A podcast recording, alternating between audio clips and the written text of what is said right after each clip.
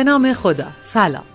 شما شنونده پنجاه و ششمین برنامه از پادکست اصر پرداخت ویژه برنامه اقتصاد دیجیتال هستید.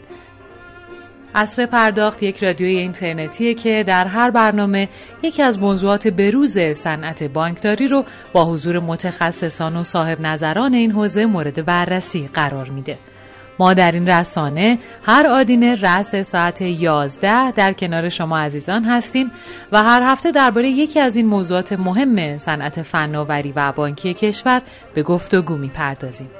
من شکیبا بحری هستم و افتخار دارم در سومین آدینه خرداد ماه سال 1400 به همراه آقای عبدالله افتاده مدیر مسئول رادیو اینترنتی اصر پرداخت در خدمت شما باشم. این برنامه از طریق زیرساخت ارتباطی آسیاتک پخش میشه. حامی ویژه شرکت توسن تکنو. عنوان میز گرد این هفته. انتظارات نظام بانکی و فناوری از رئیس جمهور آینده.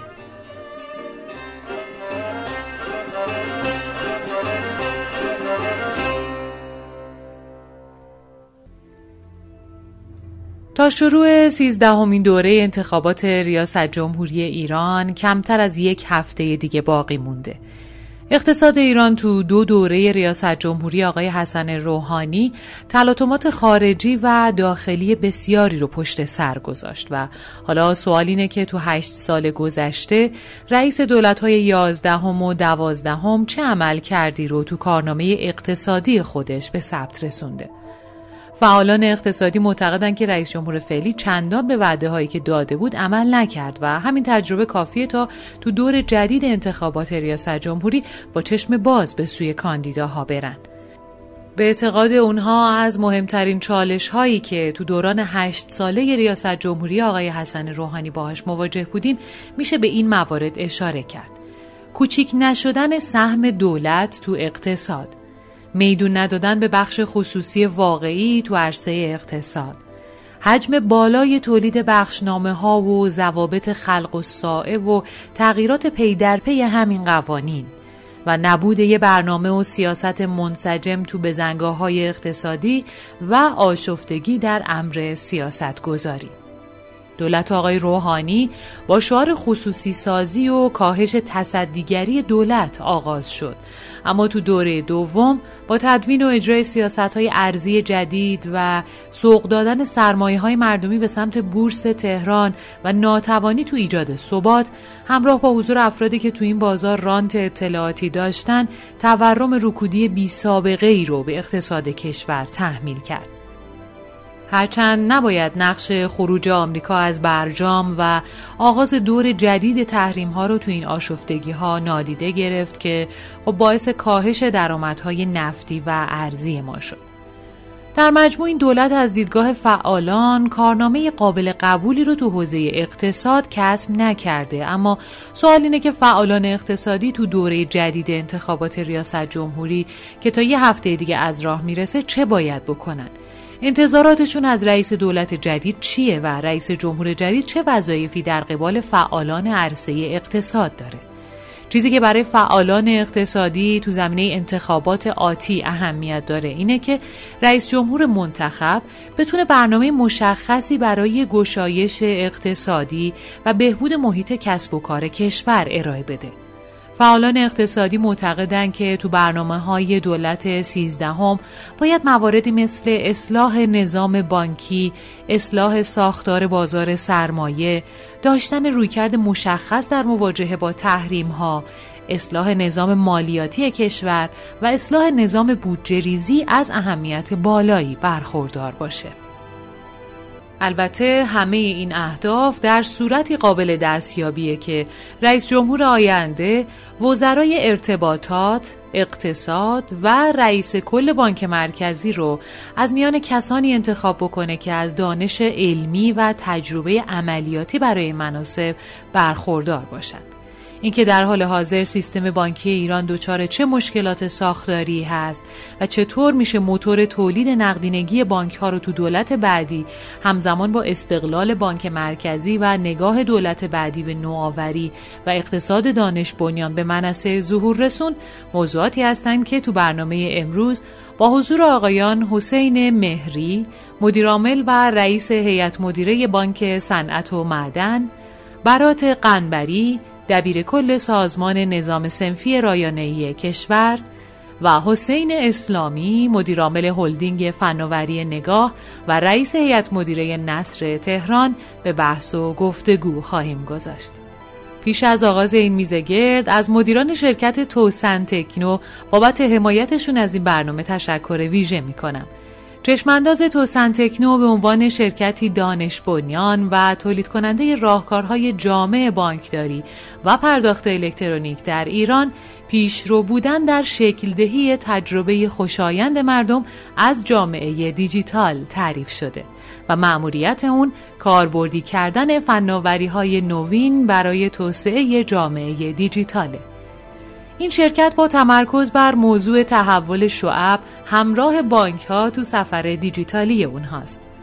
توسعه راهکارهای نوآورانه برای کاربردی کردن تکنولوژی های جدید دیجیتال و سرمایه گذاری برای افزایش قابلیت های هوش مصنوعی تو اونها از برنامه های اصلی توسن تکنوه.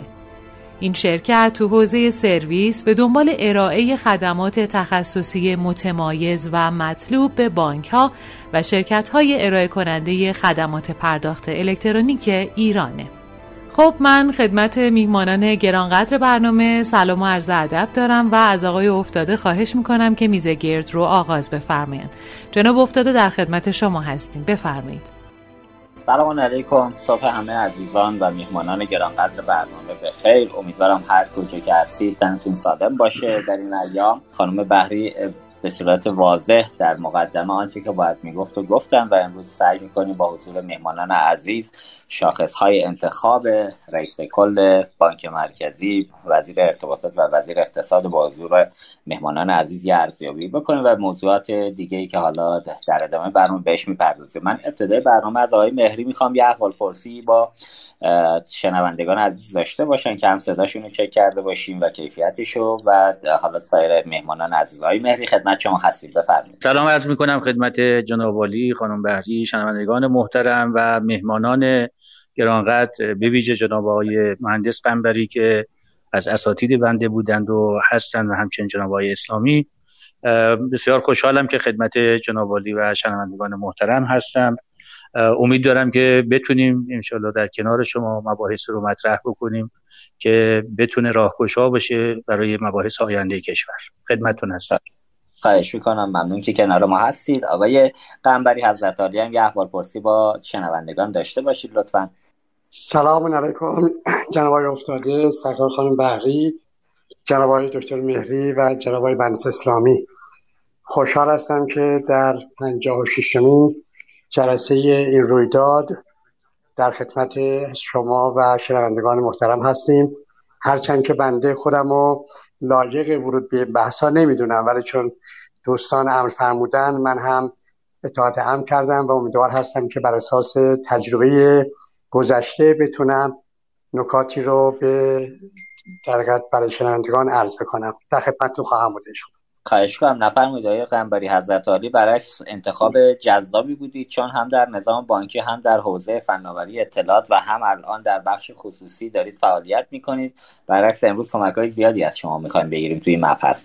مرسی که کنار ما هستید. آقای اسلامی شما هم یه احوال پرسی بفرمایید. خدمت شما هستیم. بنده هم سلام و عرض ادب دارم. خدمت همه مخاطبان این برنامه که وقت آدینه خودشون رو اختصاص دادند. به این موضوع مهم همچنین میهمانان و میزبانان. آرزوی سلامتی و دلشادی برای همه دارم. متشکرم. مرسی های اسلامی. خب ما فکر می‌کنم اگر که اجازه بدن میهمانان با آقای مهری جلو بریم و نظرشون رو در خصوص مناظرات انتخاباتی کاندیدای ریاست جمهوری که تا الان دو راندش رو داشتیم و انشالله فردا راند آخرش رو خواهیم داشت. آقای مهری بفرمایید شما برآوردتون از اتفاقاتی که تو دو مناظره قبل افتاد حالا چه در حوزه اقتصادی چه سیاسی. من فقط یه چیزی رو هم بگم دوستان میهمانان اگر که احیانا می‌خوان بحث تبلیغاتی هم در مورد کاندیدای مورد نظری بکنم ما هیچ منعی ندارم خوشحالم میشیم بدونیم که از کدوم کاندیدای ریاست جمهوری حمایت می‌کنن در وضعیت فعلی. آقای دکتر مهری خدمت شما هستیم. بفرمایید.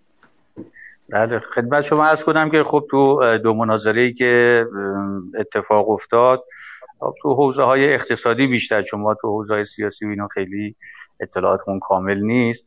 تو بحث های اقتصادی خب بحث که مطرح شد نگران کننده بود چون نشون می‌داد که از یک به دید کارشناسانه و با توجه به مباحثی که در کشور داریم و مسائل مشکلاتی که در کشور داریم واقع بینانه نبود. مثلا خب حالا کاندیدای محترمی مباحثی رو مطرح می‌کرد که اگر بخوایم هزینه های این اصطلاح برنامه رو حساب بکنیم می‌بینیم از کل نقدینگی کشور در کشور بیشتر میشه خب؟ و من بله. نمی‌دونم این چیزی از چه محلی می‌تونن این اقداماتی رو که اشاره فرمودن رو می‌تونن تأمین بکنن. و خود این بحثا اگر برفرض منابعش هم تأمین بشه خودش باز تورم ساز خب؟ اصلا عملیاتی اولا عملیاتی و اجرایی نیست. دوما اگر عملیاتی و اجرایی باشه تورم وحشتناکی رو نصیب کشور می‌کنه. و متاسفانه ما برنامه منسجم و کاملی رو از هیچ کدوم از آقایون نداشتیم تو حوزه اقتصاد. امیدوارم که انشالله توی مناظره بعدی خب کاندیدای محترم برنامه هاشون رو بگن که انشالله مردم امیدوارتر در انتخابات شرکت بکنن و امید انشالله با آینده بیشتر کشورشون پیدا بکنن. درسته. ای دکتر مهری اگر می‌خواید دست ببرید از کاندیدا ما من این نداریم. می‌تونید دست ببرید من حالا من خودم به جهت ملاحظاتی که دارم آقای افتاده عزیز اسم می‌برم ولی بله ما انشالله در خدمتتون هستیم. البته نکته که وجود داره دکتر بحث برجام رو اگر جلوتر بره موضوعاتش به تفاهم برسن یه منابع بزرگی اونجا بلاک شده که اون منابع اگه وارد بشه خب می‌تونه این بحث تامین نقدینگی ها رو حداقل توی فاز اول و دوم تامین بکنه. ولی در ادامه همونطور که گفتی ببین ببین اگر اون دارایی هم آزاد بشه همش هم آزاد بشه با توجه به مشکلاتی که کشور داره و انباشت مطالباتی که تو حوزه های مختلف وجود داره به نظر من 50 درصد اونم نمی‌تونه پوشش بده. ببینید ما خب حجم بالای اوراق فروختیم. حجم بالایی الان اصطلاح اسناد که حالا ما به عنوان یک بانکی که الان در جریان هستیم رو کانتر بانک مرکزی هست برای تامین ارز و مباحثی از این قبیل. طبیعتا من فکر می‌کنم اون حجمم بخشی از اینها رو پوشش خواهد داد. نه تمامش با این شاره که میدن های مهری الان واقعا فکر می‌کنن کاندیدای محترم با این ترکیب حالا موضوعاتی که به قول شما منابعش هم شاید تامین نشود. مردم واقعا الان فکر می‌کنن کاندیدا متوجه موضوع نمیشن که خیلی راحت همشون هر کدوم یه وعده سر خرمنی میده. و حالا نمی‌دونم یه دوره با گونی سیب زمینی بند خدای رأی گرفت گویا در انتخابات قبلی. الان فکر می‌کنه همون وضعیت با این روی کرده سیاسی امید جامعه ببین خب ببین مطرح کردن این گونه مباحث نه تنها به اصطلاح موجب تشویق مردم نشد چون مردم خب بدیهیات و دیگه اینا چیزای بدیهی است و همه می‌دونن که شدنی نیست. خب می‌بینید که اصلا با اقبال هم روبرو نشدیم برن حالا شما نظرسنجی ها رو حالا همینه که منتشر میشه به فضای عمومی ملاحظه بفرمایید. خب با اقبال روبرو نشد. خب نشون میده که مردم هم دیگه این شعارها رو که توش تو خالی هست رو نمیپذیرن. خب و باید دوستان فکر اساسی تر برنامه های راهبردی تر و مباحث کلانتر و همچنین اجرایی تر رو بیان بکنن تا مردم تشویق بشن امیدوار بشن به مشارکت بیشتر. دقیقا. ممنونم آقای مهری. آیه قنبری نظر شما چیه تو این فضات قربان. حالا من اتفاقی هم که افتاده یه هیچ کدوم از کاندیدا رو ندیدم. برنامه مشخص خودش رو برای این چهار سالی که قرار هست سکان مدیریت کشور رو به دست بگیره جایی برنامهش رو منتشر نشد که ما ببینیم اصلا برنامه آقایون چیه واسه مدیریت کشور؟ حالا من مثلا مشخصا اسم ببرم از آقای همتی توی مناظرات و گفتگوهایی هم که دارن. به نظر من حتی اصلا حالا دیشب با آقای فاطمی توی کلاب کلاب ها صحبت می‌کردیم انگار که هنوز برنامه مدون واسه اینکه قرار تو چهار سال آینده چی کار بکنن ندارن. حتی به انتخاب وزرا تازه الان دارن فکر می‌کنن که خب ما وزرا کیا رو بیاریم کیا رو نیاریم. اونجا هم گویا هنوز به نتیجه نرسیدن. بالاخره اینکه حالا ریاست جمهوری کشور در اختیار افرادی قرار بدیم که کابینه خودشون رو هنوز انتخاب نکردن لابی نکردن با اون افراد نشستن سر میز مذاکره. و وارد انتخابات شدن و تایید صلاحیت هم شدن در عرصه مبارزات انتخاباتی قرار گرفتن. به نظرتون تو این روی کرد اصلا مسیر درستی داره جلو میره. من امسال یه مقدار واقعیتش با سالهای دیگه خیلی متفاوت می‌بینم فضای انتخاباتی رو. نظر شما رو میشنم آقای قنبری. بله. من قبل از اینکه وارد این جواب سوال شما بشم یادم میاد که ما وقتی در دبیرستان می‌رفتیم در دهه های چهل و اینها با هم در حقیقت قلمنه ها به ما سرخط می‌دادند یکی از بله. چیزهایی که به ما می‌دادند این بود که در حقیقت ادب مرد بهز دولت اوست. اینو خیلی می‌دادن به ما. و یادم میاد که این رو به ما مرتب می‌دادن که ما یاد بگیریم که ادب و اخلاق رو رعایت بکنیم. حالا شاید دیگه دوران جدید که اومده دیگه این قلم ها و اینا هست شده و اون هنرها نیست. این چیزها هم برای بعضی از دوستان ما ملکه نشده. من فکر می‌کنم چیزی که ما در این مناظره باختیم بحث ادب و اخلاق بود که فکر کنم کار در حقیقت مناسبی که دوباره به این برگرده. و اما من برمیگردم به جواب سوال شما. بله. ببینید تردیدی نیست که کاندیداها در حال حاضر بحث در حقیقت برنامه ها رو با آرزوهاشون همیشه اشتباه می‌کنند. بالاخره برنامه در کشور یک بحث نگاه کاندیدا هست یک بحث نظام اجرایی کشور برای برنامه ها و عملیات هستش.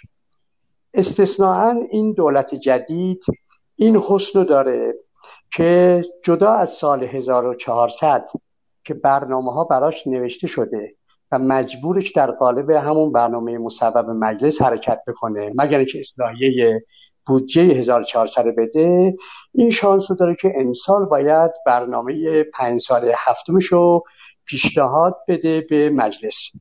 هرچند که تا این لحظه هم که ما خدمتتون هستیم در حقیقت مجمع تشریف مسلط نظام سیاست های کلی برنامه پنج سال هفتم را هم نهایی نکرده. که بر اساس اون سیاست کلی ما بتونیم برنامه اجرای عملیاتی بنویسیم و جهتگیری رو داشته باشیم. پس بنابراین لازم بود که کاندیداها به این بپردازند. بیشتر کاندیداها میشه گفت که به چالش ها و به مشکلات اینها و بحث تبیین چالش ها پرداختند. حتی من چند تا از عزیزان برنامه رو دیدم. منتها این برنامه ها تا زمانی که تبدیل به عدد و رقم و اینها نشه اجرایی نیست. یعنی من فکر می‌کنم این ایراد عمده رو من اتفاق می‌خوام امروز هم اشاره بکنم که ما کلماتی که به کار می‌بریم عملی که انجام میدیم اینها با همدیگه سنخیت نداره. مثلا به عنوان مثال همیشه مسئولین خودشون رو مشتاق فناوری معرفی می‌کنن مشتاق تحول معرفی می‌کنن. ولی وقتی که پای تصمیم گیری خودشون میان با محدودیت در حقیقت قانونگذاری اصلا مقابله نمی کنند بلکه خودشون هم چی میشن؟ تازه سطح جدیدی میشن محدودیت جدید میشن. مثل همون بحثایی که امروز از اقتصاد هوشمند اقتصاد پلتفرمی نمی‌دونم تحول دیجیتال همین را که شما نگاه می‌کنید همین هستش. من به هر فکر می‌کنم انشالله هم شیوه مناظره ها باید عوض بشه. خب این شیوه مناظره ها به هر حال برای شنونده مشخص نیست. بالاخره یقینا شنونده ها دوست دارن که نظر کاندیداها رو راجع مسائل اساسی کشور چکار کنن بدونن. بالاخره بحث تکنرخی ارز همه اشاره کردن ولی بالاخره خوبی که ببینیم آیا واقعا همه به می‌پردازند و ما با تفاوت چجوری بخوان جبران کنن. بحث برجام همینه. همه بحث تحریم رو اشاره می‌کنن ولی کسی در کشور بحث خود تحریمی ما رو چه منظور نمی‌کنه.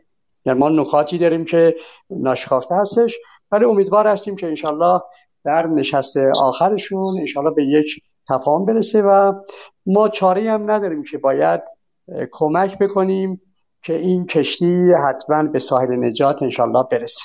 عذرخواهی می‌کنم که یه ذره رفتم نفرمایید ممنون آقای قنبری. البته بحث اخلاق که کردید من یاد مناظره های سال 88 و عرض به خدمت شما 84 افتادم. اونجا دوست بزرگوار اون آقای حالا دوست بزرگوار ما که نیست آقای احمدی نژاد با بی اخلاقی و اون فضایی که ایجاد کرد چه در برابر آقای موسوی و چه در برابر مرحوم آیت الله رفسنجانی تونست بخشی از رأی جامعه را به اسم اینکه حالا مقابله با اشرافیگری در زمان آقای هاشمی و حالا در زمان آقای میرحسین موسوی که حالا قصهش هم وارد نشیم بگذریم ازش بله. تونست با اون روش مثلا رأی جمع کنه تو سبد خودش که حالا البته می‌بینیم همچنان هم ایشون روند خودش رو از حالا نشانه کمانش رو به سمت نظام گرفته و سعی می‌کنه از اون طریق محبوبیت خودش رو حفظ بکنه. خب از این موضوع رد بشیم. آقای اسلامی نظر از چطوره؟ توی این موضوعات. البته فکر می‌کنم شما بگید لطفا من خواهشم اینه اگر مهمانان می‌تونن بگن از کاندیدای هفته کاندیدای فعلی کدوم یکی رو اسلحتر می‌بینن برای گرفتن سکان ریاست جمهوری. حالا آیا اسم شما جوانتری اگه دوست دارید بگید که شما نظرتون در مورد این هفته چیست و این مناظرات به کجا رسید. خدمت شما هستید جان ببین واقعیتش چون آقای قنبری هم از یاد ایام کردند. ما این مناظرات رو می‌بینیم الان توی فضایی هستیم که فضای بازاریابی یه سلسله لطیفه هایی هست راجع به اینکه یه فردی میره دم شاغول حساب و نکات مثبت و منفیش یکسان در میاد. یه برخوردی فرشته ها باش می‌کنن. یکی از اون اونا اینجوری میشه که می‌بینن تقریبا خوبی ها و بدی هاش یکی به خودش انتخاب میدن. میگن ایشون که یا اول بهشته یا اول جهنمه خودش انتخاب کنه. میره میگه آقا اجازه هست من برم طبقه اول رو ببینم. میره طبقه اول می‌بینه یه سری مثل بنده وایسادن قنوت می‌خونن نماز می‌خونن دعا می‌خونن. میگه اگه میشه من منفی یکم ببینم. منفی یک میره می‌بینه یه سری مثل شما وایسادن به حال تبسمی برقرار و مجلس بزمی برقرار و همه چیز درست حسابیه. میگه اگر انتخاب با منه من همه اول جهنم رو اجازه بدید انتخاب کنم. انتخاب که می‌کنه میره منفی یک غیر و قیف و میارن و یه پاتیل غیر مذاب براش میریزن. میسوزه میگه آقا من یه رو پیش اینجا بودم. وضعیت جور دیگه ای بود. میگن که آقا اون زمان که اومدی فاز بازاریابی اومدی. الان فاز اجراست. دوستان الان تو مناظرات فاز بازاریابیه. هر حرف مناسبی که در ذهنشون میاد رو میگن. ولی اینکه تو مقام اجرام بتونن اجرایش کنن بسیار بسیار از ذهن دور است برخی از نکاتی که گفته میشه. من واقعا شبیه خیلی نگران نیستم. می‌خوام بگم الانم وضعیتمون در دوره که تا به حال داشتیم خیلی خوب نبوده که بخوام نگران این باشم که برنامه های دوستان چگونه است. اون چیزی که به نظر میاد دولت ها رو پیش می‌بره بیش از برنامه هایی که در قبل از انتخابات ارائه میدن ترکیب و تیمیه که میچینند. بله. نسبتیه که با سایر قوا می‌تونن برقرار بکنند. اعتمادی که می‌تونن از مردم جلب بکنند. و بعدش حرکت استوار و جسورانه به سمت اون اهدافی که برای خودشون تصور کردن.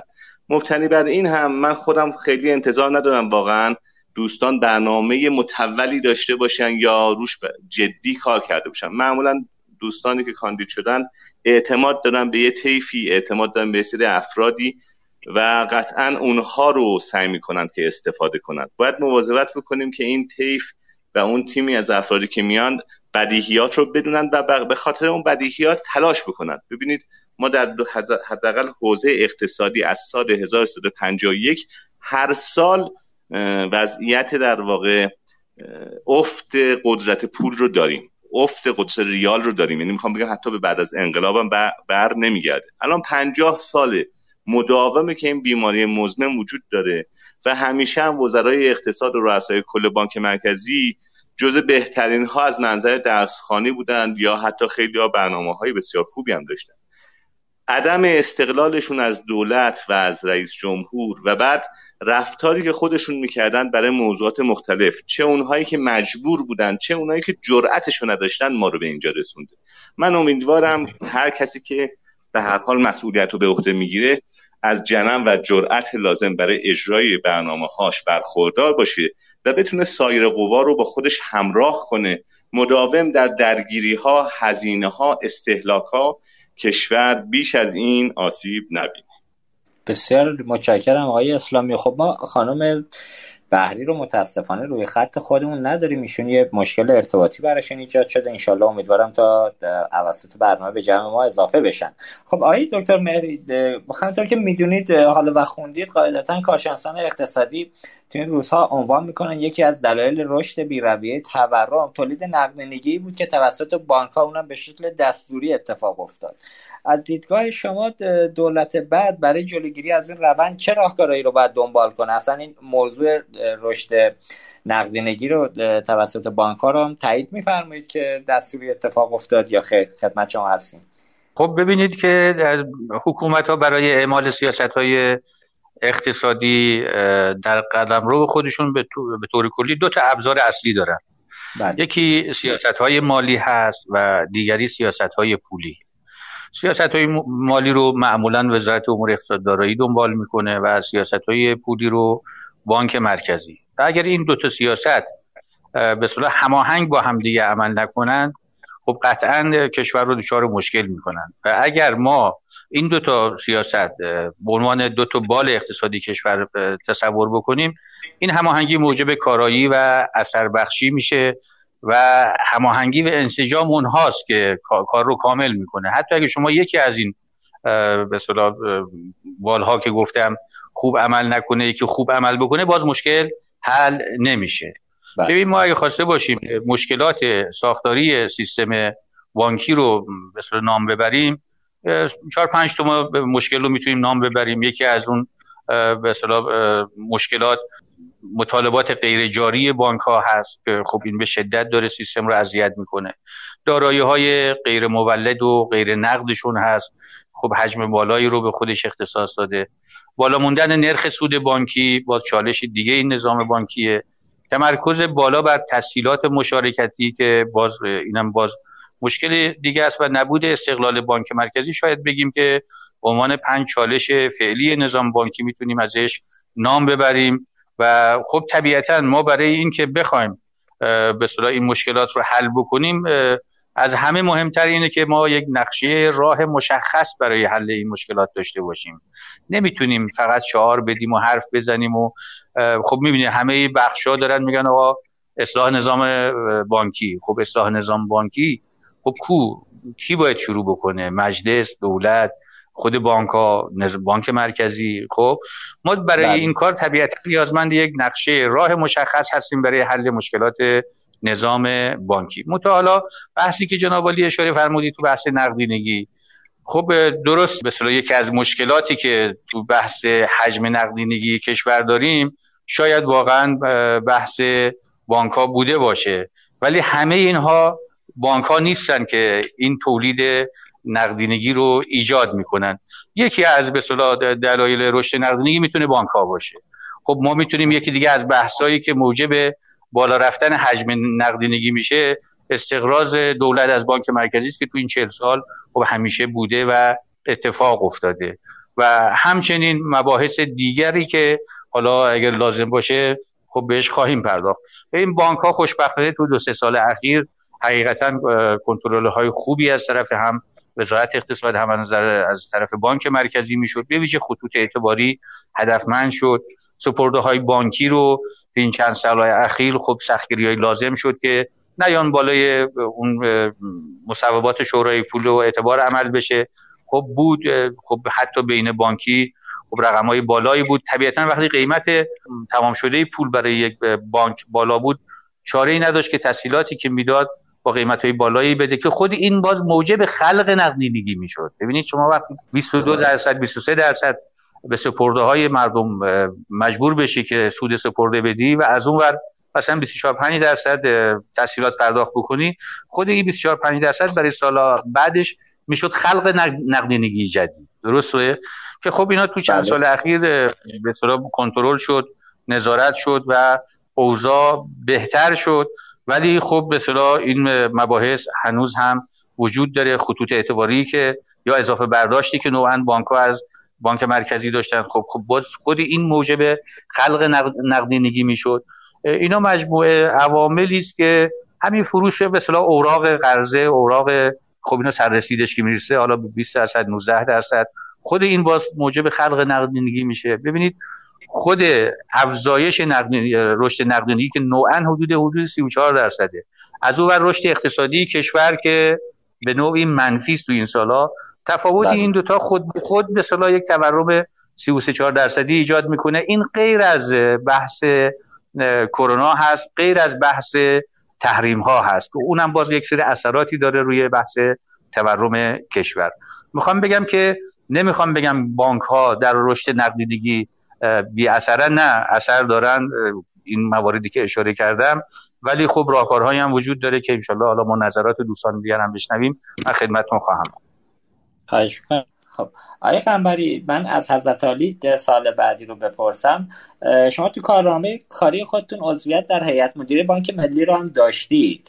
آنطور که دور من می‌دونم دور دور اخبار حوزه بانکی رو هم دنبال می‌کنید. از دید شما فکر کنید مشکل اساسی تو ساختار فعلی بانک ها کجاست های قنبری و دولت آینده؟ به نظرتون با توجه به کاندیداهای موجودی که هستن و احتمالا حالا یکی از کاندیداها که آقای رئیسی باشه این بنده که حد زمینه که ایشون رئیس جمهور آینده خواهند بود. می‌تونیم انتظار داشته باشیم مشکلات ساختاری فعلی نظام بانکی حل بشه یا خیر؟ خب آقای مهری نکات خوبی رو اشاره کردند و من هم چون توفیق داشتم که از سال 86 تا 90 به طور مستقیم در بانک ملی و دو سال بعدش در شرکت های تابعشون حضور داشته باشم. علاقمند بودم که بحث تحول در شبکه بانکی رو پیگیری کنم. حالا علاشم این بود که من سال 73 وقتی زمان مرحوم دکتر نوربخش بود ایشون یه تحول ساختاری رو در بانک ها شروع کردند که این در تحولشون از 73 شروع شد تا حدود 80 و در حقیقت سه و چهار هم ادامه پیدا کرد. یعنی یه دوره ده ساله که خب دکتر الهی و همکارانشون تلاش خوبی رو کردند. خب در اون موقع هم بحث این بود که ما ساختار بانک ها رو چجوری باید متحول بکنیم. خب ما چون رشته در حقیقت فناوری بودیم احساس این بود که فناوری باید بیاد به کمک اصلاح ساختار بانک ها در این حال هم خود ماها به عنوان مشتریان بانک ها احساس می کردیم که بانک های ما هم باید جایگاهشون رو پیدا کنند. همه دوستان می‌دونن که ما وقتی مناقصه اپراتور دوم و بحث ایرانسل رو داشتیم محور بحث ما این بود که چطور پروژه ایرانسل رو bankable بکنیم و چطور یه بانکی در حقیقت این license ما رو promote کنه و عرضه کنه که ارزش license هم خوب باشه. که نتیجهش هم این شد که بله ما ارزش روز پروژه ایرانسل ما شد سه و چهار دهم میلیارد دلار در همون سال 82 سه. خب پس بنکبلیتی از اون بحثایی بود که برای خود من هم جاذب بود. پس لازم بود که خود من هم ببینم اصلا در بانک ها نگاه به چه نحوی و چه تحولاتی رو میشه داشت. خب وقتی وارد شدیم یه میزان از بحث اقتصادی و مالی چون ما حتی یادم میاد در دوره دانشگاه ما موقع اقتصاد مهندسی اینا رو میخوندیم. درست ما رشتمون الکترونیک بود یا کامپیوتر بود ولی اقتصاد مهندسی جزء بحثایی بود که پیگیری می‌کردیم و به طبع قضیه بحثای بانک ها و ساختارهاشون و کفایت سرمایه و شاخص ها و و این بحثایی که آیه بهتر اشاره فرمودند نکته خیلی مهمی در بانک ها بود که ما هم تعقیب می‌کردیم. تا من وقتی وارد شدم احساس کردیم که مطالعه رو که دیلویت برای بانک ملی انجام داده بود بحث این بود که فناوری اطلاعات راهش از کسب و کار جدا بود. و جالب بود که کسب و کار کار خودشو می‌کرد تفکر کسب و کار یه چیزی بود آیتی یه چیزی دیگه بود و می‌خواستیم این دوتا رو با هم دیگه چی کنار هم قرار بدیم. و این باعث می‌شد که ما هیچ موقع نتون تحول رو داشته باشیم. من البته اینجا یه نکته رو اشاره بکنم. جناب افتاده. شاید در قسمت های دیگه بحثم اشاره خواهیم کرد. ما اگه بله. الان بانکداری رو با اوایل انقلاب مقایسه بکنیم اصلا اختلاف فاحشی رو داره. من بحثایی که الان داریم می‌کنیم نمی‌خواهیم خدماتی که در این مدت انجام شده رو چی نادیده بگیریم. بلکه خواهم گفت که اینها کافی نیست و و انتظارات بیش از این هاست ما هیچ یادمون نمیره که شبهای عید وقتی که افراد می‌خواستن حقوق بگیرن چه صفهایی رو برای گرفتن حقوقاشون داشتند. چه صفهایی برای قبض ها داشتند. ما وقتی پرداخت قبض داشتیم می‌رفتیم تو بانک تاسیسش رو می‌گرفتیم و و بعد تازه اینها میومد دیتا انتری می‌کردیم و از این بحثا من وارد این بحث ها نمی‌خوام بشم. ولی معنیش اینه که الان دیگه وقتی نگاه می‌کنیم می‌بینیم بانک در حقیقت در عرضه خدمات یه جلو افتاده. از اون حالت قبلیش شده؟ فاصله گرفته. منتها نکته رو که من در اون موقع که در بانک بودم به دست آوردم و مهمه اینه که اقتصاد کشور ما بانک محوره. اقتصاد بله. کشور حل نمیشه اصلاح نمیشه الا اینکه نظام بانکی چی بشه؟ اصلاح بشه. این یه نکته. نکته دوم اینه که بانک ها در کشور ما اپراتور هستند. رگولاتورشون بانک مرکزیه. سیاست گذاریشون هم که یه کانال دیگه هستش. مسلما ما از یک اپراتور انتظار در حقیقت رگولاتوری و انتظار سیاست گذاری رو نداریم. هرچند که اینها بالاخره پیشنهاد دنده هستن برای اونها. پس بنابراین ما احتیاج به این داریم که نگاه جدیدی رو در بانک ها داشته باشیم و بانک ها رو آماده شروع تحولات جدید بکنیم. نتیجه سال 73 مرحوم دکتر نوربخش. پیگیری آقای دکتر پور محمدی در وزارت اقتصاد دارایی برای وصل کردن سی هزار تا شعبه بانکی به شبکه دیتای کشور. چون این رو من لازم می‌دونم که از ایشون تقدیر خوبی بکنیم که به حال ایشون پایه‌گذار این اتصال زمینی بودند. مرحوم دکتر نوربخش از طریق ماهواره شعب بانکی صادرات و ملی رو وضع کردند. ولی آقای دکتر پور محمدی از طریق خطوط زمینی گسترش دادند و بعد از اون هم بود که ما دیگه آماده شدیم که بانکینگ رو در شعب چکار کنیم پیاده کنیم. همه دوستانم می‌دونن ما مثلا هنوزم در بانک ملی حسابهای غیر متمرکز رو داریم تحصیلات غیر متمرکز داریم بحثایی که اطلاعات قدیمی تا دلتون بخواد داریم. ولی در این حال از سال 84 5 به بعد که فراوری اطلاعات و شبکه دیتا راه افتاد و کوربنکی ایمان کار افتاد دیگه عملا ما تحول زیادی رو در شبکه بانکی داشتیم. البته من لازم می‌دونم از آقای دکتر دیوان درده هم تقدیر تشکر بکنم که خیلی تو این قضیه مایه گذاشت. برای اینکه ایشون قبل از اینکه وارد بانک ملت هم بشه کار تحقیقاتی رو شروع کرد. و من خوشحال بودم در زمانی که بانک ملی من مسئول پیش بردن بحث آیتی بودم ایشون در بانک ملت نوآوری و تحولات جدید داشتند. منتهای مراتب ما شبکه بانکیمون حالا به خاطر عدم در حقیقت ریسک پذیری رگولاتور عقب موندیم. ما در بانک ها مشکلاتی داریم که درست مشکلات ساختاریه ولی مشکلات سیاست گذاری و مشکلات در حقیقت مقررات گذاری و, تنظیم مقررات خیلی بحثش مهمتر از حتی اجراست. مثلا به عنوان مثال شما می‌دونید ما تا سال 83 نمی‌تونستیم کارت اعتباری رو بدیم. همش می‌گفتن که عقدشو نداریم. خب درخواست شما اشکال نداره. عقدار رو تعریف کنید. عقدای جدید تعریف کنید. دنیا که داره متحول میشه چرا نشه؟ من یادم میاد به ما می‌گفتن ویزا و مستر. اصلا شرعی نیست. خدا رحمت کنه مرحوم آقای موسویان هم بحثی که باشون داشتیم می‌گفت شما در هر کارت اعتباری به ازای هر خریدی باید یه تسهیلاتی رو تعریف کنید گفتم آقای دکتر موسویان من میشه من در روز مثلا ده تا عقد رو بالا پایین کنم؟ یا نه همین بحث در حقیقت افتتاح حسابا و نحوه ورود به در حقیقت تحولات جدید مشکلات زیادی بود. حالا من عرضمو جمع بکنم به این صورت که بانک ها خوشبختانه آمادگی تحول دارن برای اینکه مشتری ها می‌خوان خواسته اجتماعی این بیماری جدید هم نشون داد که اگر ما خودمون آماده نکرده بودیم کشور فلج می‌شد. و الان خب خوشبختانه شبکه بانکی خودشو خوب نشون داد. و تازه این آغاز راه انتظارات کشور بیش از این هاست. تحولات جدید در شبکه بانکی بیش از این هاست. فکر کنم شما در این 56 دوره که برای بحث‌های خودتون گذاشتید حداقل بیش از 30 40 تاش مال چیه؟ در حقیقت بانکداری و عناوین مختلفی حالا بانکداری دیجیتال بانکداری اوپن بانکداری باز هر چی که از این عناوین هستش دوستان هم اومدن چی؟ نگاه کردن. من یادم میاد.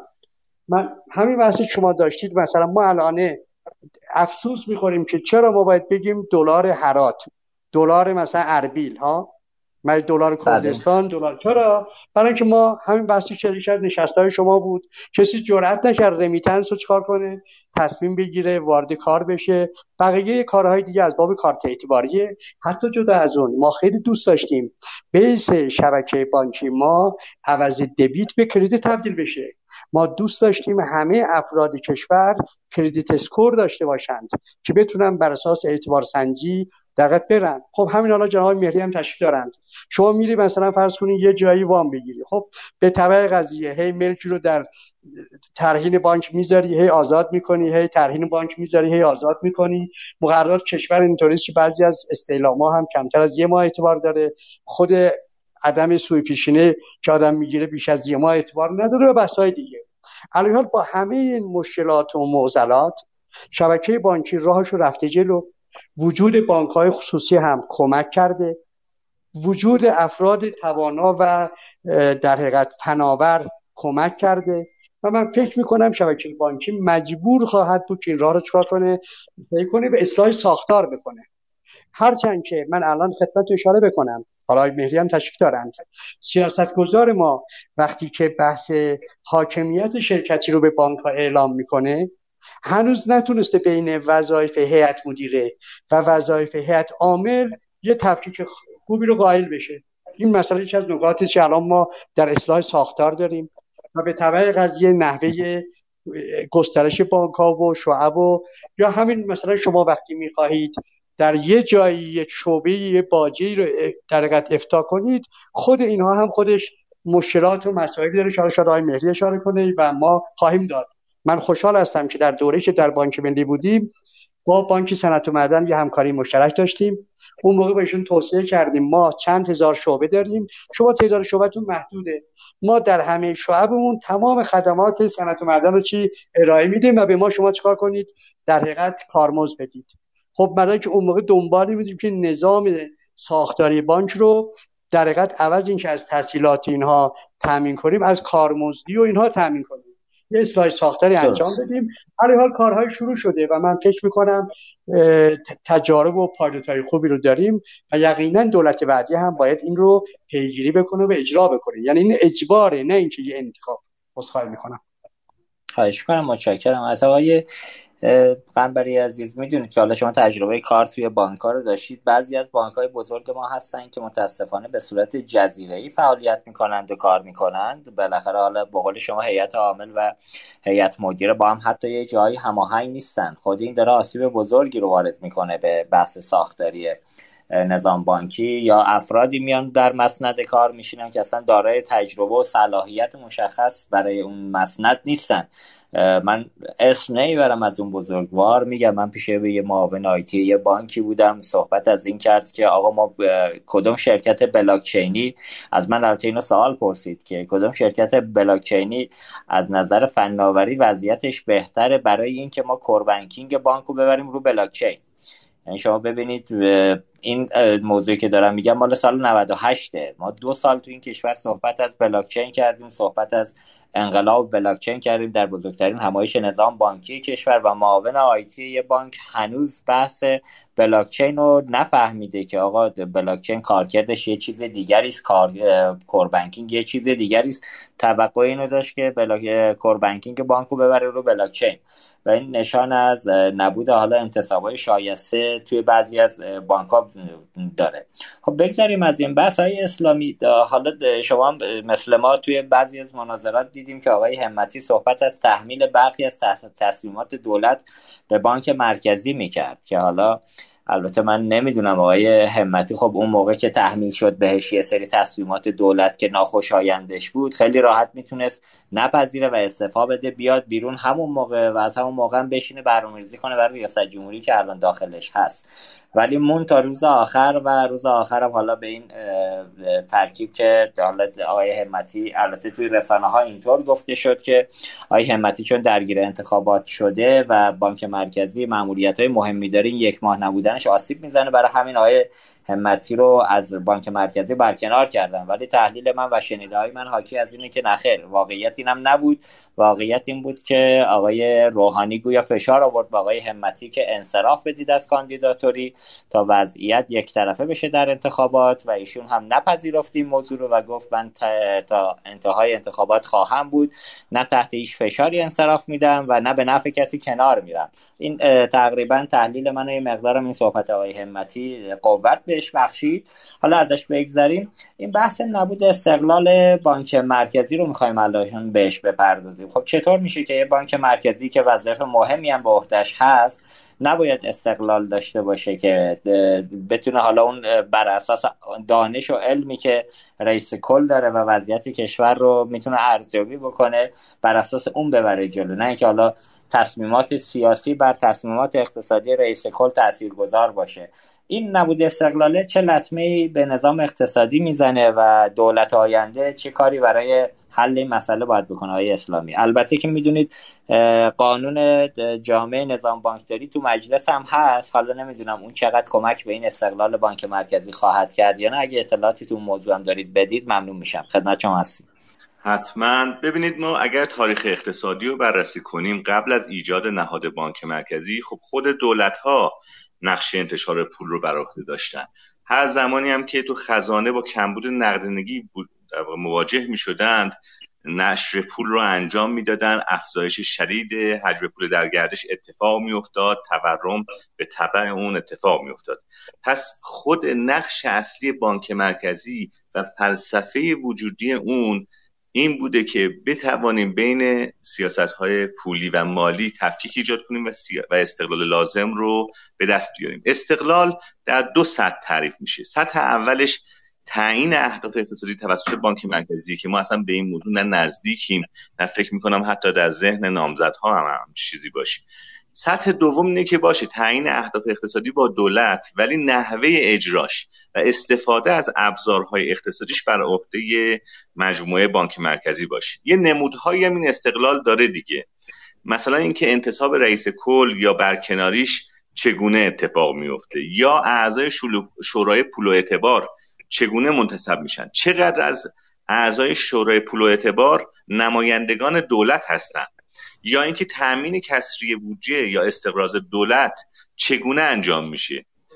اینها همه و همه بخش هایی هستش که نشون میده آیا بانک مرکزی ما استقلال داره یا نداره. مسئولیت و پاسخگویی بانک مرکزی موضوع دیگه است. خیلی از کشورهای دیگر رو که می‌بینید بانک مرکزی به پارلمان پاسخگوه گزارش های خودش هم باید حالا برخی از جاها سالانه برخی از جاها شش ماهه ارائه بده. یا آشکارسازی و انتشار اطلاعات به صورت شفاف جزو موضوعات و شاخص های مهمی است که مشخص می‌کنه یک بانک مرکزی مستقل هستش یا مستقل, مستقل نیست. فکر نمی کنم هیچ کدوم از بزرگواران در طی این سالهای اخیر با این موضوع مخالفتی داشته باشه. یعنی همه همیشه بر این تاکید کردن که باید بانک مرکزی مستقل باشه قوانین مداوم به روز شده این قانونی که در مجلس هم هست داره سعی می‌کنه به این سمت بره. ولی واقعیتش رفتار غیر از اینه.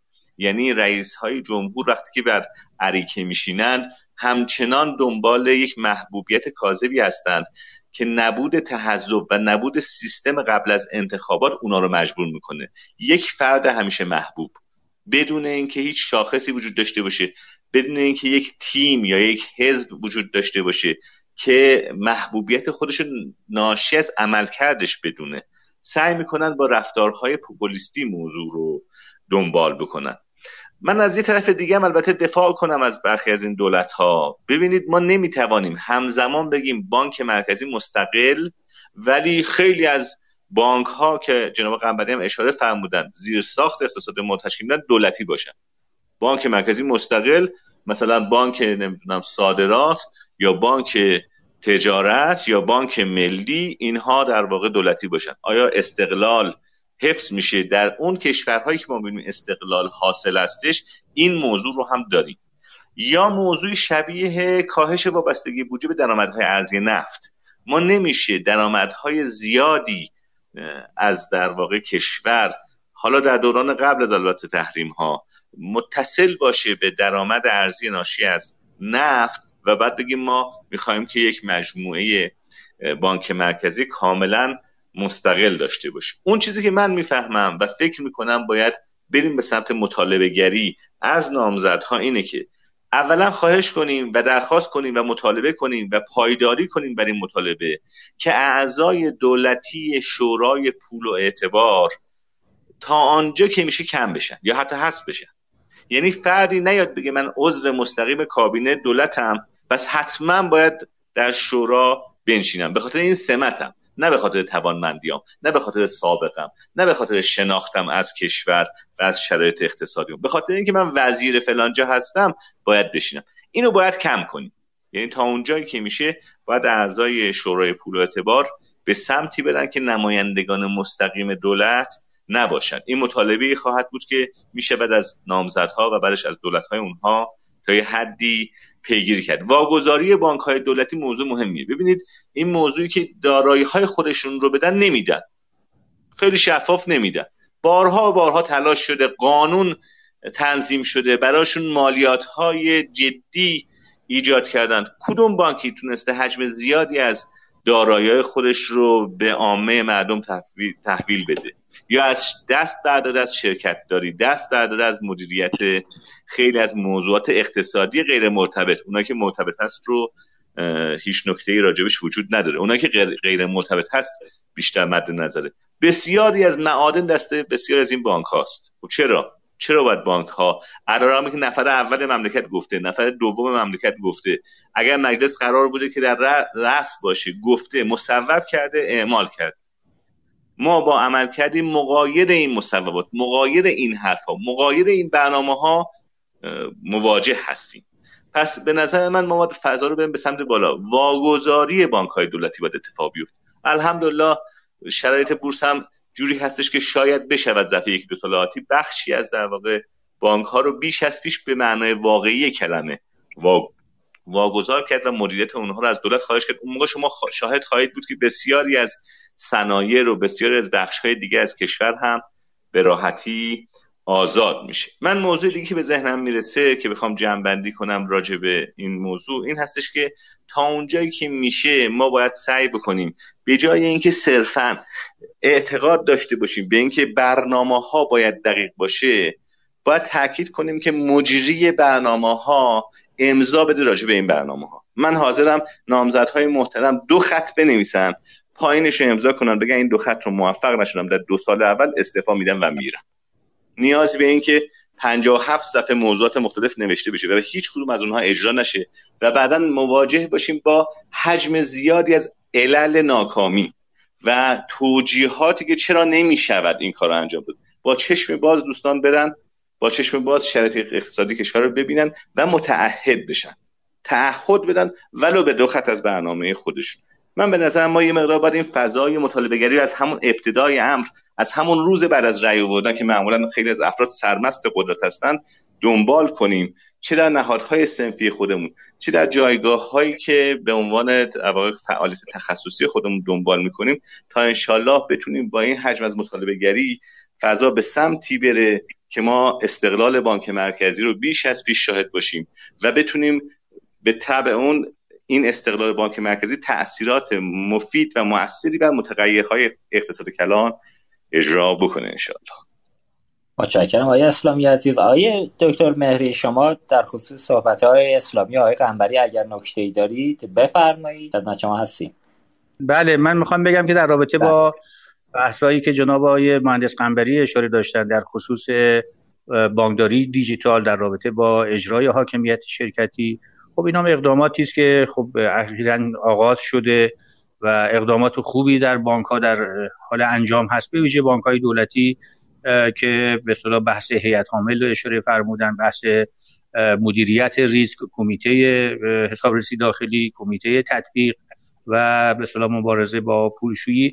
اینا اقداماتی است که همجی که فرمودن باید تداوم پیدا بکنه چون تداوم این سیاست ها موجب میشه که ما هم شاهد یک بانکداری دیجیتال قدرتمند باشیم. خدا رو شکر نقشه راه بانکداری دیجیتال خیلی از بانک ها به تصویب رسیده. بقیه بانک ها هم در شرف تکمیل خب این اگر نقشه راه خب می‌دونید سه سال چهار سال پنج سال طول می‌کشه که اینا پیاده سازی و اجرایی و عملیاتی بشه.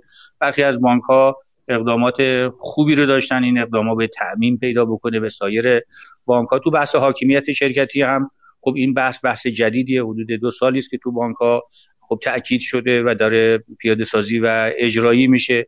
خب اگه واقعا ما همین حاکمیت شرکتی رو به صورت جدی و با اعتقاد دنبال بکنیم و اجرایی و عملیاتیش بکنیم خیلی از مسائل حل میشه. به صدا لایه های نظارتی شکل می‌گیره کار تیمی تمرین میشه.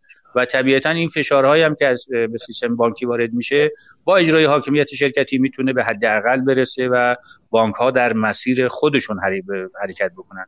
بحثایی که آقای مهندس اسلامی اشاره فرمودن در خصوص استقلال بانک مرکزی. ببینید آقای افتاده نمیشه یک مجموعه رو بگیم آقا استقلال داشته باشه بقیه بخش ها به هر کار دلشون می‌خواد بکنن. ببین ما کل مجموعه به حکمرانی رو باید ببینیم. همه جاها باید به وظایف خودشون آشنا باشن وظایف خودشون رو بدونن و عمل بکنن. خب مثال می‌زنم ما تو همین سیستم بله. یه دفعه یک به مجموعه ای میاد یک حکم ورشکستگی در تو یک شرکتی رو اجرا می‌کنه یا میاد به ما یک تسهیلاتی رو تو فلان استان دادیم سال مثلا 88 89 ما یک مثلا میگم حالا اسم می‌برم یک میلیارد 850 ما مثلا تسهیلات دادیم تو یک استانی. خب قوه قضایی ما رو محکوم کرده قاضی ما رو محکوم کرده به 46 میلیارد تومان از حساب ما برداشت کرده. آقا عدم و نفت ببینید نمیشه. ببینید این بحثایی که ما میگیم تو یک سیستمی شدنی است که همه اجزا کارشون رو درست و به موقع انجام بدن و در کار دیگه دخالت نکنن. شما تو همین بحث ویروس کرونا حکومت تو بحث تحریم حکومت دولت چاره ای نداشت که مثلا بانک مرکزی کنارش قرار بگیره. صندوق توسعه ملی کنارش قرار بگیره. که بتونن بعضی از این مسائل و مشکلات رو حل بکنن. قانونی هم که الان در بانک مرکزی تو مجلس شورای اسلامی در رابطه با بانک مرکزی چون اون بانکداری جامع نشد چون خیلی چیز گسترده ای بود. اومدن جدا کردن و اخیرا فقط بحث اختیارات بانک مرکزی و استقلال بانک مرکزی رو خدمت شما از کنم که قانونش دارن جلو می‌برن به صورت حتی کلیاتش هم مصوب شده که خب این مورد اعتراض اقتصاددانان قرار گرفت بانک مرکزی و سیستم بانکی چون ایرادای اساسی داشت. به صورت خب ما هم یک سری نظراتی داشتیم که این نظرات رو به کمیسیون اقتصادی مجلس ارسال کردیم. امید دارم که انشالله بشه تو بحث استقلال بانک مرکزی متناسب با واقعیت های کشور این استقلال صورت بگیره قطعا. اگر ما شفافیت و و قدرت بانک مرکزی از قدرت لازم برخوردار باشه و یک مدیر مقتدر داشته باشه قطعا می‌تونه خیلی از مسائل مشکلات رو حل بکنه. همین قانون جدیدی هم که همین قانون فعلی هم که بانک مرکزی داره خب بله. می‌تونه خیلی از مسائل مشکلات رو حل بکنه. من فکر می‌کنم با اصلاحات و اقداماتی که هم تو مجلس در جریان هست هم توی مجموعه دولت امید داریم که در آینده بتونه یک مسیر شفافتر رو پیش روی همه ما بگذاره. متشکرم. آقای مهری ممنونم. ما آقای ولی فاطمی رو هم تو جمع خودمون داریم عضو شورای مرکزی انتخابات آقای همتی. اگر که نکته ای داشته باشن حالا خوشحال بشیم که تو راند دوم برنامه خدمتشون باشیم. آقای دکتر فاطمی اگر که نکته ای هست کال بفرمایید با خدمت شما باشیم روی خط. ما به اواسط برنامه رسیدیم. اگر اجازه بدید برای استراحت چهار دقیقه یه آهنگ انتخاباتی پخش بکنیم. حالا شور هیجانی که تو کشور در حوزه انتخابات وجود نداره. حالا ما سعی می‌کنیم یه ذره حالا هوای گروه خودمون رو انتخاباتی بکنیم. این آهنگ جذاب و شنیداری رو گوش کنیم و برگردیم خدمت شما هستیم تا چهار دقیقه دیگه. با اجازه دوستان فعلا.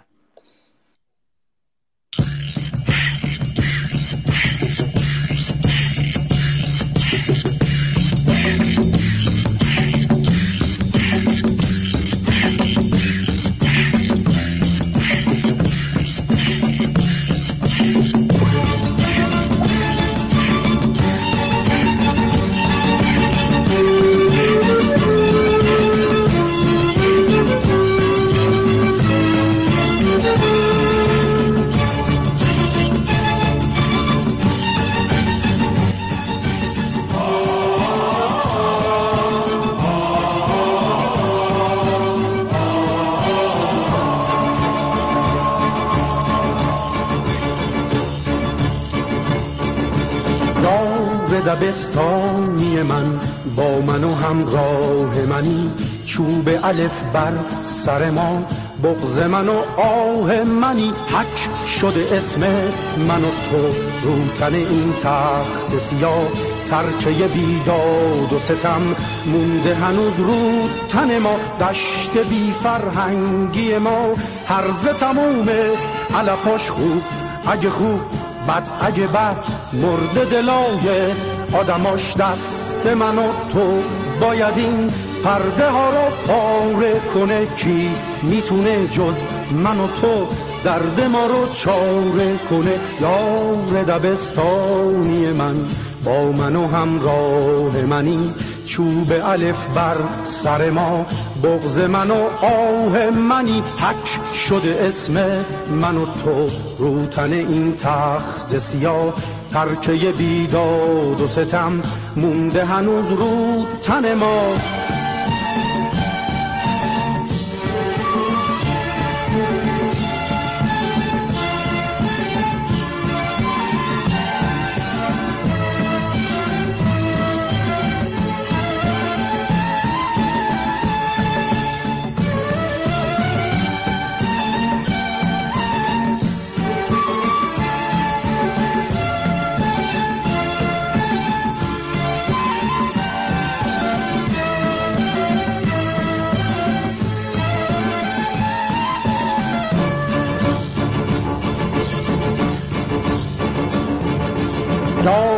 دبستانی من با من و همراه منی.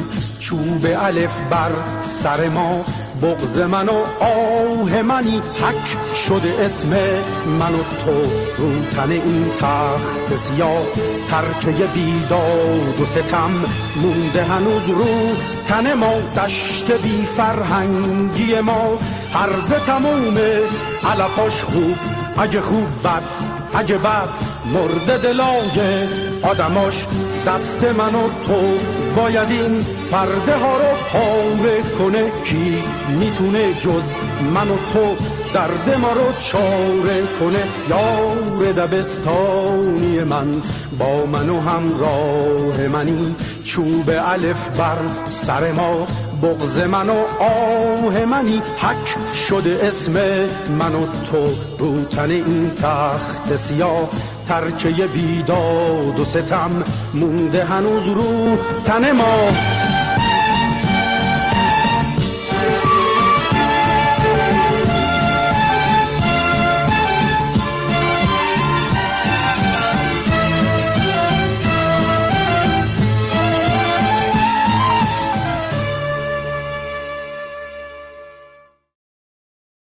با سلام مجدد خدمت تمامی شنوندگانی که از طریق Castbox، اینستاگرام، آپارات، Clubhouse و سایت عصر پرداخت ما رو دنبال می‌کنن. امیدوارم که تا به اینجای برنامه بهره لازم رو برده باشید. همچنین ضمن تشکر از حامی این قسمت شرکت توسن تکنو باید اشاره کنم که ارائه خدمات بانکداری مجازی مبتنی بر ویدیو در کانال VTM و موبایل و همینطور راهکار جامع خودگردان با بیش از 95 درصد سهم بازار از مهمترین راهکارهای فناورانه توسن تکنو در زمینه تحول شعب بانکیه. تو سایت تولید توسن تکنو ایجاد تنوع در تولید متناسب با نیاز بازار و همینطور ارتقای توانمندی های فنی و مهندسی و زنجیره تأمین برای افزایش عمق تولید داخلی ماشین های بانکی و پایانه های پرداخت الکترونیک هدف گذاری شده. خب جناب افتاده با ادامه میزگر در خدمت شما هستیم خواهش می‌کنم بفرمایید متشکرم مرسی. خب آقای مهری ما به عزتالی دوباره برگردیم. خواهشم اینه که مهمانان عزیز اگر امکانش باشه خلاصه تر پاسخ سوالات رو بدن که ما به همه سوالاتم برسیم ممنون میشم.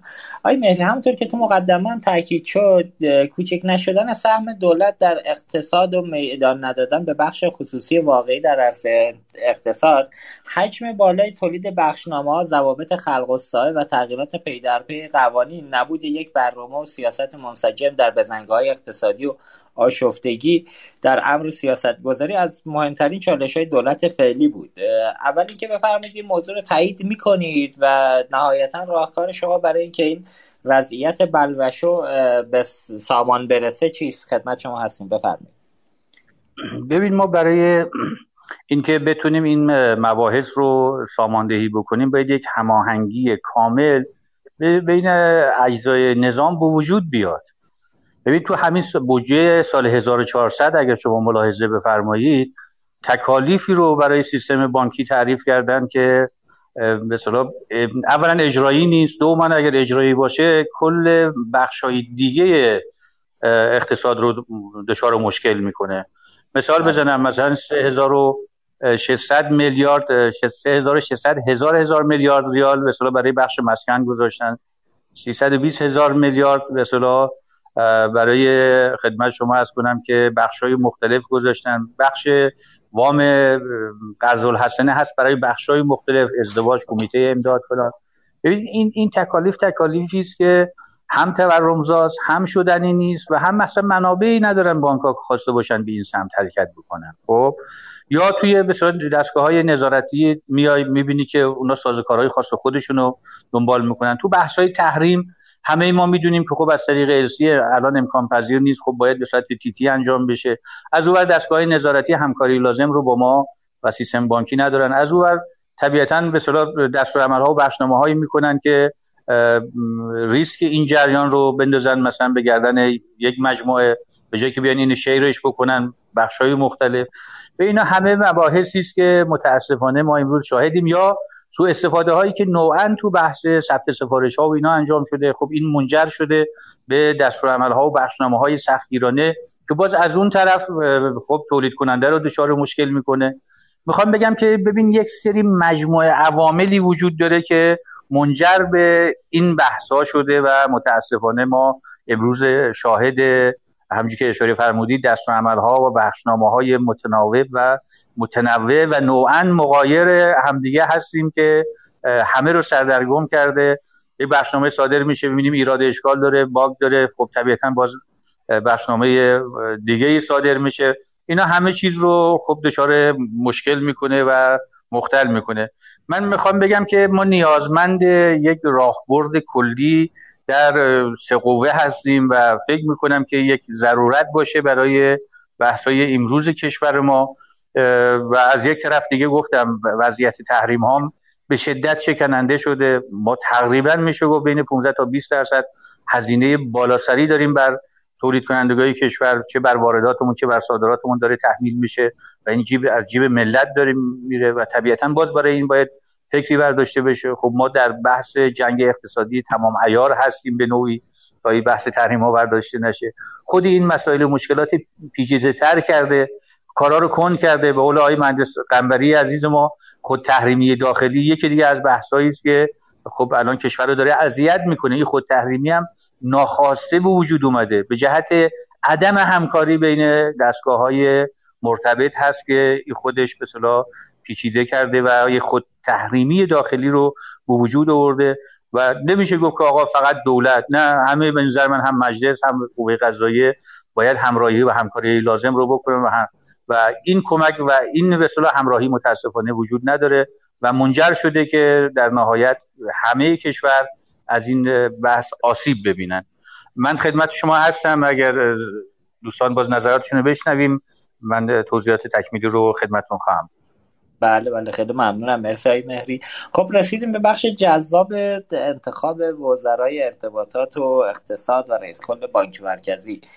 خب حالا فارغ از اینکه کدومی که از این هفته نامزد فعلی رئیس جمهور آینده بشه همونطور که تو صحبت های عزیزان مطرح شد یکی از موضوع مهمترین موضوعات و معلف های موفقیت دولت انتخاب کابینه هستش که حالا چه فردی در کابینه قرار بگیره در سمتی قرار بگیره. و بتونه حالا اون معمولیت هایی که بهش سپرده میشه بر اساس اولویت های کاری که وجود داره اونا رو به سرانجام برسونه. من خواهشم اینه آقای قنبری بفرمایید که برای وزیر ارتباطات ما چه شاخص هایی رو باید مد نظر قرار بدیم که رئیس وزیر ارتباطات دارای چه شاخص هایی باشه. بعد با تجربه که از علی اشراف کاملا به حوزه فناوری کشور و وزارت ارتباطات هم دارید دیدگاه خودتون در خصوص اینکه اولویت کاری دولت بعدی در حوزه وزارت ارتباطات چی باشه رو هم بفرمایید ممنون میشم. خدمت شما هستم آقای قنبری بله بله. خب خیلی ممنون. دوستان آیه منس اسلامی آیه دکتر مهری نکات خوبی رو اشاره کردند. من فقط یک نکته رو می‌خوام اشاره کنم و اون اینه که بعض موقع در ادبیات رسانه‌ای به بانک ها ظلم میشه که اعلام می‌کنن بانک ها نمی‌خوان حمایت کنن از تولید و یاد تکالیفی که بهشون گفته شده رو عمل نمی کنند چون همه فکر می‌کنن که در حقیقت بانک ها منابع نامحدود دارند. این تکالیفی که اعلام میشه حتما باید چکار کنند؟ پیاده کنند. من یادم میاد در برنامه اول دوم وقتی که بحث بودجه نوشته می‌شد در تفسیرهای مربوطه مثل تفسیر سه و اینها سقف و کف و حدود و سقور نوشته می‌شد و از محل بازگشت تحصیلات قبلی و اینها در حقیقت سعی می‌شد که بحث در حقیقت تکالیف بانک ها روشن میشه در که الان نه همه میان و همه فکر می‌کنن که بایستی در حقیقت تعهدات جدید رو زیر بارش برن. از سیل و نمی‌دونم زلزله و در حقیقت آسیب های دیگه اجتماعی مثل همین ویروس اینها بگیرید تا تعهدات قبلی خود بانک ها خب مسلسل این که بانک ها مثلا فرض کنید چه حالا صنعت معدن چه بانک ملی که اینا در پروژه های سندیکایی و حمایت مالی پروژه ها اکثرا مشارکت دارند اینها وقتی پروژه رو تصویب می‌کنن برای سالهای آتی هم چی؟ تعهدات دارند. چون وقتی بانکی یک پروژه رو تصویب می‌کنه هم برای سرمایه گذاری هم سرمایه در همین بحثاش چی؟ برنامه داره همه فکر می‌کنن نه دیگه یه بار گرفته شده دیگه چی؟ نخواهد شد. این از اون نکاتی که من فکر می‌کنم حتما باید ساماندهی بشه که یه طرفی ما بانک رو مخفوف کنیم در بریم و اما من برگردم به سوال حضرت علی. من اشاره کردم که عزیزان ما مستحضرند ما چاری جزی نداریم. در مقابل همه ناملایمات همه تصمیمات که دولت ها و بقیه می‌گیرند مخصوصا از بحث از باب تحول وانستیم و حرکت بکنیم. این نکته اول من. ما در بخش بانکداری بانک مرکزی یه تجربه طولانی رگولاتوری داره. ما می‌دونیم که بانک مرکزی از بانک ملی در منفج شد. بیش از 50 سال پیش. ما در بخش ارتباطات و رگولاتوری خوبی هم بود چون تنها رگولاتوری است که داوری اینها هم داره اختیارات خوب هم داره. ما در بخش فناوری اطلاعات و ارتباطات عملا از سال 82 سه صاحب رگولاتوری شدیم. اونم تازه یه رگولاتوری که بدون داوریه. و از اون موقع هم بحث فناوری اطلاعاتی که همیشه در خصوصی بود ما قبلا شورای انفرماتیکی وجود داشت بحث دولتی رو نداشتیم. سازمان برنامه بودجه خودش در حقیقت مدیریت فعالیت ها رو به عهده داشت و امور شرکت های انفرماتیک هم ساماندهی می‌کرد. ولی بعد از اینکه وزارت خونه تشکیل شد وزارت ارتباطات فناوری اطلاعات دیگه فناوری اطلاعات هم جزو مقولاتش قرار گرفت. که خب خوشبختانه مواجه شد با بحث توسعه اینترنت شبکه های جدید اینها. من اشاره بکنم که وزارت ارتباطات و فناوری اطلاعات یه فرقی با دیگر وزارت ها داره. و اون اینه که ما از سال 79 به بعد دیگه از منابع عمومی دولت منفک شدیم. یعنی از محل حق امتیازها و برگشت حق امتیازها عملا امور سرمایه گذاری و هدایت بخش و زیر ساختار را چی انجام میدیم. ما در بخش فناوری اطلاعات یک ابزاری داریم به نام USO تحت عنوان universal service obligation و اون اینه که وقتی به عنوان دولت تکلیفی رو به بقیه اعمال می‌کنیم یا اعلام می‌کنیم خودمونم هزینهش رو چکار می‌کنیم تقبل می‌کنیم. مثلا به عنوان مثال همین جریان تاخیر که ما ارتباطات روستایی بردن فیل بردن ارتباط پر ضروری بود ما از محل اعتبارات خود بخش از محل USO این بحث رو چی تامین کردیم؟ تردیدی نیست قبل از کرونا ممکن بود 3 4 درصد revenue share کفایت بکنه که بعد تبدیل کردیم به 7 درصد. حالا امیدوار هستیم که دوباره چیکار کنیم؟ زیاد بکنیم.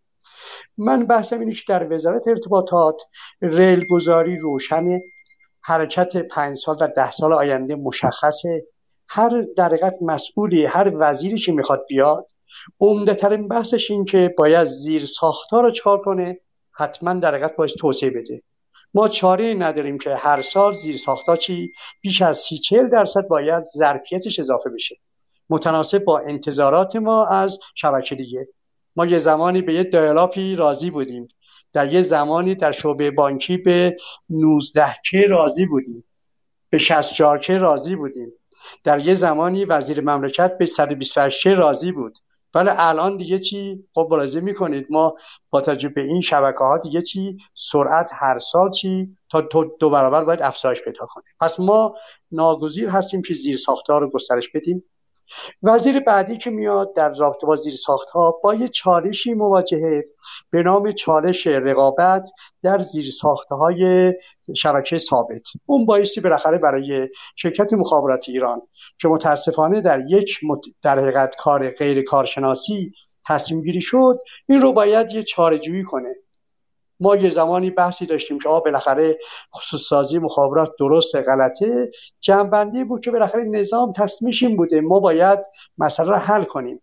لذا ما مثلا نگاهمون این بود که بحث حاکمیت و از مالکیت و از بحث مدیریت باید جدا کنیم. پس یکی از چالش های وزیر بعدی بحث شرکت مخابرات و تصمیم گیری برای اون نه از باب خود شرکت مخابرات بلکه به عنوان یه باتلنکی برای توسعه ارتباطات کشور برای توسعه کسب و کارها برای توسعه در شرکت های خصوصی که بتونن وارد این فضا بشن. پس یه بحث زیر ساختیه بحث دوم در دولت بعدی وزیر ارتباطات ناگزیر هستش که مسئولیت هماهنگی سرویس های جدید مبتنی بر فناوری اطلاعات و چی به عهده بگیره. من یادم میاد وقتی که همین بحث کرونا پیش اومد و بحث در حقیقت آموزش مطرح شد رسما وزارت خونه به وزارت آموزش نمیشه آقا شما درسته که شبکه شاد اومده و همراه اول تقبل کرده 15 سال به طور مجانی رو تامین بکنه ولی این کفایت برای کشور رو چی؟ نمی‌کنه. نه اینکه ما مخالف اون باشیم. ما مسلما شبکه های مستقلی رو و موازی رو برای این لازم داریم. یا بحث همین سلامت. بالاخره بحث سلامت الان شما نگاه می‌کنید اطلاعات سلامت در حقیقت بحث رگولاتوری سلامت ارتباط وزارت بهداشت وزارت تعاون خود در حقیقت بحث دولت الکترونیک و اجرای نشدنش. وقتی دست چهار پنج تا وزارت خونه و مسئولی باشه دیگه چی؟ به جنبندی خاصی نمی‌رسه. ما مثلا در دولت بعدی حتما باید با رگولاتوری مالی و بانک مرکزی بایستی یک همگرایی نزدیکی داشته باشیم. چون ما در وزارت ارتباطات ناگزیر هستن که وارد رگولاتوری نسل چهار و پنج بشن. ما الان در آستانه ورود به نسل چهاریم ولی برای رگولاتوری نسل پنج هم باید آماده باشند. تکالیف بخش روشنه. من اصطلاحی که دارم اینه که وزیر بعدی که میاد ریل رو نمی‌تونه عوض بکنه. خواسته اجتماعی رو نمی‌تونه عوض بکنه. این دیگه خواسته مردمه. کارهایش هم نشون داده. نشون داده که ما بایستی بریم سراغ توسعه کسب کارها. یعنی ما روزی که تونستیم سرویس های مثل اسنپ و تپسین ها را بیفته معنیش این که دیگه وزارت راه و ترابری نباید در مقابل سرویس های جدید حمل و نقلی و کامیون و غیر اینا چی مقاومت بکنه و بقیه وزارت رو همینطور. من فکر کنم در پنج سال بعدی در این وزارت خونه می‌تونه یکی از ناجیان اقتصاد کشور باشه. و امیدوار هستیم که سهمش که الان 6.5 درصد در اقتصاد ملیه حداقل در ده سال آینده به در حقیقت 15 تا همچی افزایش پیدا کنه. من فکر کنم وظایف وزیر بعدی روشن هستش. به تبع قضیه اونی که مهمه تسلط وزیر بر موضوعات در حقیقت حقوقی و در حقیقت مالی و فنی قضیه هست. داشتن نیروهای کارآمد در بخش ضروریه. هرچند که ما در بخش فناوری اطلاعات نیروهای کارآمد زیادی در خارج از دولت داریم استفاده از اونها ضروری هستش. رقم هم خورده. و من توصیه هم همیشه به دوستان این بوده و خوشبختانه هم وزیر فعلی هم که آیه ونس شهرامی همیشه این داشته. به این نقطه رسیدی که گروه های در حقیقت تشکل های سنفی می توانند کارهای تصدی های حاکمیتی رو هم چکار کنند به عهده بگیرند. این راه رو باید با قوت ادامه بدیم و, و زمینه هم فراهم هستش. پس به طور خلاصه من عرض می کنم که وزیر بعدی ما بایستی معتقد به حاکمیت فضای مجازی باشه بایستی معتقد باشه که حکمرانی جدید بر مبنای فناوری در حقیقت ارتباطات و اطلاعات هستش. گسترش زیرساختها ضروری منابع بخش در حقیقت از داخل خودش تامین میشه. فضا رو هم باید آزاد کرد. از اون ورم بخش این بخش ارتباطات و فناور اطلاعات دیگه بخش در حقیقت محدودیت ها نیست. این بخش دیگه بله. خودش برای فرصت هستش به ایجاد فرصت. عذرخواهی می‌کنم.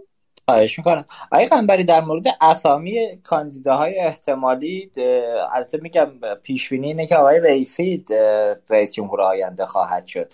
یه تعداد اسم من در حوزه کاندیداتوری برای وزارت ارتباطات دارم که وزیر وزیر احتمالی آینده خواهد شد. شما اسامی رو دارید که بتونید ذکر کنید الان پیش بینی ها چیه روی چه افرادی الان صحبت داره میشه برای وزارت ارتباطات؟ بله الان دیگه خوشبختانه در وزارت خونه ما افراد داوطلب زیادن و حضورم دارن بله. حالا چون شما اسم آی رئیسی رو بردید بالاخره آی رئیسی دو تا از در حقیقت رئیس ستاداشون از بچه های در حقیقت ICT ما هستن دیگه چه آی دکتر تقیپور که حتی بله. نفی کردن اون نقل قولی از ایشون رو و چه آی ناظمی اردکانی که خودش قرار بود کاندید بشه و بعد الان رئیس در حقیقت گروه نخبگانی آی رئیسی هست آی ناظمی زی در حقیقت زیربناش مخابراتی دیگه. جدا از این که در سایر گروه ها هم همکاران دیگه ما هم درگیر هستند. یعنی من فکر می‌کنم مثلا فرض کنه حالا چه آیه من انتظاری در یه جاهایی آیه در حقیقت بندس کوزادی و ما خوشبختانه در وزارت خونه افراد داوطلب این قصد زیاد داریم. هرچند که خب خدای مهندس جهرومی هم به طبع قضیه جایگاه خاص خودشون دارند. خدای مهندس جهانگردن در سال سال مطرح بودند ولی من فکر می‌کنم مستقل از اینها تردیدی نیست که ما وزیرمون باید همسو با رئیس جمهور باشه و کمک بله. بکنن که در حقیقت محدودیت ها کم بشه. ببینید ما در بخش خودمون معتقد به شفافیت هستیم. ما معتقد مثلا ملاحظه می‌کنید ما اولین گروهی بودیم که برای در حقیقت رجیستری گوشی های هوشمند اقدام کردیم. چون می‌دونستیم که اگر این کار نکنیم گوشی های هوشمندی که به عنوان ابزار توسعه کسب و کارها هستش در ضروریه. ما درست نتونستیم ضرورمون به بیمه نرسید به مالیات نرسید نتونستیم شغلای خانگی و اینها رو تعریف بکنیم. ولی بالاخره یه روزی جا خواهد افتاد. اسنپ و تفسیر ممکن بود یه روزی مانعشون بشن. ولی بالاخره دیگه چی؟ وقتی مردم اقبال آوردن رو آوردن دیگه چی؟ جایگاهشو پیدا کرد. ما الان نفرات زیادی رو داریم. البته اینهایی که من عرض کردم جزو پیرمرده قضیه هستند و یقینا ما الان بین جوانها های زیادی داریم که چون اشاره کردید من فقط اونایی که پخش شده بود رو اعلام کردم. اونایی که به بله. موجود هستن چی؟ وجود دارند هرچند که شما می‌دونید که هیچ آدم در حقیقت چه میگن حالا من کلمش خوب نیست که بگم هیچ آدم عاقلی. بلکه قبول مسئولیت در این دوره پرتلاتون کار آسونی نیست کار آسونی نیست و کسی که وارد میشه در مدیریت بله. بعدی حتما باید در حقیقت مسلط به این فناوری اطلاعات و ابعادش باشه و بتونه روند تحولات جهانی رو حتما در حقیقت تعقیب بکنه و به کار هم ببره. و زمین هم فراهم هستش و دیر یا زود خواهد شد. من همیشه به دوستان توصیه می‌کنم اگر در یه دوره هم چهار پنج ساله اتفاق نیفتاد این مثل آبی که پشت سد جمع میشه و به طبع قضیه تبدیل به یه سیل ویرانگر میشه همون وسیع بود که ما برای نسل در حقیقت دو به سه و چهار موبایل داشتیم وقتی بله. که ما توقع کردیم به خاطر مثلا رایتل و غیر اینها دیدی که با آمدن نسل سه و چهار دیگه چی فضاهای جدیدی باز شد. الان هم چی فضای نسل پنج و شیش هم در حال در راه شبکه های اجتماعی در راه این زمینه زمینه نیست که قابل کنترل باشه. باید وارد شد مدیریت شد و فضا رو چی؟ در حقیقت برای کاربردهای کشوری آماده کرد. دقیقا. حالا من یه سه تا اسم دیگه هم به اسامی که شما ذکر کردید اضافه کنم. آقای اخوان بهابادی مدیر عامل همراه اول. یکی از گزینه های احتمالی وزارت ارتباطات هست اکنون آقای رسول جلیلی عضو شورای عالی فضای مجازی و آقای دکتر حکیم جوادی که الان مدیر عامل هلدینگ بهسازان فردام هستن. اینا هم جز افرادی هستن که کاندیدا به قول شما ماشاءالله تو وزارت ارتباطات زیاده. حالا برسیم به موضوع بعدی. آقای اسلامی حالا آقای قنبری من ندیدم اشاره به استقلال رگولاتوری در وزارت ارتباطات بکنن این نبود استقلال در رگولاتور مخابراتی باعث شده تو همین چند وقت اخیر حالا تو این سالیان گذشته به واسطه دعواهای سیاسی که بین آقای جهرومی و سهامدار و عمده مخابرات وجود داشت ایشون متاسفانه وارد فضایی بشه که برای خود من به عنوان یک رسانه جای تعجب داشت که وزیر ارتباطات یک کشور به جایی که به فکر منافع ملی باشه به فکر دعواهای سیاسی و درون خانوادگی و عملا یه خاله بازی رو جلو برد. مبنی برای اینکه مثلا من نمونه بخوام اسم ببرم در انتخاب مدیرعامل همراه اول چنان دعوای سیاسی پشت پرده در گرفت که آقای جهرومی زمانی که دید زورش نمی‌رسه به سهامدار عمده نامه می‌زنه به بورس که آقا بالاخره همراه اول توی این حوزه درآمدش کاهش پیدا کرده. پس شما آنچه که همراه اول به عنوان EPS ما اعلام کرده به بورس باید تجدید نظر بشه و مباحث اینچینی که من نمی‌دونم یه وزیر مملکت آیا نباید به فکر سهامدار خورده همراه اول باشه؟ یا بخوام اسم ببرم. به راحتی از جیب اپراتورهایی که حالا میگم همراه اول باز توی بورس سهامدار خورد داره سایر اپراتورها هم همچنین. میاد حاتم بخشی می‌کنه که نمی‌دونم ارتباط اربعین مثلا رایگان اینترنت رایگان بدید. به خاطر حالا شعایی که و شعافی که خودشون در فضای مجازی می‌خوان انجام بدن.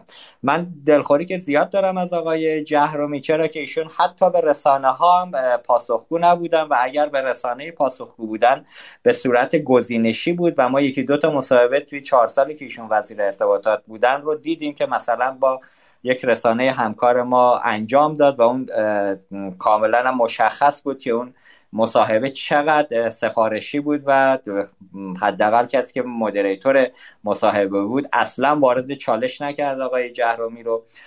بگذاریم از این موضوع. آقای اسلامی شما حالا تو نهاد بخش خصوصی هم هستید. این استقلال رگولاتوری چقدر در وزارت ارتباطات آینده می‌تونه مهم باشه برای حوزه فناوری کشور. این رو هم شما یه توضیح بفرمایید ممنون میشم. متشکرم. ببینید واقعیتش استقلال رگولاتوری همونطوری که راجع به بانک مرکزی صحبت کردیم راجع به حوزه های دیگر هم همینطوره. هر چقدر که ما بتونیم سطح رگولاتورها رو بالا ببریم تو سطوح چهار یا پنج این استقلال باید ایجاد بشه و نباید اینطور باشه که افرادی که در داخل دولت هستند تمام مسئولیت های حوزه رگولاتوری رو بر عهده داشته باشند. حتی من می‌تونم بالاتر از این رو بگم و اونم اینه که ما این سیستم های خود تنظیمگر رو مبتنی بر قدرت سنفی باید تا یه حدی شکل بدیم. شما الان می‌بینید در بسیاری از اصناف اصنافی که در قدیم شکل گرفتن بسیاری از تصمیمات رگولاتوری گرفته میشه و همه تمکین می‌کنن. و حتی اگر فردی خطا بره خود سنف قبل از اینکه قوه قضاییه بخواد با قوه قاهره برخورد کنه برخورد می‌کنه. ما می‌تونیم در حوزه فاوا هم همین رو داشته باشیم. ولی اگه برگردم به سوال شما چون آقای جهرومی هم حضور ندادن تو اینجا و من رغم همه انتقاداتی که بهشون وارده باید از ایشون دفاع هم بکنم. ببینید بله. اولا من همچنان از اینکه یک وزیر جوان که آشنا هست با مسائل روز انتخاب شده احساس خوشحالی می‌کنم. و احساسم این هستش که در دولت بعدی هم این تکرار خواهد شد. لذا گزینه‌هایی که شما برشمردین به نظرم نزدیکتر هستند به مقام وزارت. ببینید کسی که میاد در داخل توییتر در داخل جاهای مختلف حالا با هر نیتی و افراد مختلف بهش انتقاد می‌کنن. انتقادات بسیار تند. انتقاداتی که گاهن حتی از مرزهای ادب خارج میشه. به نظرم بسیار ارجحیت داره به وزیری که داخل صندلی خودش هست مستقیم با بادیگارد و با ماشین میره به سمت منزل و بر میگرده و خیلی از فضاها رو هیجانات رو اصلا تجربه نمی‌کنه. یا وزیری که با خیلی از مجموعه های سنفی میشینه گفتگو می‌کنه حداقل در ظاهر در برخی از مراکز تصمیم ساز مثل همین سازمان رگولاتوری سعی می‌کنه استفاده کنه از نمایندگان بخش خصوصی با وزیری که ما اصلا نمی‌تونیم ببینیمش نمی‌تونیم باش ارتباط برقرار کنیم به نظرم متفاوته. لذا در کنار انتقاداتی که به ایشون وارد هست به نظر من زحمات زیادی هم ایشون کشیدن مقایسه کنیم با برخی از وزرای قبلی چه در زمان های احمدی نژاد حتی در زمان آقای روحانی و نمره رو مبتنی بر همه این موضوعات بدیم من اون چیزی که می‌فهمم اینه که ما نباید وزیر ارتباطات رو جان آقای اسلامی عذرخواهی می‌کنم. خروجی این کارهایی که کردند آقای جهرومی از نماینده بخش خصوصی رو آوردن تو رگولاتوری نظر گرفتن. یا اومدن در عرصه فضای مجازی خودشون رو فضا رو باز گذاشتن بهشون توهین هم شد.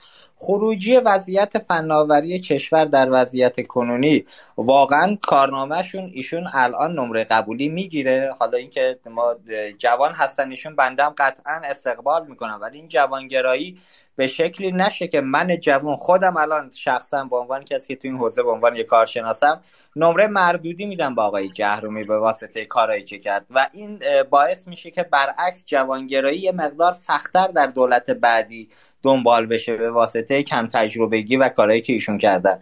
اگر اتفاق مشخصی عینی اتفاق افتاده در حوزه بخش خصوصی یا هر جایی که شما اطلاع دارید کار مفید و کارنامه عملیاتی که ایشون دادن شعاراشون رو رها بشیم حالا پهپاد پستی بلند می‌کنن میگن آقا مردم اسم بدید هر کی اسم داد اون اسمو می‌ذاریم بعد یکی میاد میگه پپه پستی. بعد بیشترین تعداد لایک رو می‌گیره.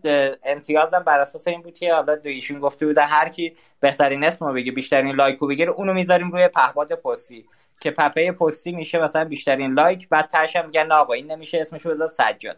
ببین با این حرکت های این چنینی که ما نمی‌تونیم کشور رو مدیریت کنیم. من خواهشم اینه که عینی اگر موردی داریم ما اسامی بگیم. من نگران این هستم که رفتارهای این چنینی و شعافهای این چنینی برعکس تو حاکمیت این چیز رو ایجاد کنه این نگرانی رو ایجاد کنه که آقا برعکس از جوانه استفاده نکنید. اینا به سمتی می‌برن که دولت رو که نشه کار رو جلو برد. اینا رو من اصلاحی می‌کنم این صحبتون اومده. عینی تر بگید ببین ببین آخه وقتی ما می‌خوایم مقایسه کنیم باید افراد و مبتنی بر برنامه هاشون مبتنی بر نزدیکیشون به رئیس جمهور و مبتنی بر اتفاقات قبلی که افتاده باید مقایسه کنیم دیگه.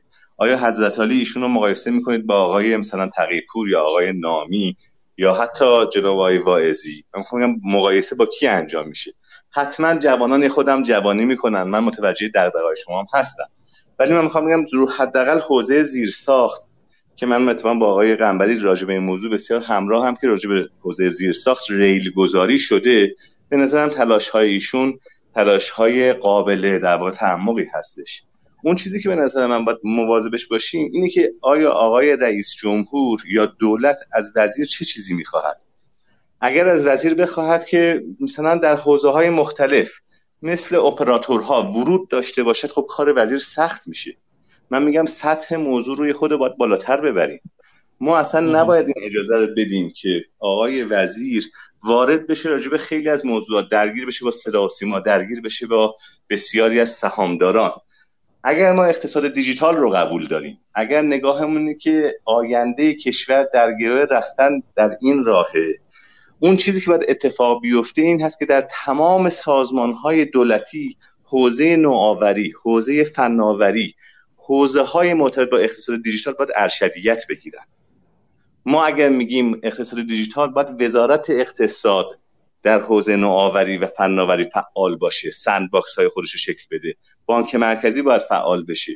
وزارت سمت باید راجع به این موضوع فعال بشه. نه اینکه ما در این دو وزارتخانه در سطح یک مشاور وزیر و رئیس مرکز در حوزه فاوا افراد متخصصی رو بر بشمریم. باید در هیئت در واقع شورای مشاوران وزرا یا حتی قائم مقام وزیر همچی جایگاهی بشینیم اون موقع انتظاری که ما داریم از مجموعه هایی که در حوزه فاوا کار می‌کنن بیش از پیشه شاید الان دیگه نتونیم این انتظارات رو در یک وزیر ارتباطاتی متصور کنیم. من اتفاقا می‌خوام بگم راجب خیلی از موضوعات ریل گذاری نشده. این وزارت وزارت پست تلگراف و تلفن بوده.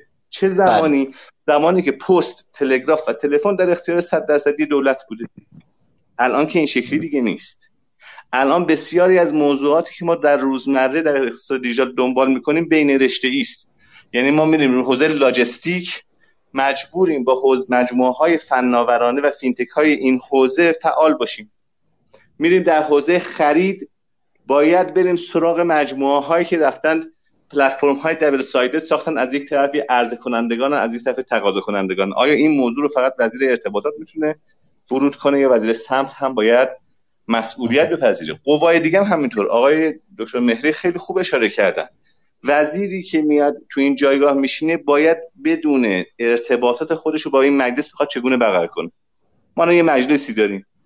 خوب یا بد مفید یا منتقد. باید بتونیم با این مجلس کار کنیم. کسی نمی‌تونه تو جایگاه وزارتخونه بشینید نتونه قوانین موثر رو به مقام بیاره. ما در حوزه فاوا مشکل جدی در قوانین داریم. در حوزه های نوآوری تقریبا حرفی برای گفتن نداریم. همین بانک مرکزی که فرمودید مگه ما اسم یک زمانی بود انقلاب در واقع بلاک چین من یادم همون زمان همه آقای دکتر فاطمی مخالفت کردن؟ فا اسمشون از انقلاب. انقلاب یعنی بزنیم و بکشیم و به هر حال آتش بزنیم. بگذاریم مثلا تحول شده دیگه. ولی همون مجموعه که گفت انقلاب بلاک چین الان مصوبه یا حداقل پیشنویسی که در این خصوص نوشته بود رو از سایت بانک مرکزی بر میداره یعنی چی؟ من اون چیزی که خواهشم هستش موضوع واقعا یک فرد نیست. بله موضوع این هست که اگه اعتقادی داریم به اقتصاد دیجیتال باید افراد مختلف در حوزه مختلف فعال بشن و این افراد باید کار کردن با بخش خصوصی رو بلد باشن. دیگه دولتی نیستن این حوزه ها دو با مجلس و قوه قضایی باید بتونن ارتباط خوبی برقرار کنن. باید بتوانند با اینها همراه بشن نشوند هزینه های زیادی خواهیم داد. خروجی مناسبی هم در نخواهد آمد. آی افتادی 6 سال 4 سال دیگه میاد میگه این وزیر فلان فلان شده چیکارا کرد؟ و اشاره ممکن نکنه به اینکه آقا مجلس چه کمکی بهش کرد؟ قوه قضایی کجاها؟ در این حدی که ببرتش وزیر مملکت رو بازجویی بکنه. خب حالا اگه یه بله. فرد خدای نکرده آلودگی اخلاقی یا اقتصادی داشته باشه ما بحثی نداریم. ولی مبتنی بر فعالیت های خاص خودش ببره. کدوم وزیر شما مطالعه همیشه برخوردی باش بکنه؟ من اون چیزی که می‌فهمم اینه اگر ما می‌خوایم شاخص های یک وزیر مناسب رو انتخاب کنیم غیر از قدرت جسارت غیر از تیزهوشی غیر از اینکه بتونه صحنه رو درست تصور کنه و آینده رو درست ببینه به نظر باید وزیر پرتلاشی باشه. اینکه میگیم جوان منظور لزوما سن نیست. شاید دل باید بیشتر جوان باشه. کسی که توی این دوران مسئولیت قبول میشه قبول می‌کنه باید عاشق باشه در حد دیوانگی. چون چیزی نداره. یعنی نه مادی نه معنوی چیز خاصی نداره. بتونه با بخش خصوصی ارتباط حد اکثری برقرار کنه. موضوعات رگولاتوری رو. تا اونجایی که میشه تحویل بخش خصوصی و اصناف این حوزه بده و ارتباط خودش رو با سایر قوا مشخص بکنه. به نظرم همچی فردی می‌توانه خروجی های بهتری رو نسبت به وزرای سابق بگیره. بسیار عالی. متشکرم نکته دارم آیه منم یه نکته رو دارم. بله بله بفرمایید دقیقاً بله خب من فکر کنم آیه منش اسلامی نکات خوبی اشاره کردند. منم می‌خوام که چون بالاخره هنوز مشاورت آیه وزیر رو من دارم و فردی که چهل و چند سال که با همه وزرا کار کردم جمع بله. افتاده. من کنم که اتفاقا آیه جهرومی جزو موفقترین وزرای ما در طی مدت بودند. حالا من علتشو اشاره می‌کنم. اول اینکه ایشون سراحت در گفتار داشتند. شما دیدید حتی راجع به فیلترینگ که موضع رو داشتند سیاسی کاری نکردن خیلی سریح اشاره کردند. خب این بله. موضعی بود که شاید برای ایشون هم در حقیقت چالش آور بود. یا بحثی که با صدا سیما داشتن رگولاتوری صدا سیما و ساترا. ما دعوای صدا سیما و وزارت ارتباطات درست به زمان دکتر عارف وزیر ارتباطات شد برمیگرده دیگه. همه دوستان می‌دونند. ما در اون مقطع سال 76 در مجلس مطرح شد که اصلا اینترنت بره به صدا سیما.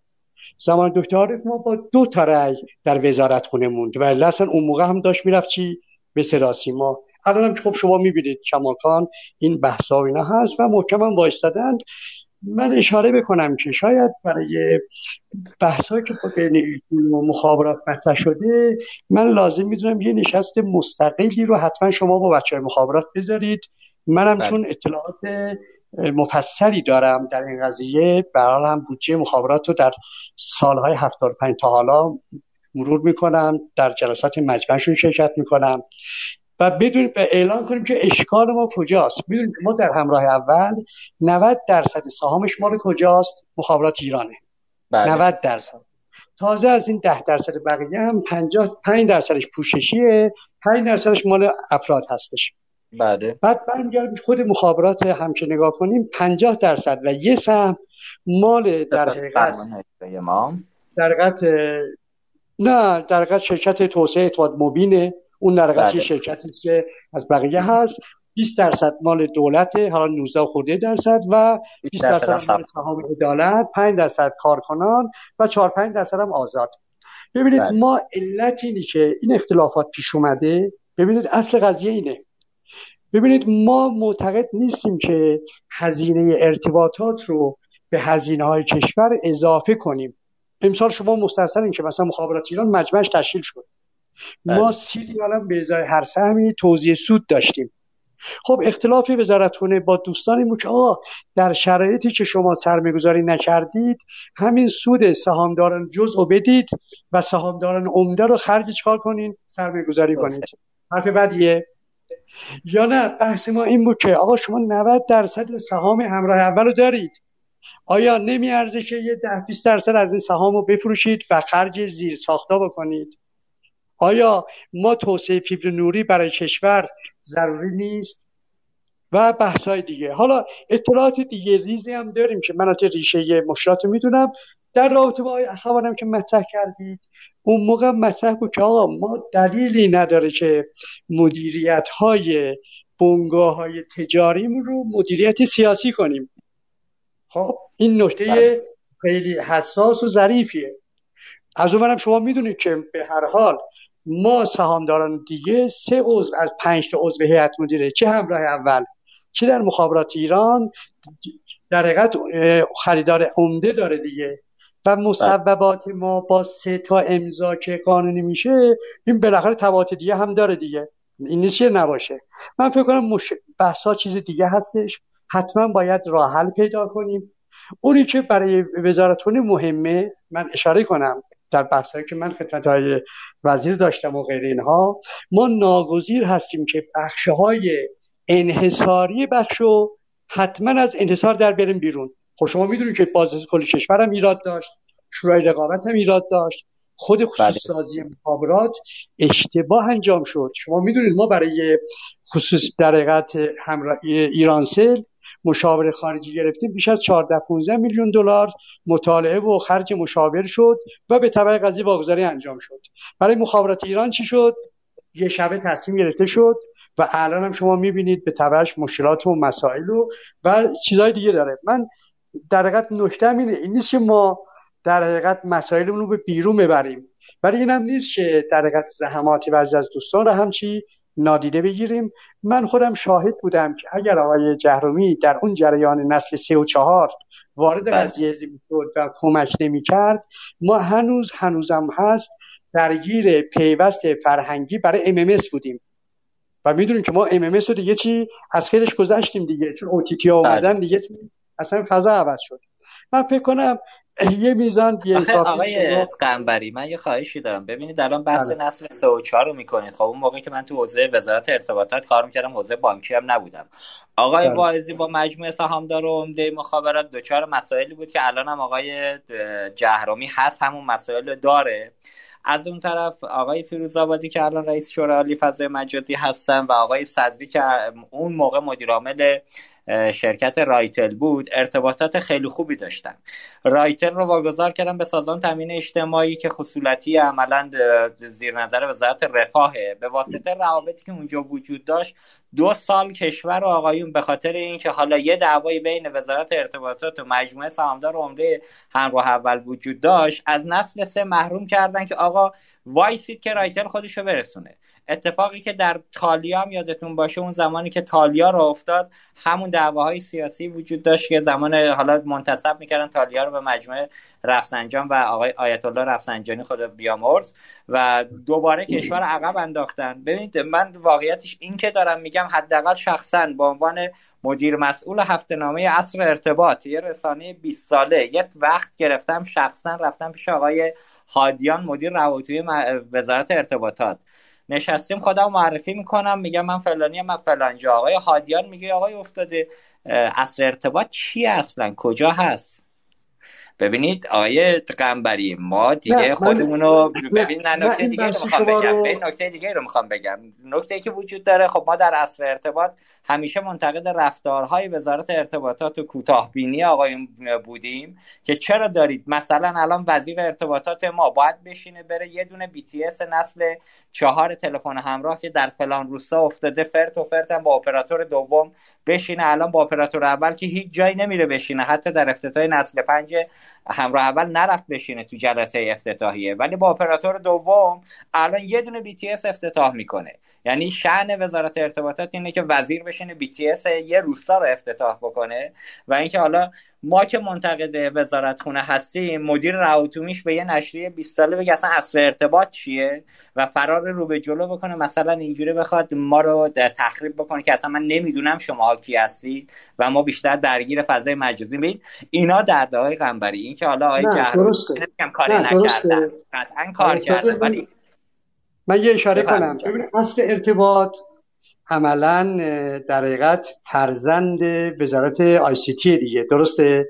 چون ما اصل زاده نه زاده زمان طرح تکفای ماست. بله بله. درست شد. پس بنابراین اصل ارتباط از وزارت خونه که جدا شدنی نیست. خب اصلا این یه نکته اول. ما یادم میاد خب بالاخره اون زمان طرح تکفا بالاخره یه دوره است که علیرغم حملاتی که بود بالاخره یه آغازی بود دیگه. برای گام بله. دوم میشه در دوره اون شد. من اشاره کنم که ببینید این نکته رو من می‌خوام حتما شما داشته باشید. وقتی آقای وایزی تشریف آوردند من اولین شرطی که برای قبول معاونت با ایشون داشتم این بود که نگاهشون به گسترش فضای مجازی چیه؟ هیچ یادم نمیره. در اولین در حقیقت سمینار بانکداری در حقیقت الکترونیک در زمستان سال 92 انجام شد. آیوایزی در سخنرانی دو تا نکته اشاره کردن. یک انحصار رایتل تمدید نخواهد شد. چون ما مخصوصا در پرزنتیشنشون این نکته را ازشون خواستیم که اعلان کنن و زیر ساخت ما هم ده برابر زیاد خواهد شد. به که بعضی از دوستان که اومدن اونجا به من گفتن نکنه شما هم دارید خالی بندی می‌کنید. گفتم نه اصلا بحث خالی بندی نیست و بحث اجبار و الزام هستش. خب که بعد از اون دیگه چی دقیقا شروع شد.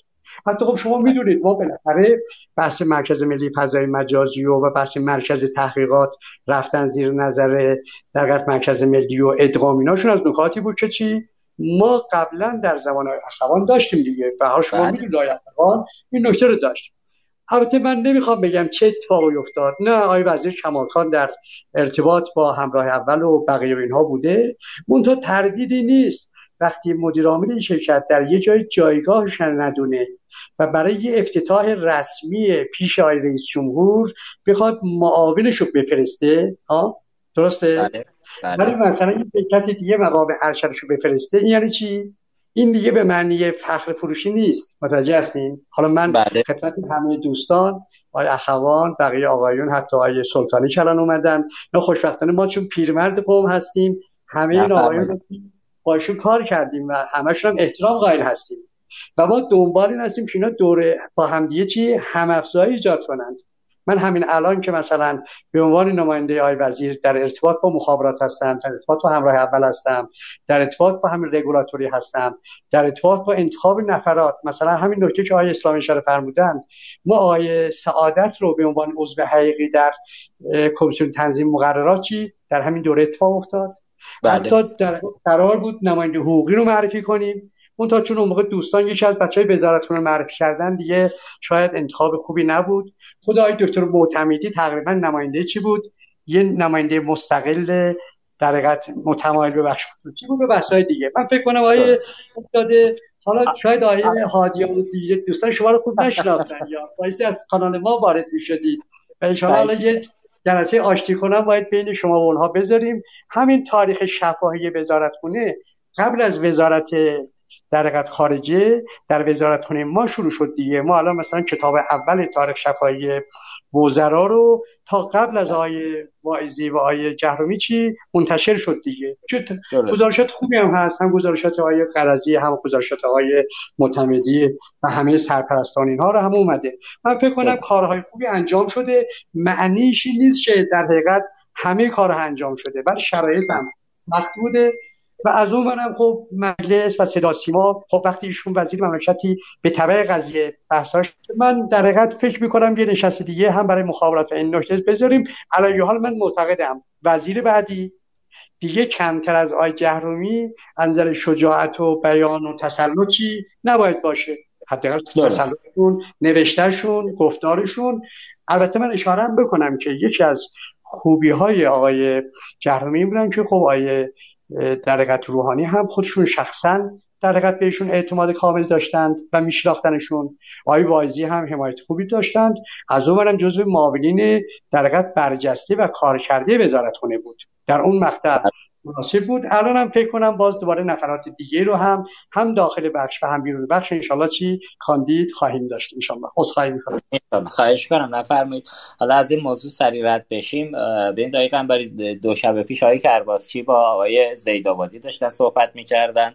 آقای چی می‌گفتن آقا بهتر آقای همتی بشه. آقای زید آبادی می‌گفت آقا آقای همتی هم بیاد فرض کنید فرد رئیس جمهور بشه. از همین الان در مناظرات دعواهایی رو راه انداخته که بالاخره با مجلسی طرفه که الان قاعدتا به سمت اصولگراها کارنش داره و از اون طرف دوباره آقای رئیسی برمیگرده تو قوه قضایی. اگر رئیس جمهور نشه چه جوری آقای همتی می‌تواند اون اتحاد رو در نظام ایجاد بکنه و کار جلو ببره؟ الان من نکتم همینه. آقای جهرومی در مقام صحبت بله حرفای قشنگ و جذابی زدن ولی با دعواهایی که جلو رفت کار جلو رفت. نه من شخصا کاری ندیدم جلو بره.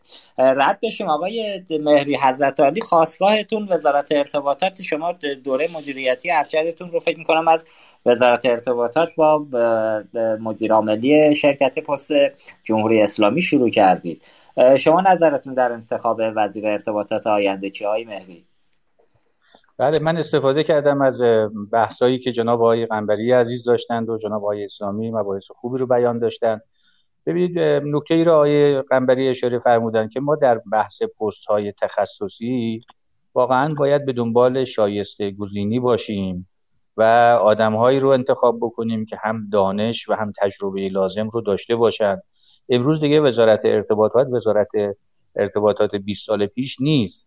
امروز می‌تونه پیشران توسعه اقتصادی کشور باشه. ببینید شما اگر زیرساختهایی که در دوران آقای دکتر واعظی ایجاد نشد اگر نمی‌شد همین الان خیلی از بخشا دچار مشکل بود بانک ها دچار مشکل بودن. خدمت شما تجارت الکترونیک دچار مشکل بود و خیلی جاهای دیگه. خب ببینید پس این وزارتخانه یک وزارتخانه مهمیه. یک وزارتخانه است که می‌تونه به صلاح به دنبال خودش بحث‌های دیگر رو بکشونه. بحث اقتصاد و هوشمند بحث اقتصاد دیجیتال. خب اینا بحثایی است که زیر ساختهاش رو این وزارتخانه مهیا می‌کنه. من فکر می‌کنم اگر به صلاح واقعا حاکمیت به این جنبندی برسه که یک سری پست های تخصصی رو از جمله وزارت ارتباطات وزارت اقتصاد بانک مرکزی وزارت سمت وزارت جاده کشاورزی وزارت خدمت شما کار و امور اجتماعی وزارت راه و شهرسازی وزارت های تخصصی کشور رو واقعا از بحث سیاسی خارجش بکنه و بحث های تخصصی بیشتر توجه داشته باشه. با آدم های متخصص و با دانش رو بگذاری من فکر می‌کنم کشور رو به جلو بره و به نفع همه هست که این اتفاق بیفته. من در بحث حوزه وزارت ارتباطات چون بخش پستش رو کمتر دوستان بهش پرداختن ببینید امروز بحثای پستی دنیا بحثای مهمی شده. پست از لتر به سمت پارسل رفته و به تو همین که بحث ویروس کرونا هم می‌بینید که خب خیلی از خریدها به صورت تجارت الکترونیک و الکترونیکی صورت می‌گیره. و پست نقش پررنگتری رو به خودش اختصاص داده. طبیعتا وزیری که میاد باید به این بخش هم عنایت و توجه ویژه‌ای داشته باشه. هرچند که خب سال 95 اساسنامه جدید شرکت ملی پست که تصویب شد اونجا گفتن حداقل دو اپراتور پستی تا پایان سال یک سال یعنی پایان سال 96 بایستی دو اپراتور پستی هم فعال بشه حداقل. همچنین بانک پست بانک به عنوان بانک تخصصی به صلاح ارتباطات معرفی شد که قرار شد خدمت شما از کنم اساسنامهش بر این مبنا تنظیم بشه و بره تو دولت تصویب بشه.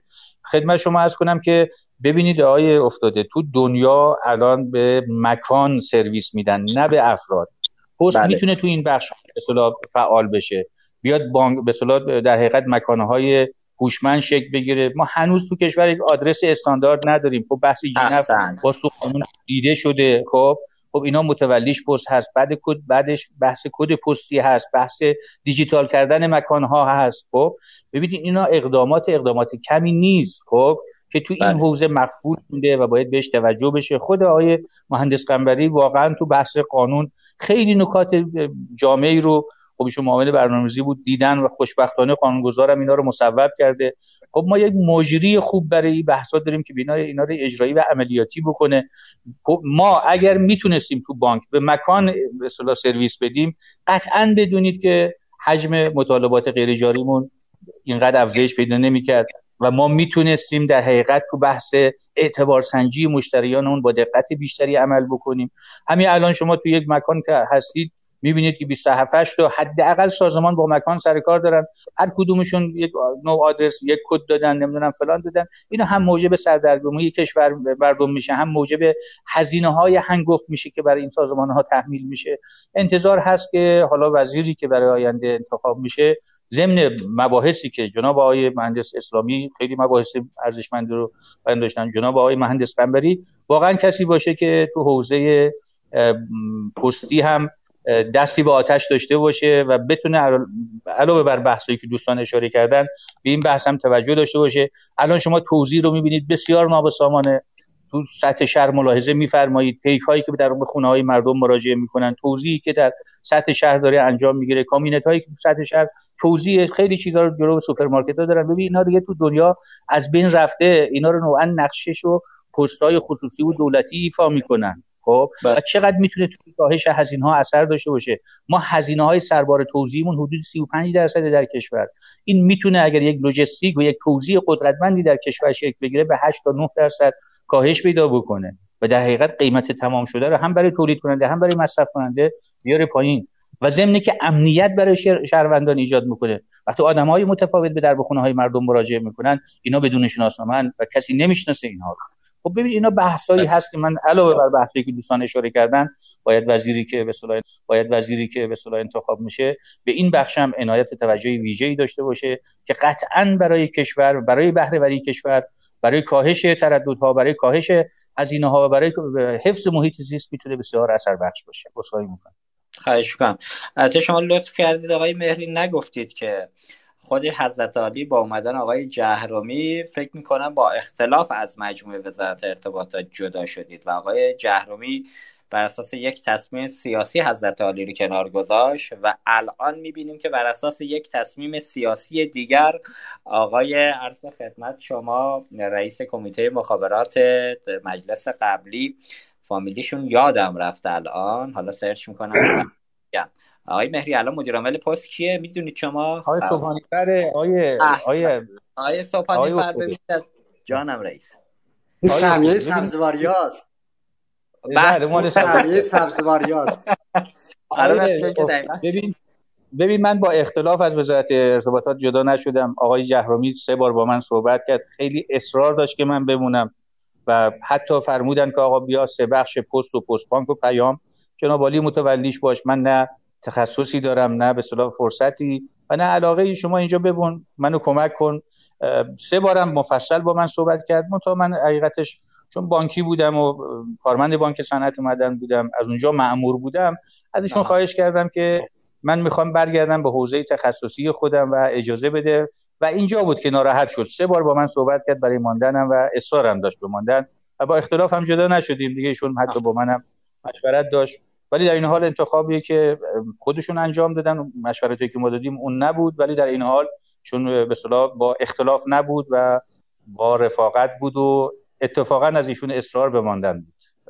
خیلی عالی. آقا ممنون. ما رو اصلاح کردید. دیتایی که من داشتم پس دیتای اشتباهی بود. ولی در این حال الان انتخاب آقای فر رو هم به عنوان رئیس کمیته مخابرات مجلس برای گذاشتن روی مجموعه پست جمهوری اسلامی ایران من شخصا یه انتخاب سیاسی می‌بینم چون آقای فر رو تا جایی که می‌دونم کارمند شرکت ارتباطات زیرساخت بود. دانش پستی نداشتن و همینطور که تو صحبتاتون هم فرمودید ما الان یکی از مشکلات نظام بانکی در حوزه احراز هویت نداشتن یک کد پستی واحد واسه افرادی. خب چرا نباید این اتفاقات درست بیفته؟ با انتخاب افراد علمی که می‌تونن تو هر پستی کار رو جلو ببرن ولی البته این فقط مختص به وزارت ارتباطات ما نیست متاسفانه کل دولت این فرایند داره اتفاق میفته از این موضوع رد بشیم. لطفا یه مقدار خلاصه تر اگر بریم که ما دیگه تایم شما رو بیشتر از این هم نگیریم. برسیم به انتخاب وزیر اقتصاد. آقای قنبری در حوزه وزارت اقتصاد وزیر آینده چه شاخصه هایی رو باید داشته باشه و چه اولویت هایی رو باید مد نظر خودش قرار بده؟ بله. خدمت شما هستیم. خوب دوستان بدونن که وزارت اقتصاد دارایی در حقیقت نباید اسمش رو وزارت خونه بذاریم. این فوق وزارت خونه است. بله. حالا برای اینکه بگیم که کجاست وزارت در حقیقت اقتصاد داره یعنی خزانه داریش خودش یه دنیا و یه عالمیه. خود بورسش یه عالمیه. بانکاش و اینها یه, یه عالمیه خود بانکا بعده سازمان خصوص سازی خودش یه عالمیه. همه اینها که شما نگاه گمرکش چی؟ یه عالمیه. از اون گذشته خود در حقیقت عضو مجمع همه شرکت های دولتی یه عالمیه. مسئولیت اموال خود در دولت خودش یک دنیای خاصیه. بخاطر بله. همین شما وقتی نگاه کنید ما در اقتصاد دارایی یکی از معاونت ها بوده که از بعد انقلاب تا حالا فقط دو نفر عوض شدند. حتما دوستان می‌دونند دیگه ما تا سالیان سال جناب آقای فاطمی زاده یکی از افراد شاخص اونجا بودن برای خزاندار کل که بعد از اونم خوشبختانه آقای اکرمی که از قدیمی های سازمان برنامه بودند و مسئولیت خزانه رو دو نفر چی دارن ادامه میدن. حتی هم می‌دونیم که اخیرا شدن معاونت کل هم شدن. چون تازه از زیر معاونت کل دو تا معاونت دیگه هم چی اضافه شدند بله. وزارت اقتصاد دارایی تنها وزارتخونه است که اون قانون پنج تا معاون رو چی زیر سر گذاشته دیگه. حداقل الان هفت معاون وزیر داره. پس این جای خیلی حساس جای خیلی مهمیه. برای سیاست های کلی اقتصادی کشور نقش داره و کسی که اونجا قرار می‌گیره تردیدی نیست که نبایستی خودش رو درگیر اجرا و اجرایات بکنه. چون اگر درگیر اجرایات بکنید یه باخته. مثلا خود مالیات رو شما نگاه کنید. ما چند سال پروژه مالیاتی رو داریم چکار می‌کنیم؟ انجام میدیم. چی شده؟ هنوز فعلا دوباره چی؟ گیر این قضیه اطلاعات و غیره هستیم. پس بنابراین وزارت اقتصاد دارایی یه جایگاه خیلی مهمیه. وزیری هم که اونجا میاد بر اساس نگاه رئیس جمهور و مصاحبه مجلس باید یک دو تا در حقیقت تم و دستش بگیره و بره ادامه بده. مثلا من یادم میاد اون زمانی که آقای در حقیقت طیب نیا وارد اونجا شدند. تز اولشون این بود که تورم رو کنترل کنند. خب تخصص نظری هم داشتن در این قضیه هم چی؟ کاملا موفق بودند. ایشون هم جزء تنها وزیری بودن که وقتی دیدن دیگه فضا براشون مناسب نیست دیگه نموندن که در حقیقت در حقیقت کار رو زمین بذارند.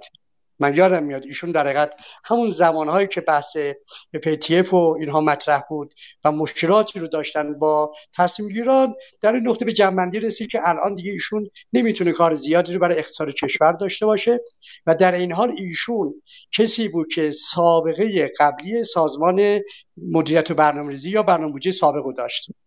ایشون در یکی از دوره ها در حقیقت خودش در زمان دکتر عارف که رئیس سازمان برنامه بودجه بود؟ ایشون معاون اصلی اونجا هم بودند. خب پس بنابراین فردی که در اقتصاد داره قرار می‌گیره حتما باید فرد مسلطی باشه هم دارای نظریه باشه.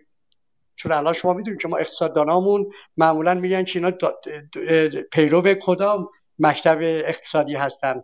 بالاخره پیروان مکتب در حقیقت علامه ها شهید بهشتی ها تهرانی ها اینا هر چی؟ برای خودشون عوالمی رو دارن دیگه و هر کدومشون نگاه خاص خودشون دارن. پس بنابراین این وزیر بایستی حتما داره یا حتی مثلا امام صادقیان باز خودشون بالاخره چی؟ یه تفکر دیگه رو دارن. من معتقدم که یه تفکری رو بایستی انتخاب بکنن. بر اون اساس بیان در حقیقت برای معاونت ها در حقیقت کار کنن که اجرایات رو جدا کنند. ما متاسفانه در وزارت اقتصاد دارایی من می‌خوام اشاره کنم که افراد در حقیقت توانمند تحول آفرین رو وارد سیستم ها نتونستیم بکنیم. و این یکی از عوامل عقب موندن موتور اقتصادی کشور ما بود از کل تحولات کشور. من یه مثالی رو فقط اشاره می‌کنم که ما وقتی می‌خواستیم دفاتر اسناد رسمی پوز بذاریم ما بالاخره از طریق خزانه تونستیم به در حقیقت توافق با خود دیوان ماسوات بریم که آیا پولهای دولت که در آن واحد به خزانه باید وارد بشه و از طریق پست چجوری این را اجرا خواهیم کرد؟ اون موقع بالاخره یه بحث اینطوری بود. یعنی همین مسئله ساده شاید ماها برای ما چی طول کشید و حالا چون آقای دکتر فاطمی هم اونجا هستن این خودش یکی از پروژه های موفقی بود که فهمیدیم که ما بایستی پشت صد بایستیم و حل بکنیم که بعد پوز و ATM و اینها و اون قسمت انجام شد. من معتقدم که وزارت اقتصاد دارایی وزارت خونه سنگینیه. الان احتیاج به نظریه و اینها داره. احتیاج به باز در حقیقت restructure داره و destructure داره. یعنی من معتقدم که کسی اونجا میاد اول بایستی deorganize بکنه بعد reorganize بکنه. از اون بحثایی که در حقیقت ضروری هستش هم نظری و هم در حقیقت اجرایی و عملیاتی. عذرخواهی می‌کنم. آقای دکتر اسامی احتمالی رو دارید در حوزه وزارت اقتصاد در دولت آینده کی کاندیداست برای این وزارت؟ هنوز فعلا ندارم ولی می‌بینم که در حقیقت وزرای اقتصادی قبلی در حقیقت فعال هستن و و در, در حقیقت میرن جلو. ولی فکر می‌کنم هیچ کرامشون این توان رو نداشته باشه چون باعثی حتما فکر رو نو رو اونجا بره من چون بعضیشون کلام می‌بینم قبلا هم سمت سرپرستی و اینها رو داشتند من محترم که اونجا اصلا خودش در یه حد در حقیقت بالای در حقیقت در حقیقت چی میگن وزرا هستش. یعنی اهمیتش اصلا تردیدی نیست که خیلی خیلی بالاست. اما مشکلاتی هم که داریم در اقتصاد کشور بیشتر از محل در حقیقت عدم کار کارشناسی خود وزارت اقتصاد داره. حالا اینو اتحاد دشپسند از دوستان خیلی خوب ما هستند در سازمان برنامه بودند. سالیان سال هم با آقای اکرمین ها در حقیقت کار کردن و قبل از آنم بودند. ولی اونجا یه جاییست که خیلی در حقیقت احتیاج به کار کارشناسی داره. همینطور که برای سازمان برنامه هم هست دیگه. برای سازمان برنامه هم این دوتا. ولی سازمان برنامه در مقایسه با اقتصاد دارایی نقشش خیلی خیلی عمیقتر هستش. دقیقا. حالا البته من توی اخبار می‌بینم که صحبت از آقای الیاس نادران و احمد امیرآبادی و سید شمس الدین حسینی هست برای تصدی برای این وزارت خونه که حالا بعد وایسیم در دولت بعد ببینیم چه اتفاقی میفته آقای اسلامی از ذره علاقمندی زیادی هم به حوزه سیاست دارید. من خواهشم اینه شما بفرمایید. حالا ما مثلا در انتخابات ریاست جمهوری آمریکا می‌بینیم که آقای بایدن معاون اول خودش رو مشخصا اعلام می‌کنه حتی قبل از اینکه انتخابات برگزار بشه. و تقریبا مردم می‌دونن که کابینه در دولت بایدن قرار چه کسانی باشن و مسندهای مهم قرار به چه کسایی برسه. خب خود همین انتخاب افراد برای حوزه های مدیریتی تو سطح وزارتخونه ها می‌تونه کمک بکنه به انتخاب رئیس جمهور شایسته. بالاخره مجموعه زیر مجموعه و رئیس جمهور هستش قرار کار اجرایی رو انجام بده.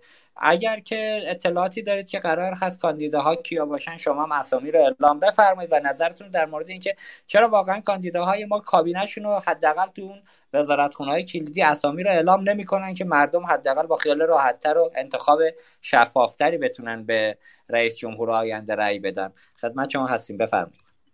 بزرگوارید نکته بسیار درستی رو عرض می‌کنید. باید همینطور باشه و اصلا تیم مدیریتی باید مشخص باشه. هیچ کدوم از نامزدهای حاضر در دوره های قبل جامعه جمعی کمالات نیستن. به جز یه بزرگواری که خودش رو کارشناس ارشد در همه حوزه ها می‌دونست بقیه دوستان باید بهرهمند بشن. از یک تیم موفق. مبتنی بر هم انتقاد وارده چیزی که هست ما چون تحذب شکل نگرفته تیم های تخصصی شکل نگرفتن گاهن ستادها خیلی فعال میشن. گاهن نزدیکان و دوستان خیلی تاثیرگذار میشن و اعتماد بیش از حد نامزدها به این نزدیکان گاهن می‌تونه که فاجعه آفرین بشه. من در حوزه وزارت اقتصاد خیلی نه تبخوری دارم نه به خودم اجازه میدم که خیلی حرفی بزنم. من هم شنیدم به خصوص آقای حسینی رو بیش از همه شنیدم آقای نادران رو کمتر. و احساسم هم این هستش که این حوزه حوزه هستش که همونطور که آقای مهندس قمری گفتن بسیار بسیار وزارت اقتصاد رو من وزارت سیاست شناختم. به خصوص تو این چند سال اخیری که بیشتر با دوستان آشنا شدم. حس خودم به صورت کلی این هستش که برای اینجا هم دیگه استفاده از یک اقتصاددان صرف کافی نیست. شاید قبلا گلایه بود. یعنی یادم زمان انتخاب خود آقای دکتر دشپسندم این بود که دوستانی می‌گفتن آقا بجز آقای نوربخش و آقای طیبزاده ما اقتصاددان نداشتیم در این حوزه. خب آقای دکتر دشپسند اقتصاددان بودن استاد دانشگاه بودن. حتما باید در واقع کسی که بالای وزارت اقتصاد و دارایی میشینه مسلط باشه و مستظهر باشه به حوزه اقتصاد. ولی واقعیتش اینه بازم تاکید می‌کنم رو اقتصاد دیجیتال. اگر کسی می‌خواهد به سمت اقتصاد دیجیتال کشور رو راهبری کنه باید در حوزه نوآوری در حوزه فینتک ها در حوزه ترند های آینده هم یا خودش متخصص باشه یا از متخصصانی در سطح معاون و قائم مقام بهره مند بشه این موضوع موضوع کلیدی هستش که تا به حال ما نداشتیم. ما راجع به همین دارایی ها یا انتقال دارایی های دولت به مردم طرحهای بسیار زیادی آمد. راجع به موضوع sandbox چه در داخل بورس و فرابورس چه در داخل بانک مرکزی و مجموعه شاپرک بحث های زیادی در گرفت. ولی واقعیتش اینه که تا خود شخص وزیر راجع به این موضوعات مجاهدت نکنه پیگیری نکنه ممارست نکنه و فشار حد اکثری نیاره ساختارهای قدیمی این سازمان ها اجازه بروز و ظهور اقتصاد متفاوت رو نمیدن. از اقتصاد نفتی گذر کردن کار بسیار سختیه من احساسم اینه اون چیزی که فارغ از خود وزیر مهمه اعتقاد اون به اقتصاد دیجیتال و بهرهمندی اون از مجموعه هستش که با این فضا آشنا هستند. این نکته که من همیشه سعی می‌کنم تاکید کنم و نظر وزرای کسانی که در این دورای سخت خودشون نامزد چنین مسئولیت های سترگی کردند به این موضوع جلب کنم که حتما از افراد متخصص این حوزه ها استفاده کنند. ما باید با پلتفرم های جدید آشتی کنیم. ما باید بریم به سمتی که وقتی عامه مردم حالا به قول آقای فرزین فردیس از مجموعه اتاق بازرگانی 7 8 میلیون نفر به قول برخی از دوستان 10 12 میلیون نفر. بر حسب نظر یک نهاد نظارتی مجموعه ایرانیانی که توی رمز ارزها سرمایه گذاری کردن به تاریخ سال قبل بیش از 18 میلیارد دلار ایرانیان داخل کشور. وقتی راجع به این موضوع وزیر اقتصاد رئیس بانک مرکزی ترک فعل می‌کنن صحبت نمی‌کنن اهمیت نمیدن تا به بحران می‌رسه نشون میدن که توانمندی لازم از شناخت عامه مردم و شناخت فناوری های نوظهور به اندازه کافی ندارن. یا جنم و در واقع قدرت تصمیم گیری و جسارت که برای یک تحول لازمه رو در خودشون نمی‌بینن. از این دو منظر خواهشمونه که اقتصاددان هایی که خودشون رو کاندید این موضوع می‌کنند حتما جسارت لازم رو داشته باشند و در سطوحی فارغ از یک مرکز یک مشاوره در سطح معاون و مقام وزیر از متخصصان حوزه اقتصاد دیجیتال بهره مند بشن. درسته. آقای اسلامی چرا نهادهای سنفی در کشور؟ حالا که کاندیداها عملا بر اساس حالا اولویت کاریشون نیومدن وزرای خودشون رو معرفی کنن. چرا نهادهای سنفی در یه اجتماعی فارغ از موضوعات سیاسی چپ راست میانه رو اصولگرا بیان بشینن؟ یه لیست از افراد افراد دارای تبهر بر اساس اولویت ها بیان چند تا اسم بدن به رئیس جمهور آینده. حداقلش اینه که شما هزینه ایجاد می‌کنی برای رئیس جمهور آینده که به عنوان نهادهای سنفی متخصص اسم معرفی می‌کنید. آقای رئیس جمهور به هر صلاحی به هر منشی لیست اسمی که شما دادید رو انتخاب نمی کند نفر دیگه ای رو می‌ذاره. نهایتا اگه نفر بعدی که ایشون گذاشتن نتونستن معمولیت های درست اون وزارت خونه رو جلو ببرن تش به اینجا می‌رسه که شما به عنوان نهاد سنفی می‌تونید مدعی بشید اون روزی که قرار بود رئیس وزیر حالا مرتبط انتخاب بشه. ما گفتیم و شما گوش نکردید. چرا نهادهای سنفی به این روی کرد نمی‌رسن سر یک میز برسن فارغ از دیدگاه سیاسی؟ پیشنهاد بدن وزارت خونه مرتبط خودشون رو. ببینید واقعیتش اینه که یک رویه حاکمی بر نهادهای سنفی بوده که ورود به این مسائل رو ورود به مسائل سیاسی تلقی می‌کردند. و خب طبعات اون رو هم گریزان بودن ازش. دقت بکنید که اگر ما افرادی رو معرفی بکنیم و اینها منتخب نشوند خب مصیبت های یک سنف شروع میشه. اگر منتخب بشوند بعد در واقع انتظارات نسبت ها تعاملات ممکنه دچار در واقع تعلل بشه مطالبه گریه آسیب ببینه.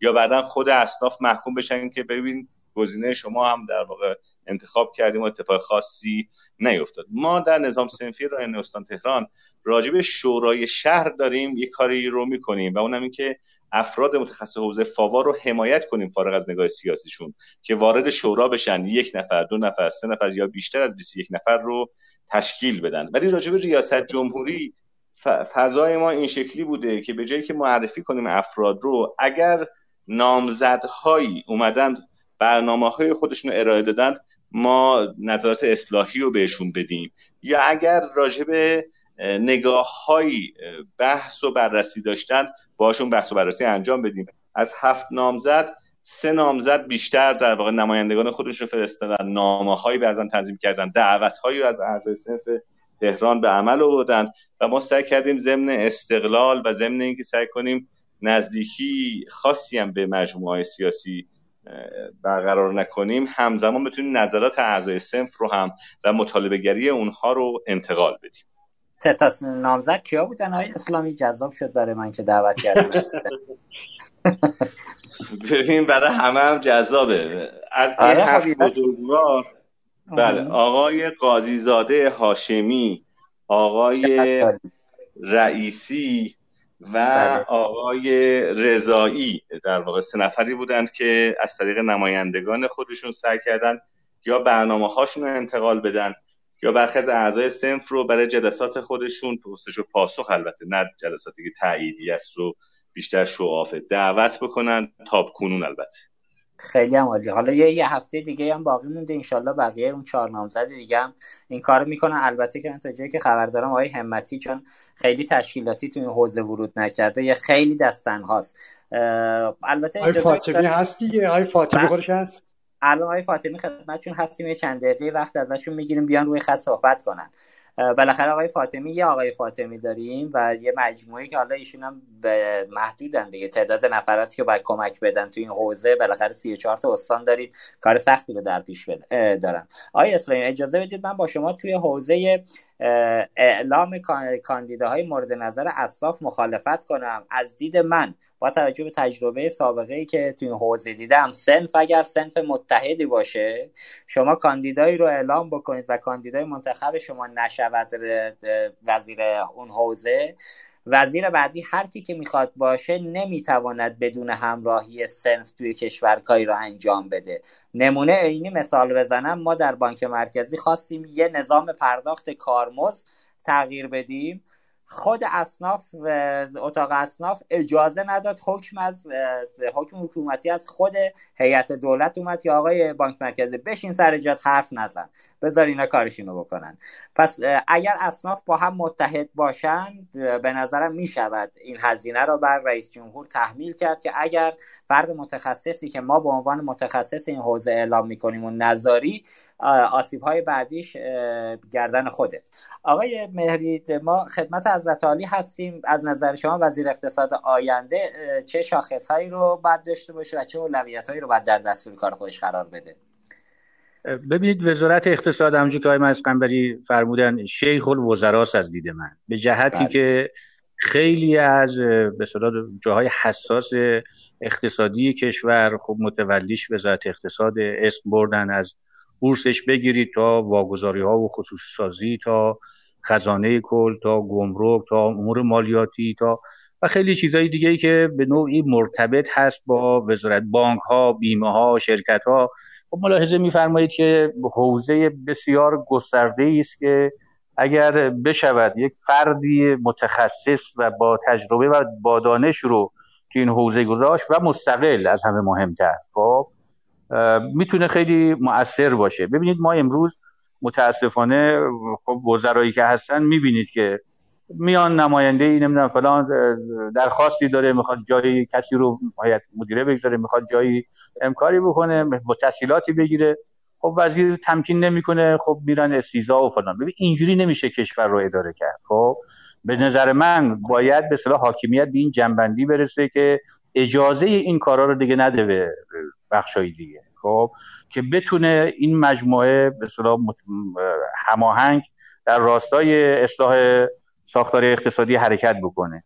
قطعا بدونید که وزیر اقتصادی که انتخاب میشه حتما باید هماهنگ با رئیس کل بانک مرکزی و سازمان برنامه بودجه باشه. چون اگر این سه جا با هم هماهنگ نباشن باز این ناهماهنگی موجب مشکلات بعدی برای کشور خواهد شد. خب پس اینم بحث مهمیه که ما باید بهش توجه داشته باشیم. ما اگر می‌خوایم خدمت شما ارز کنم که یک به برای حل مشکل نظام اقتصادی ما نیازمند یک نقشه راه مشخص هستیم و برای به این نقشه راه وجود یک حکمران خوب رو پیش نیاز این فرایند محسوب میشه و برای اصلاح نظام اقتصادی به عنوان یک اولویت مهم کشور باید معرفی بشه و طبیعتا هماهنگی باید میان سه قوه هم برقرار باشه. چون نمیشه شما یک تصمیمی رو تو دولت بگیری بره یه جای دیگه وتو بشه تو مجلس جای دیگه. خب؟ و طبیعتا اینم باز این نقشه را هم نیاز هست که گام به گام خدمت شما از کنم رو به جلو بره. برای باز اصلاح نظام اقتصادی کشور ما نیازمند یک بانک مرکزی قوی و مستقل هستیم. ما نیازمند استفاده از الگوهای سایر کشورها هستیم برای اصلاح نظام اقتصادی کشورمون. ما نیازمند یک برنامه زمانبندی شده یه هدفمند هستیم برای که بتونیم اقتصاد رو از این وضعیت نجات بدیم. ببین اوضاع خوب نیست. همه ما می‌دونیم و همه ما هم بیان می‌کنیم. معلفه های مختلفی وجود داره. یکیش هم به صدا بحث خود وزیر اقتصاد هست که به نظر من از اهمیت ویژه‌ای برخوردار هست. من فکر می‌کنم اگر این مباحث ما بتونیم حل بکنیم شاید به صدا حالا کسایی که حالا اسم بردن دوستان بتونن توفیق داشته باشن. ولی شما قوی ترین آدم رو هم بگذارید. با دانشترین آدم هم بذارید. ولی این ابزارها در دستش نباشه و این هماهنگی بین نهادها وجود نداشته باشه باز بعد از مدتی اینا بیخاصیت خواهند شد و هیچ مشکلی از مشکلات رو حل نخواهند کرد. من فکر می‌کنم قبل از اینکه ما به مصادیق بپردازیم حل این مسائل مهمه. بحث به مشکل تحریم بحث بسیار مهمیه. و همچنین اصلاح ساختارهای اداری کشور بسیار بحث مهمیه. اینا همه الان یک به چیز پیچیده ای شده که داره کشور رو اذیت می‌کنه مردم رو داره اذیت می‌کنه. من فکر می‌کنم همه این بحث ها رو که دوستان اشاره کردن حالا بحث اقتصاد و هوشمند و مباحثی از این قبیل نیازمند یک هماهنگی اولیه هست و مستلزم این بحثایی است که اشاره داشتم. ارتباط با دنیا بسیار بحث مهمیه. نمیشه. خب ما تو این دو, دو ماهی که از حالا من اطلاعاتی دارم متاسفانه ما تو بحث درآمدها خیلی توفیق نداشتیم با توجه به قانون بودجه سال 1400 طبیعتا اگر نتونیم این درآمدها رو تحریک بکنیم و تحقق ببخشیم طبیعتا به صدا با مشکلات عدیده در آینده روبرو خواهیم شد و بسیار وزارت اقتصاد از اهمیت ویژه‌ای برخوردار هست. حتما باید آدم توانمند باشه ولی پیش نیازش بحثایی که اشاره داشتم. دقیقا. البته های مهدی بحث بودن یه سند چشمانداز که البته ما داریم در کشور خودمون. همین الان سند چشمانداز 1404 رو روی میز داریم. ولی من نمی‌دونم تو مملکت ما چرا هیئتی اتوبوسی همه چی انجام میشه. این رئیس جمهور میاد برنامه خودش رئیس جمهور بعدی میاد برنامه خود. همه بزرگان اقتصادی و علمای امر میگن که آقا این روش روش مملکت داری نیست. ولی هیچ وقت ما به ثبات مدیریتی توی کشور با برنامه دقیق نرسیدیم. حضرت علی تو مجموعه خودتون قطعا شاهد بودید که یه چیزی رو به عنوان مدیرعامل ابلاغ می‌کنید به زیر مجموعه. بعد پایین دست که می‌رسه مجموعه سلیقه‌ای رفتار می‌کنه در اجرای اون دستور.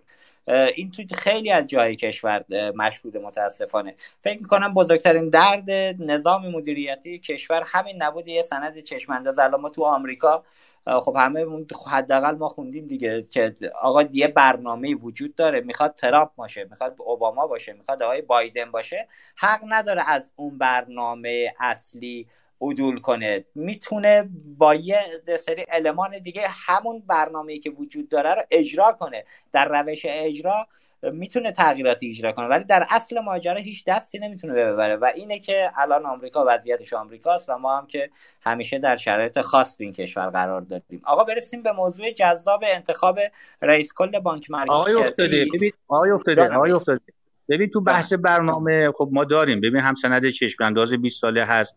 هم سیاست های کلی اقتصاد مقاومتی هست هم سیاست های کلی نظام هست هم سیاست هایی که برای برنامه های پنج ساله مقام معظم رهبری خب تشخیص مسئله تنظیم می‌کنه مقام معظم رهبری ابلاغ می‌کنه. بعد اینا میاد تو قالب برنامه های پنج ساله به عنوان برنامه های بالا دستی اسناد بالا دستی خب. ولی آره. میگم وقتی که مثلا به اجرا می‌خواد برسه دخالت های بیجای آدم های مختلف. من یک خاطره بگم بعد نیست. ما به صورت یک موردی بود السی بود. صبحش بحث FATF بود توی مجلس. خب یک نماینده مخالفت تندی کرده بود. بعد از ظهرش اومده بود. به من می‌گفت آقا اینو تو راضی شو که اینو تیتیش بکنی حوالش بکنیم گفتم آقا تو صبح که تو مجلسی صحبت رو می‌کردی در مخالفت FATF همینه. خب من چجوری اینو حواله بکنم اگر ماشین حالا تو تجهیزاتش نیاد؟ بعد من بد برم پاسخ بدم. خب این چی دارم میگم؟ این این مقایرت ها متاسفانه توی کشور بد جوری داره کشور رو اذیت می‌کنه. خب؟ یعنی ما رفتارهامون رفتارهامون جلو تریبون یک جوره. توی عمل یک جور دیگه است. خب؟ تا این بله. به بحث حل نشه من فکر می‌کنم که این مسائل و مشکلات وجود خواهد داشت و ما چاره جز این نداریم که یک کمی خودمون اصلاح بکنیم. ولی برنامه وجود داره همه چیز وجود داره. منتها میگم برای اجرای برنامه متاسفانه ما مشکل داریم و این مشکلات رو باید حل بکنیم. ببینید تو حوزه اقتصاد که بسیار بحث مهمیه و واقعا مشکل همونجوری که مقام معظم رهبری هم تو بیانات اخیرشون اشاره فرمودن مشکلات اولویت تمام کاندیداها باید بحث اقتصاد باشه که اقتصادم میگم اینا بحثایی است که باید بهش توجه بشه. دقیقا. بله همونطور که گفتید برنامه هست ولی متاسفانه کیه که رو برنامه کار کنه متاسفانه در کشور ما. و البته حالا همونطور که فرمودید وقتی یه برنامه هست یکی یه حرفی می‌زنه یه جا روی موشکی یه چیزی می نویسن یهو کل یه اجماع جهانی به نام برجام رو به هم میریزه. خب میشه وضعیت حال حاضر کشور متاسفانه. خب آقای قنبری برسیم به موضوع جذاب انتخاب رئیس کل بانک مرکزی. حداقل تو این یک حوزه اگر اشتباه نگم سال 93 یه مصوبه ای رو گذروندن در خصوص اینکه انتخاب رئیس کل بانک مرکزی باید یه سری المان داشته باشه که به عنوان مثال کفایت علمی داشتن دکترا در یکی از رشته های اقتصادی پولی یکی از اون معلفه هاست. کفایت تجربی داشتن هفت سال سابقه, سابقه کار تو سطوح سیاست گذاری و مدیریتی حوزه اقتصادی و پولی و مالی و داشتن حسن شهرت و توانایی انجام وظایف ما ما به اینجا توی انتخاب رئیس کل آینده ما شاخص ها و اولویت های بعدی رو چی ارزیابی می‌کنید در حوزه بانک مرکزی خدمت شما هستیم؟ خب من ابتدای عرایزم عرض کردم که اقتصاد کشور بانک محوره. پس بنابراین خود تحول در بانک بحث ضروری هستش. و ما چون برای بانک ها نهاد رگولاتوریمون بانک مرکزی هستش هم قانون مصوب داره و هم مسئولیت داره. پس این محل برای در بانک مرکزی چون لایه regulation رو داره نقش عمده رو در راه بردن بانک ها داره. چرا که وظیفه اصلی رگولاتور مدیریت ریسکا و جلو بودن از حرکت های کسب و کار هستش. ما در بانک ها توسعه کسب کارها رو کمک می‌کنه. ولی رگولاتوری که باعث مدیریت ریسک داشته باشه که مجبور بره جلو. همین مقوله رمز ارز که آیه منس اسلامی اشاره نکته خیلی جالبیه. ما هنوز در بانک مرکزی پیشنهاد مشخصی نداشتیم که آیا این رمز ارز دارایی دیجیتاله خود ارز بالاخره بحث های دیگه که نهایتا همون مکاتبات و بحث های اخیر رو که منجر به این شد که بالاخره مجلس هم از اینا بخواد که چا کنه یه پیشنهاد لایحه چیزی رو تهیه کنن. اونی که وجود داره برای بانک مرکزی و مهمه جدا از اون بحث که شما اشاره فرمودین ما در دور جدید ناگزیر هستیم که بحث اجتماعی سازی بانک و بحث پلتفرم سازی بانک خود مجازی سازی خود ورود فناوری های جدید توکنی سازی دیجیتالی شدن اینا همه نکاتی که چی؟ انتظار داره جامعه از بانک ها. کسی که می‌تونه به اینا کمک بکنه اینه که حتما به بانک ها عوض اینکه مانع بشه به اجازه نده که کار بشه به چی؟ کمک بکن که اینا توسعه پیدا کنن یکی از نشست های شما اتفاق بود. خب بله. ما مثلا نمی‌دونم کدام نشستون بود که یکی از دوستان می‌گفتن استفاده از QR کد یه چیزی که اصلا چیز خاصی هم نداره بانک مرکزی راحت می‌تونه ابلاغ کنه و نهایتا هم همین شبکه های در اجتماعی یه پلتفرمی برای آینده بانک ها خواهند بود یا همین نحوه برخورد چی در با فینتکا و بله. در حقیقت خود گسترش در شبکه بانکی در حقیقت بیاد مشارکت کنه عوض اینکه خودش بیاد رقابت با فینتکا بکنه.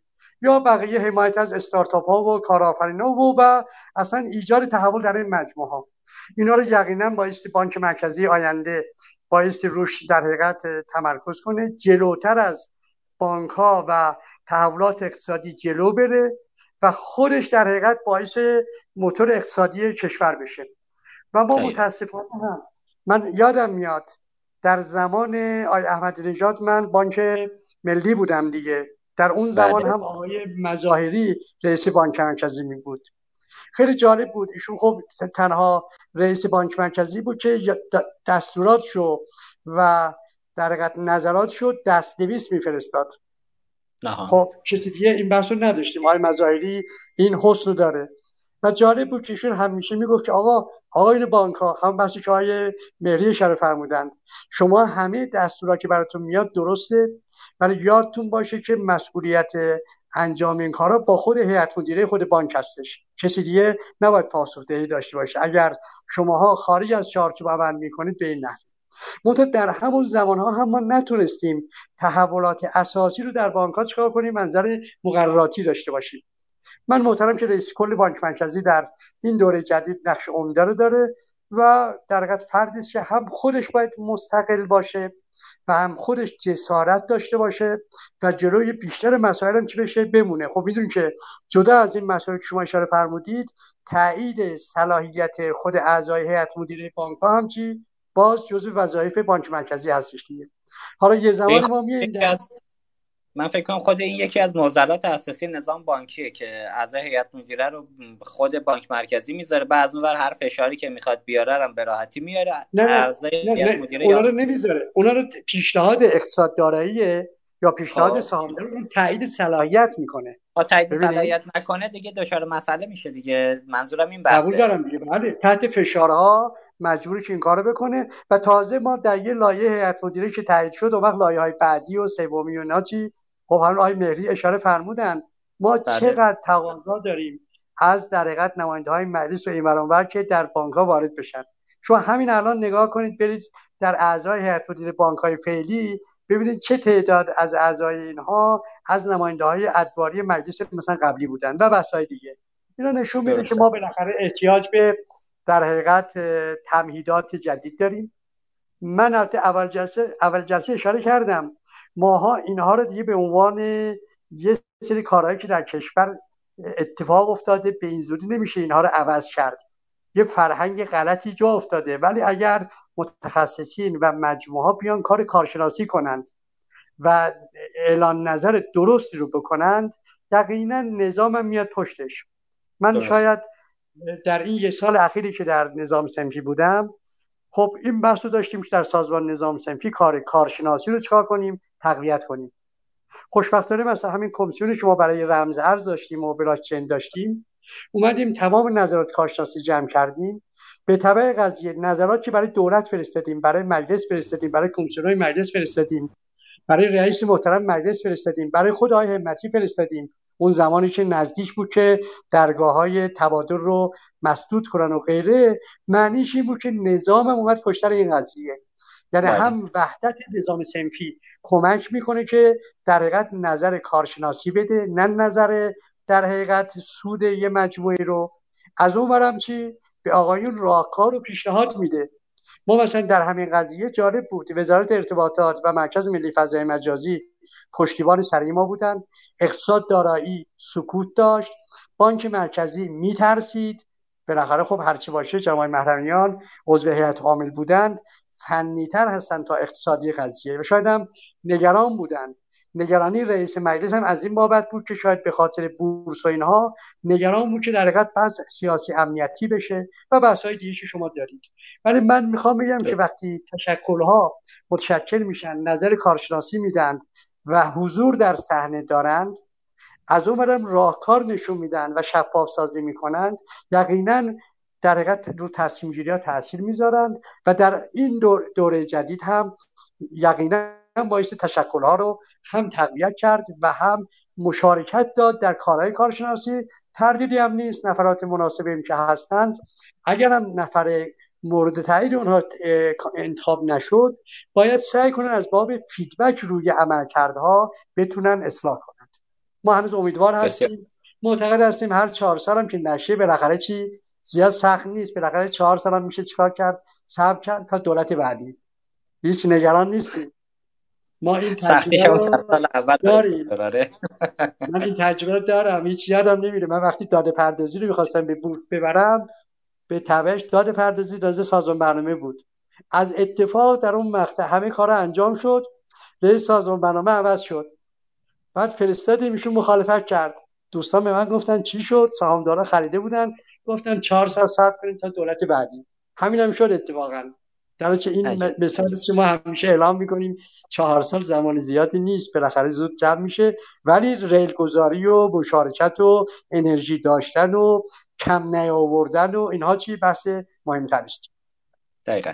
آیا دکتر غنبری تو صحبتاتون بحث رقابت خود بانک مرکزی با بخش خصوصی و فینتک ها رو مطرح کردید خب ما الان یه تعداد شرکت زیر مجموعه بانک مرکزی داریم که به واسطه عملیاتی که دارن انجام میدن آسیب دارن می‌زنن به نظام اقتصادی کشور چی برسه به بانک ها اینجا رئیس کل بعدی آیا نباید تو اولویت خودش بذاره. بحث خصوصی سازی مثلا شرکت خدمات انفرماتیک که اصلا ذیل اصل 44 قانون اساسی. حالا یا خود شرکت خدمات انفرماتیک یا هلدینگ فناوری بانک مرکزی. یه ذره تو این من دقیق نیستم ولی می‌دونم که بعد حتی خدمات انفرماتیک هم خصوصی بشه. اگه شما دقیق تر هستید به ما بگید. این جز اولویت ها هست در دولت بعدی به نظرتون یا خیر؟ من محترم که الان جز اولویت ها نیست. چرا؟ چون شرکت خدمات انفرماتیک در بورس هم هست.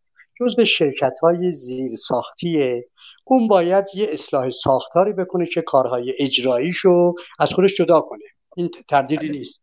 ولی ما الان در شرکت خدمات فرض کنیم یه جاهایی به بانک ها و اینها خدمات میدیم اونها رو باید جدا کنه از مجموعش هست کنه. یه سری کارهای زیربنایی و زیر ساختیه چون می‌دونید شما در شرکت خدمات همین اطلاعات بانک ها و گزارشات و غیره و مدیریت اطلاعات در شرکت خدمات انفرماتیکه. شرکت خدمات عملا شرکت زیر ساختی ما هستش برای مدیریت همه کارها. این که شما مثلا اعتبار رو یا اعلام می‌کنه اعتبار من چقدر وزم سبز غیره هست این بر مبنای تمرکز اطلاعات در شرکت خدماته شرکت خدمات بر اساس تصمیمات بانک مرکزی میاد کار می‌کنه. منتها اهمیت رگولاتوری بانک مرکزی در اینه که می‌تونه بعضی از کارها رو اصلا عوض کنه مثل مثلا قانون چک. خب همین الان مثلا فرض کنین ثبت چکای سیادی و غیر اینها کسی مخالفتی با این بحث نداره که ثبت بشه و شفاف بشه.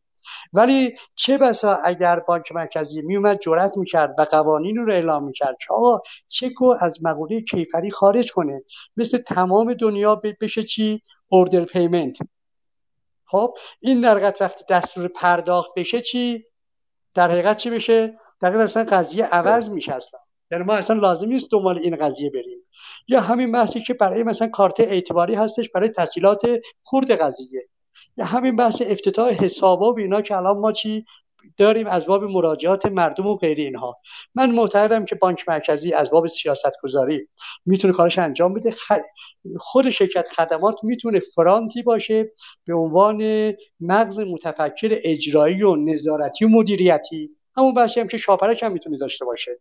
خب اطلاعات مردم حفاظت از اینها کارهای ما زیادی رو داریم. یعنی ما هنوز فعلا حاکمیت داده و سرمایه اصلی بانک های ما اطلاعات مردمه. این اصلا خودش بله. دارایی بیشتر از دارایی نفته. ما اصلا نرفتیم هنوز سیاست های در حقیقت داده محور رو در کل نظام هنوز چی جایگاهش رو پیدا نکردیم. درست قانون آزادی اطلاعات رو داشتیم. ولی شما می‌بینید در دنیا شما میری یه پولی میدی اطلاعات فلان شرکت رو راحت می‌گیری.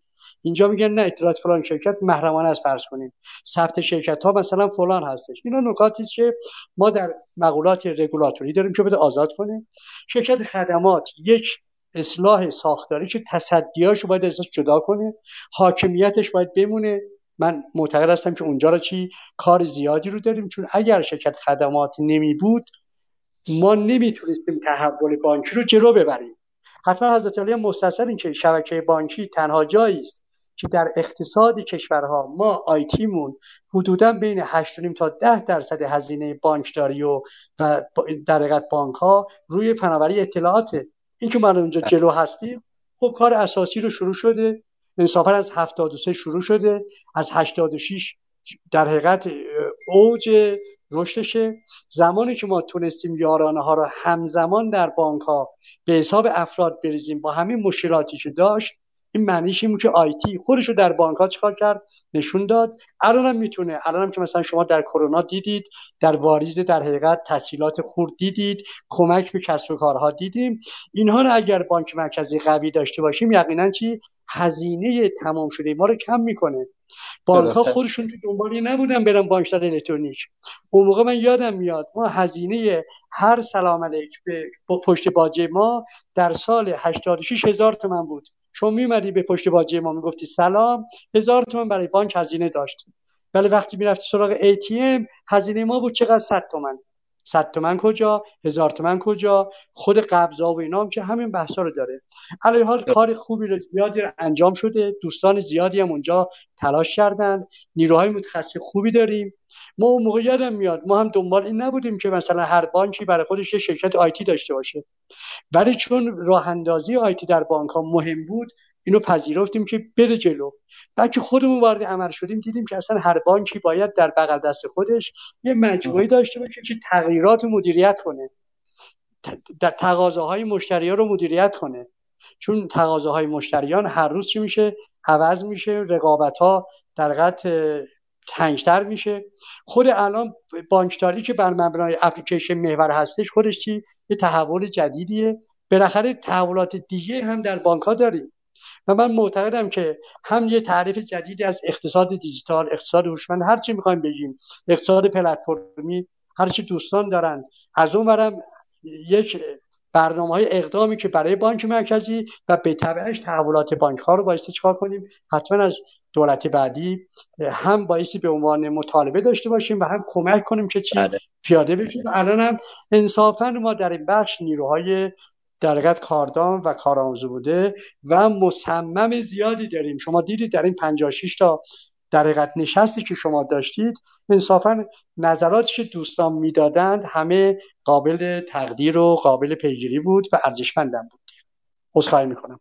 بسیار خواهش کنم حتی آقای قنبری اجازه در بحث خودسازی شرکت خدمات انفرماتیک شرکت های زیر مجموعه بانک مرکزی باهاتون مخالف باشم. چرا که الان وقتی که شرکت خدمات انفرماتیک 85 درصد بیش از 85 درصد درآمدش رو داره از شتاب در میاره. اونم برای کاری که عملا خیلی از بزرگان تو این مباحث که ما تو این 54 55 جلسه گذشتم داشتیم قائل به این هستن که آقا نباید شتاب انحصاری باشه. مسئولیت به گردن بانک های رقیب جدید کنار شتاب با داشته باشیم چون عددی که شتاب داره بر اساس تراکنش‌ها برمیداره عددش عدد منطقی نیست و زیاده. و هر وقت ما از خود شرکت خدمات انفرماتیک و بانک مرکزی هم خواستیم که آقا عدد قیمت تمام شده هر تراکنش رو اعلام بکنید که چقدر هست این عدد اعلام نمیشه و این اعلام نشدن یعنی اینکه این سود زیادی تو این عدد وجود داره که اگر نداشت 85 درصد درآمد این شرکت از کانال شتاب نبود و عملا سالی 1500 میلیارد سود این شرکت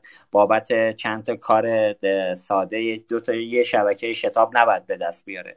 خب آقای اسلامی نظر شما رو در بحث خروسازی و انتخاب رئیس کل و اولویتاش میشنویم. خدمت شما هستیم. ببینید راجع بانک مرکزی هم همونطوری که فرمودند. این نزدیکی نگاه تیم اقتصادی که در دولت و در حاکمیت حضور داره نکته به نظرم اوله. همین الان که دولت به پایان نرسیده و به حال آقای همتی علاقه من شدن که در کارزار ورود کنند نحوه رفتار با ایشون رو دیدیم. بعدش صحبت های آقای دشپسند رو راجبه موضوع بورس و اختلافاتی که با هم داشتن دیدیم. این نشون میده قطعا نظر کارشناسان سر جای خودش لازمه که رایت بشه و اختلاف کارشناسی اشکالی نداره. اما اینکه ساختار و سازمان حوزه اقتصادی دولت با هم دیگه هماهنگ نباشد می‌تونه آسیب جدی و انصافا به کسب و کارها و به معیشت عامه مردم بزنه. اینجا هم من تاکیدم همون مثل دفعه قبل اینه که افرادی انتخاب بشن که جرأت و جسارت لازم رو داشته باشند با مراکز مربوطه تو مجلس قوه قضاییه و جای دیگه بتونن همراهی رو به ارمغان بیارن و روی فناوری های نوین تاکید دارم. من تمام تاکیدم در این جلسه راجب هر سه بزرگوار و راجب هر فرد دیگه که مسئولیت قبول می‌کنه. این قبول مسئولیت ها در این زمان ها که قطعا بجز در واقع علاقه مندی و عشق به مملکت من حداقل نمی‌تونم روش تصور دیگری داشته باشم. اگه کسی می‌خواد بیاد سه سال چهار سال هشت سال خودش رو وقف کنه برای کشور برای مردم باید شرایط فعلی رو خوب دیده باشه. نمی‌تونه بی توجه باشه به وضعیت فعلی نهادهایی که در قدرت حضور دارن و افراد مؤثر و تاثیرگذار من اسامی رو هم شنیدم مثل خود آقای دکتر پور محمدی آقای دکتر حسینی آقای دکتر فرزین. و افراد دیگه که مطرح هستن. احساس هم اینه که احتمالا هم مبتنی بر مذاکراتی که اتفاق داره میفته هم معمولا ابتدای دوره اول رؤسای جمهور یک مقداری کردیت وجود داره و یک مقداری فاصله و تغییرات باعث میشه احساس اینکه اتفاق خوبتری می‌تونه بیفته وجود داشته باشه. لذا سال اول و سال دوم موضوع مهمیه. رئیس بانک مرکزی قاعدتا حکمش در واقع پنج ساله است و نیازی با اینکه با دولت ها عوض بشه نداره. ولی اتفاقی که در این دوره از انتخابات افتاد به نظر میاد که شاید حتی زودتر از سایر وزرا هم رئیس بانک مرکزی جدید انتخاب بشه یا حد اکثر با یه فاصله کمی. از این منظر انتخاب ایشون هم شاید در اندازه وزیر اقتصاد مهم و با اهمیت باشه. من تاکیدم بر همون سه چیز جسارت لازم. به جز موضوعات تخصصی و موضوعاتی که در قانون اومده جسارت لازم هماهنگی با سایر نهادها و تکیه حداکثری به اقتصاد دیجیتال و راهبران اون که در بخش خصوصی بیشتر حضور دارن. در خدمت شما هست شما. آیا اسلامی خصوص سازی هم اگر بفهمید چقدر جزء اولویت های بانک مرکزی می‌تونه باشه خصوص سازی زیر مجموعه هم ممنون میشم. ببینید منم معتقدم که موضوعات حاکمیتی رو در شرکت ملی و شرکت خدمات انفرماتیک باید دنبال بکنن چیزی که است هر گونه موازی کاری هر گونه رقابت با بخش خصوصی باید باش برخورد بشه و قطعا باید در واقع مجموعه های زیر مجموعه بانک مرکزی در این حوزه فعال هستند از مبارزه و مراقبه و در واقع به یه نوعی رقابت ناعادلانه با بخش خصوصی کاملا کنار گذاشته بشن. این به نظرم قطعیت داره. راجب خصوصی سازی اگه به معنای در واقع سهام در داخل بورس هستش خب میشه درصد این میزان رو الان رانفور هم داخل بورس هستش درصد این میزان رو بیش از پیش کرد. ولی واقعیتش اینه که من هم معتقدم مجموعه بانک مرکزی باید شرکت تخصصی خاص خودش رو برای جلو بردن کارهای حاکمیتی بدون رقابت با بخش خصوصی داشته باشه. درست. حتی رامفور الان ده درصدش توی بورس سال خاص که باید عرضه حداقلی 20 درصدی طبق قوانین سازمان بورس رو داشته باشه. ولی اینکه تا به الان هم نکرده این کار رو و سازمان بورس هم سکوت کرده به نظر تخلفیه که سازمان بورس باید بهش پاسخ بده. آقای مهری نظر از رو در خصوص این مبحث میشنویم که رئیس کل چه شاخص و چه اولویتایی رو باید داشته باشه.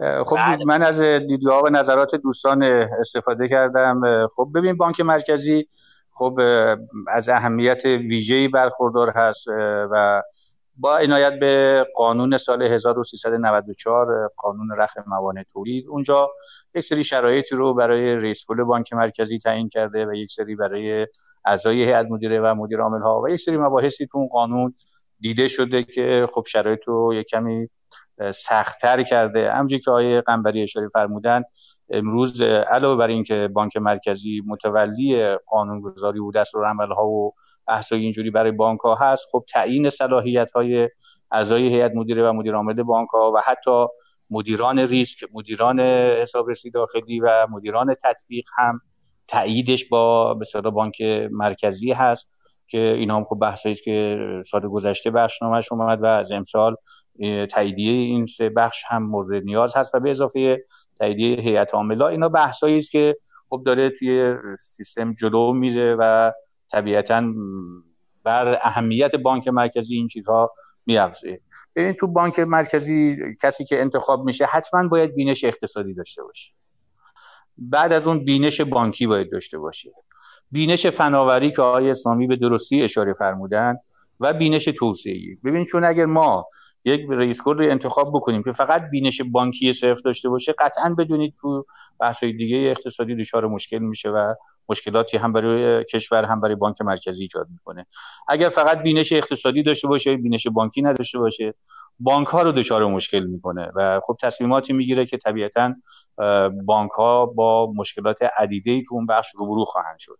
اگر بینش فناوری هم نداشته باشه از دنیا عقب میفتیم ببین بحثی که بسیار حائز اهمیته و من فکر می‌کنم که باید رئیس کل بانک مرکزی که همچی که دوستان اشاره فرمودن اهمیتش از شاید وزارت اقتصاد کمتر نباشه باید هم بینش اقتصادی داشته باشه هم بینش بانکی هم بینش فناوری و هم بینش توسعی داشته باشه.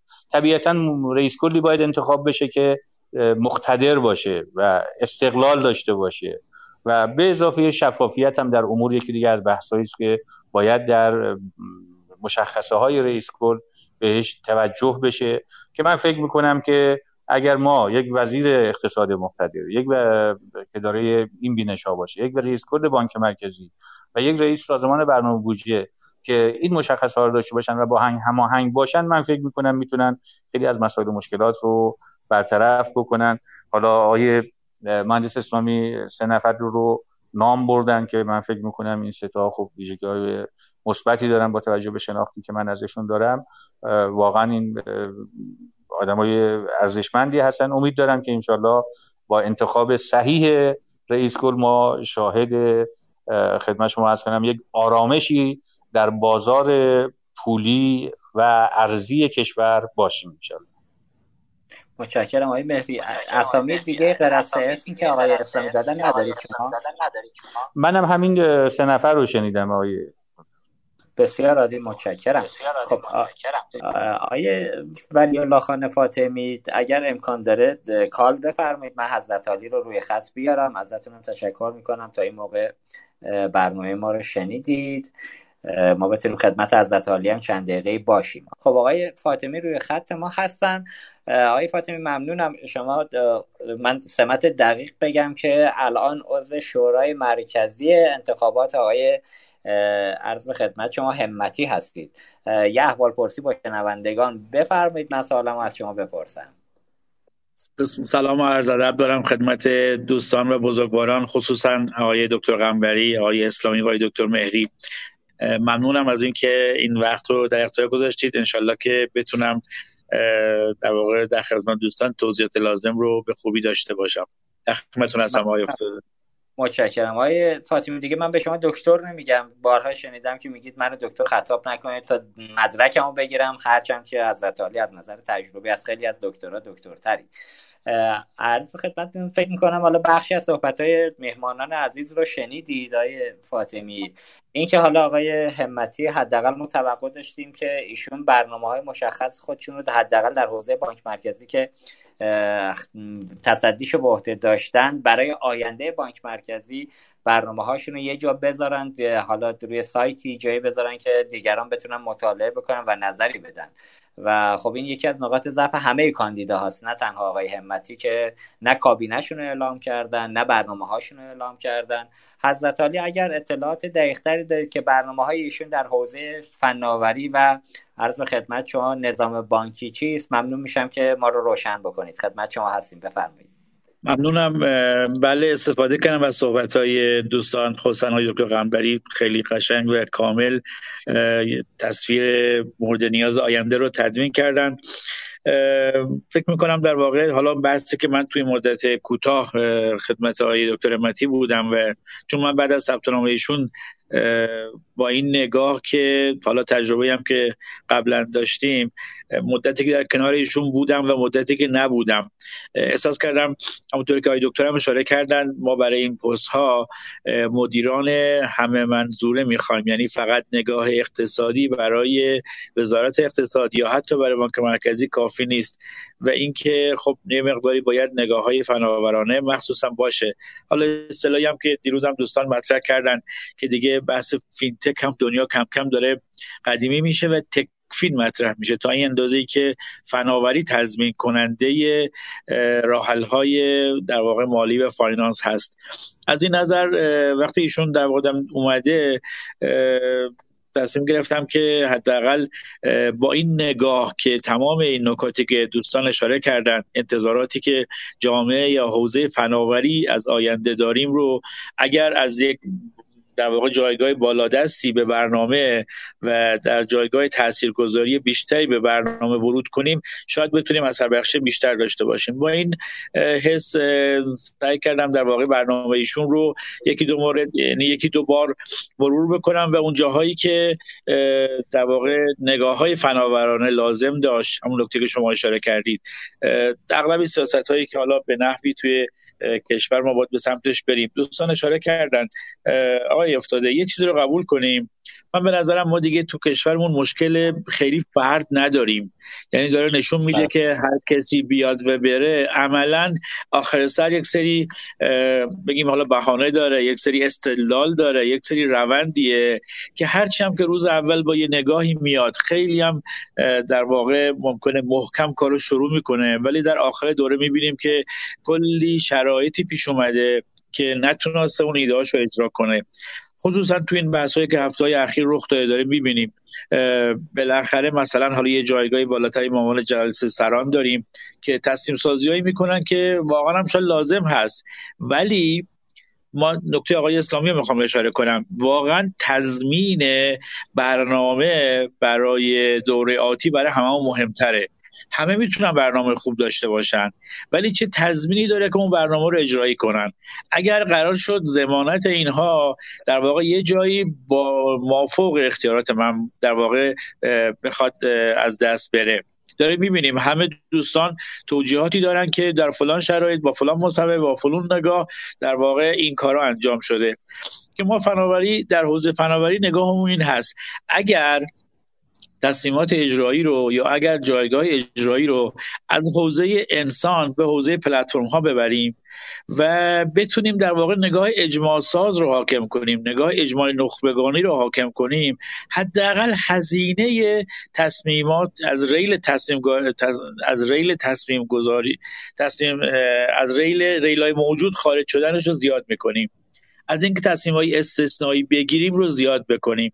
من فکر می‌کنم حداقل کاری که دولت بعد خیلی من اصرار دارم که باید حتما توی مسیر حرکت بکنه اینه که اجازه ندیم به سادگی تصمیم های موردی گرفته بشه. اجازه ندیم در پشت های درهای بسته به خاطر مسلحت کشور سهل الوصول ترین تصمیم گرفته بشه و به سادگی سخت ترین تصمیم ها چی بشه؟ در واقع کنار گذاشته بشه. که من فکر می‌کنم بهترین راه حل برای این برای دولت آینده میشه بحث های پلتفرمی بحث های تصمیم سازی مشارکتی. اینجاست که فناوری در واقع باید بیاد به کمک دولت و دولت خودش رو مقید بکنه که من اگر دارم یه تصمیم می‌گیرم در یک شرایط خاص این تصمیم باید در واقع در فضای نخبگانی هم دیده بشه تایید بشه. مثالی که دوستان اشاره کردن بانک مرکزی ما قانونش رو داریم الزامش رو گفتیم استقلالش رو به همه جا شعار دادیم. ولی این چه استقلالیه که به راحتی می‌بینیم که در یک شرایط بحرانی کشور وقتی که به تحریم می‌خوریم به جایی که بریم برای رفع تحریم کاری بکنیم میگم سریع چیکار می‌کنیم؟ تسعیر دارایی ارزی در خارج از کشور می‌کنیم و تورم میشه. خب سوال اینه آیا راه حلی غیر از این نمی‌تونست وجود داشته باشه؟ آیا راه دیگه بررسی شد یا اینکه اگر هم شد آیا این راه حل در واقع اثراتش یا در واقع هماهنگی اطلاع رسانی شد؟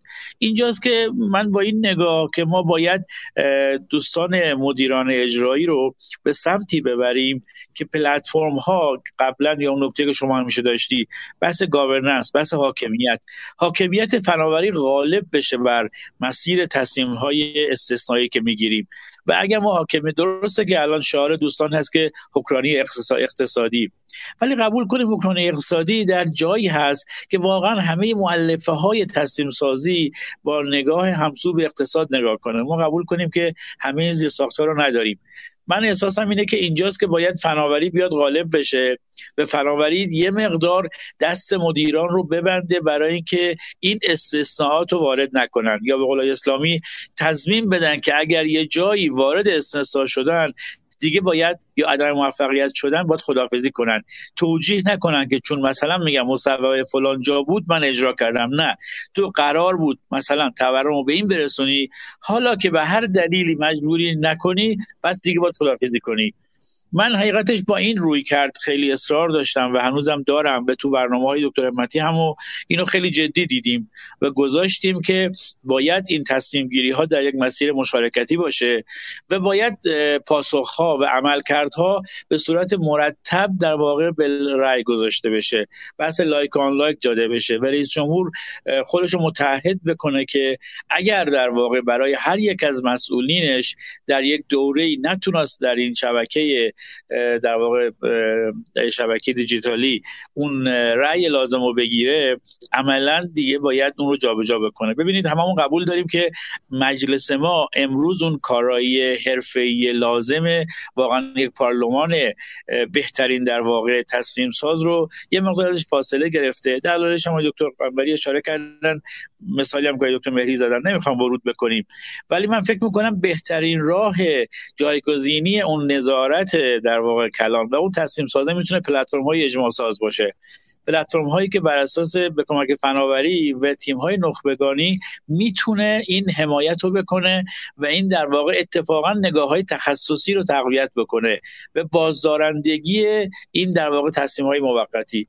من با این نگاه در واقع توی برنامه هایی که برای دکتر تهیه شده که انشالله قبل از انتخابات ارائه میشه سعی کردم نهایت استفاده رو ببرم. تو بحث های هوشمندسازی بحث های پلتفرم سازی بحث های داده کاوی بحث های حتی خودکارسازی که ما سراحتا دوگان دیجیتال رو جایگزین مدیرای اجرایی در نقطه تصمیم سازی بکنیم و برای هر مدیری یک دوگان دیجیتالش داشته باشیم که بتونه ارزیابی عملکردش مرتب دیده بشه. و بحث آخری که دوستانم تاکید کردن بحث شفافیت. این که در واقع دولت خوش ملزم بدونه و اینم ملزم به اختیار فرد نیست که ایما منتشر بکنه و ماه دیگه نکنه. باید پلتفرم سازی بشه اتوماتیک وار به صورت آنلاین تمام اطلاعات ناخودآگاه در این مسیر بره. من فکر می‌کنم اون چیزی که واقعا تحول جدی برای کشور ایجاد خواهد کرد اینه که ما اختیار اون بسپاریم به پلتفرم ها و اگر این اختیار بسپاریم به اون اعتماد سازی که این پلتفرم ها ایجاد می‌کنن در فضای جامعه ایجاد بکنه خیلی از نگرانی هایی که امروز داریم می‌تونه کاهش پیدا کنه. قبول کنیم که غیر از این باشه حالا حالا ها ما توجیه داریم برای تصمیمات اشتباهمون برای عملکرد اشتباهمون. و من فکر می‌کنم این حداقلیه که باید مطالبه ما باشه. حالا چه مطالبه در قالب برنامه یک رئیس جمهور چه مطالبه در قالب شکلهای سنفی که شما اشاره کردید و در واقع حرکت هایی که اگر نباشه هیچ فرق نمی‌کنه. هر یک از این دوستان بیان قاعدتا بعد از یه مدتی تمام این برنامه ها دچار انحراف میشه. چون متاسفانه خب جهتگیری های ما خیلی جهتگیری های موقته و عمیق نتونسته باشه. از این نظر من همه واقعا تو این مسیر فکر می‌کنم باید تاکید اصلیمون باشه. درست. آقای فاطمی بین تو صحبت های خودتونم کاملا مشهوده که یک فرد نمی‌تونه توی کشور با توجه به رویکرد سیاسی که در ایران داریم برنامه هاشو جلو ببره و نهایتا حالا رئیس جمهور بشود یا نشود بعدش هم می‌تونه با یه سری توجیه که الان آقای روحانی هم داره اون توجیهات میاره خودش مبرا از گناه و خطا بدونه. ببینید من حالا این صحبتم الان آقای همتی دارن می‌کنه البته دوست داشتم امروز خدمت آقای همتی باشیم. درخواست دادم خدمت از ولی سعادت نداشتیم. حالا به خاطر برنامه فردا که مناظره آخر هم هست و کاملا منطقی. ایشون درگیر اونجا هستن که ولی الان مجدد میگم بعد از مناظره فردا امکان این که یه مناظره بین آقای جلیلی و آقای همتی رو ما داشته باشیم امکان برقراریش هست اگر تمایل داشتنشون با آقای جلیل مناظره بکنن. ولی تو صحبت ها و مناظرات داره میشنیم آقای همتی میگه آقا یه سری سیاست به من تحمیل شد و من ناچار به اطاعت بودم. ببینید این سیاست ها زمان آقای مظاهری هم به ایشون تحمیل شد در دوره آقای احمدی نژاد ایشون استفاده داد. همین آقای شاپور محمدی که رئیس سازمان بورس بود به ایشون هم یه سری فشارها وارد شد. ایشون دید بر اون سیاستی که باید باشه نیست و آنچه که به صلاح مملکت نیست استفاده داد. البته که حالا اینو می‌پرسم اگر اطلاع دارید شما بگید. آقای همتی خب می‌تونست خیلی راحت استعفا بده بعدم برنامه‌ریزی کنه برای کاندیداتوری ریاست جمهوری. ولی ایشون تا لحظه آخر موند. و البته میگم دیتای منم اگر اینجا اطلاعاتی دارید اصلاح کنید. ایشون دلیل برکناریش اون بحثی که مطرح شد که یک ماه نیستند سر بالا سر بانک مرکزی این فکر می‌کنم حرف منطقی درستی نبود. دقیقترش این بود که آقای روحانی از ایشون خواست انصراف بدن و ایشون انصراف ندادن و دلیل برکناری این بود. این رو هم اگر تایید می‌کنید اطلاعاتی دارید ممنون میشم بگید. چرا آقای همتی؟ خب دی سیاست ها اشتباه وایساد تا لحظه آخر و نهایتا منجر به برکناری شد. ببین آیا افتاده من دارم یه کمی تو فضای دیگه این موضوع رو باز می‌کنم من میگم مثلا اگر در کنار دکتر همتی در سه سال گذشته یه بله. تیمی بود که مسیر درآمد ارزی کشور رو از این زیرساخت سنتی مثلا میگم بین بانکی و فلان تحریم پذیر و همه اینها خارج کرده بود که اصلا همتی در جایی قرار نمی گرفت که بیاد در واقع به خاطر کاهش درآمد دولت و فشار دولت و عدم امکان پرداخت حقوق کارمندا در نقطه قرار بگیره که بره مثلا بحث تاثیر دارایی بلوک شده ما رو در خارج از کشور در واقع از بابت اون به دولت پول بده. ببین من همه بحثم اینه ما اگر در حوزه فناوری دوستان فناور دوستان ایده پرداز دوستان تحول ساز اگر نباشن همین میشه که الان هست. هیچ فرق نمی‌کنه چه همتی چه هر کس دیگه ای ما همه بحثمون اینه. اگر از سه سال پیش دکتر قنبری اشاره کردن اگر از سه سال پیش ما در مسیری رفته بودیم که با توجه به شرایط کشور می‌تونستیم از راه های دیگه ای برای کشور تامین درآمد ارزی کافی بکنیم حداقل در حد الزامات سنگین از اینهای دولت اصلا به اینجا نمی‌رسیدیم. ببینید من همه بحثم اینه ما اگر حاکمیت رو تنها بذاریم حاکمیت اقتصاددان ها مدیران غیر فناور تو ریل موجود شروع می‌کنن حالا با سرعت کمتر یا بیشتر؟ فرقی هم نمی‌کنه. ولی همه نگاه من این هست. ما باید ریل گذاری های جدیدی بکنیم. آقای افتاده پیغمبری اشاره کردن. آقای اسلامی اشاره کردن. ما باید ریل گذاری های جدیدی بکنیم و این جز نیست با مگر اینکه در واقع در یک همگرایی نگاه فناورانه نگاه اقتصادی نگاه در واقع همه بحث مدیریتی باشه.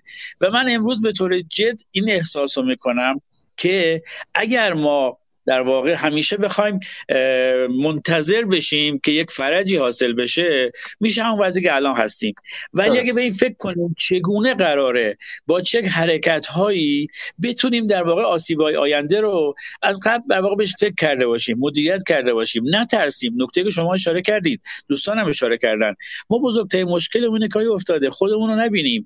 مدیرای غیر فناور عموما حداقل از فناوری خیلی میترسن. ببینید من دیشب بله. خدمتتون اشاره کردم. موضوع مهمترین اشکالی که ما داریم ما تو کشور sandbox رو ما با پنج سال پیش واقعا میوردیم و برای مدیرای غیر فناور بحث POC proof of concept رو اجرا می‌کردیم. مدیر ما میترسه از هر نوآوری. حقم داره بترسه. اگه ما توقع بله. داریم که نباید بترسه به نظر من توقع زیادیه. ما باید تمام ایده های نوآورانمون رو در یک فضای sandbox ی بریم اجرایی بکنیم در واقع اثبات بکنیم که این تهدید نمیشه اثبات بکنیم که خیلی مخاطره ایجاد نمی‌کنه اثبات بکنیم که بازدهی داره. و اگر وقتی اگر تونستیم برای یک مدیر غیر فناور اون ایدمون رو در واقع اثبات بکنیم قطعا او هم به عنوان یک نگاه مثبت بهش نگاه می‌کنه و به کارش می‌گیره. ببینید ما فناورها به خاطر اینکه هی ترسیدیم رفتیم از مسیرهای غیر رسمی هی کار ایدهامون رو اجرا کردیم کردیم کردیم. و بعد حالا توقع داریم که مدیره بیاد به راحتی ایده ما رو بپذیره. ما همین زحمتی که همه دوستان رسانه کشیدن در دو یک سال گذشته بحث sandbox رو اجرا کردیم. خب خیلی هنوز واقعا بازدهی نداشتیم. خود شما در جریانی. اومدیم یه کمیته sandbox گذاشتیم.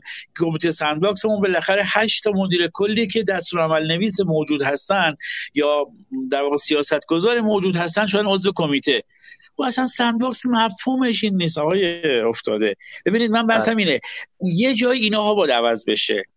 همون بحثی که وجود داره قرار نیست که تحول اصلی دیجیتال رو در ریل سنتی ایجادش کرد. جمع‌بندی که اغلب بانک‌های ما بهش رسیدن. باید این ریل گذاری جدیدی در یک مسیر جدیدی رخ بده. و این امکان پذیر نیست جز با اینکه دوستان فناور تو این حوزه خودشون ورود کنن تاثیرگذار باشن و این اطمینان بخشی بکنن. ما باید این مسیر رو طی کنیم و من واقعا با این حس سعی کردم که از یک نقطه در واقع شروعی در یک فضای برنامه ریزی این ایده ها رو بتونیم در واقع تدویق کنیم و بتونیم تبدیلش کنیم به یک برنامه. حالا فارغ از اینکه نتیجه چی میشه این حسی بود که من فکر می‌کنم کشور بهش نیاز داره و آینده بدون این هر کسی بیاد اصلا به شخص نیست.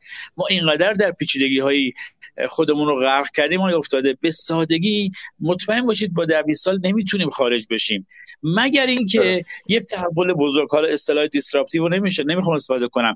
مگر بله. اینکه واقعا یک فناوریهایی بیاد کلا اون نابود کنه. چرا ما به نابودی برسیم؟ بهتر از الان ریل گذاری دوم بکنیم که ریل دوم ما رو در واقع در یک فضای خیلی مثبت فضای قابل برنامه ریزی فضای امیدبخش برای جلو. ما متاسفانه الان همچنان در ریل موجود میریم تا بخوریم به دیوار. وقتی خوردیم حالا تازه میگیم خب حالا چیکار کنیم؟ حالا شروع بله. می‌کنیم خیلی در واقع همه رو به هم ریختن تا راه حل پیدا بشه. انشالله من حسم اینه که با تغییر این نگاه دیجیتالی نگاه فناورانه و به قول آقای دکتر قنبری که قبول کنیم دیگه فناوری در همه زمینه های دولت ورود کرده. فقط یک وزارت خونه نیست که مسئول فناوریه. فناوری در واقع یه جوری داره همه کسب و کارها رو متحول می‌کنه و این بتونه انشالله اون تغییر نگاه اصلی ایجاد بکنه. درست. آی دکتر دلیل انس... برکناری آقای همتی رو تایید میفرمایید که فشار آقای روحانی بود یا نه؟ که ایشون انصراف بدن. زیاد وارد مقولات نشید. من در حضور استاد بالاخره ازشون کمک می‌گیرم. بلد نیستم این جواب رو بدم. حتی این کمک می‌کنه به رأی آوری ایشون. در یک هفته باقی مونده بالاخره چیز بدی نیست. من جای ایشون بودم به سراحت می‌گفتم. حالا البته که می‌تواند باز یه نگاه منفی هم پشتش باشه. خب آقای فاطمی از این بگذارید پاسخ نمی‌دید ایرادی نداره. حضرت علی بحث نگاه فناورانه رئیس جمهور آینده رو میفرمایید. آقای همتی ما سه سال در بانک مرکزی از نزدیک تجربهشون کردیم. امتیاز بخواید بدید به دیدگاه ایشون نسبت به استفاده از فناوری و همراه شدن با فناوری از ده از یک تا ده چند می‌دید رئیس خودتون؟ شما قرار شد امتیاز رو تیمی بدید. آقای رئیس والیبال مثلا هیچ وقت نمیان بگن مثلا پاسورش چقدر در واقع امتیاز داره. میگن مجموع تیم چقدر امتیاز داره. اشاره کردم. اگه تیم سازی در واقع کامل باشه قطعا نتیجه می‌گیره. توی بانک مرکزی تیمم که خود آقای همتی ارنج کردن. ایراد نداره. شما امتیاز تیمی بدید. از یک تا ده چند می‌دید. داریم آینده رو میگیم. گذشته قرار شد گذشته نگر نباشیم. می‌تونیم آینده نگر خوبی باشیم.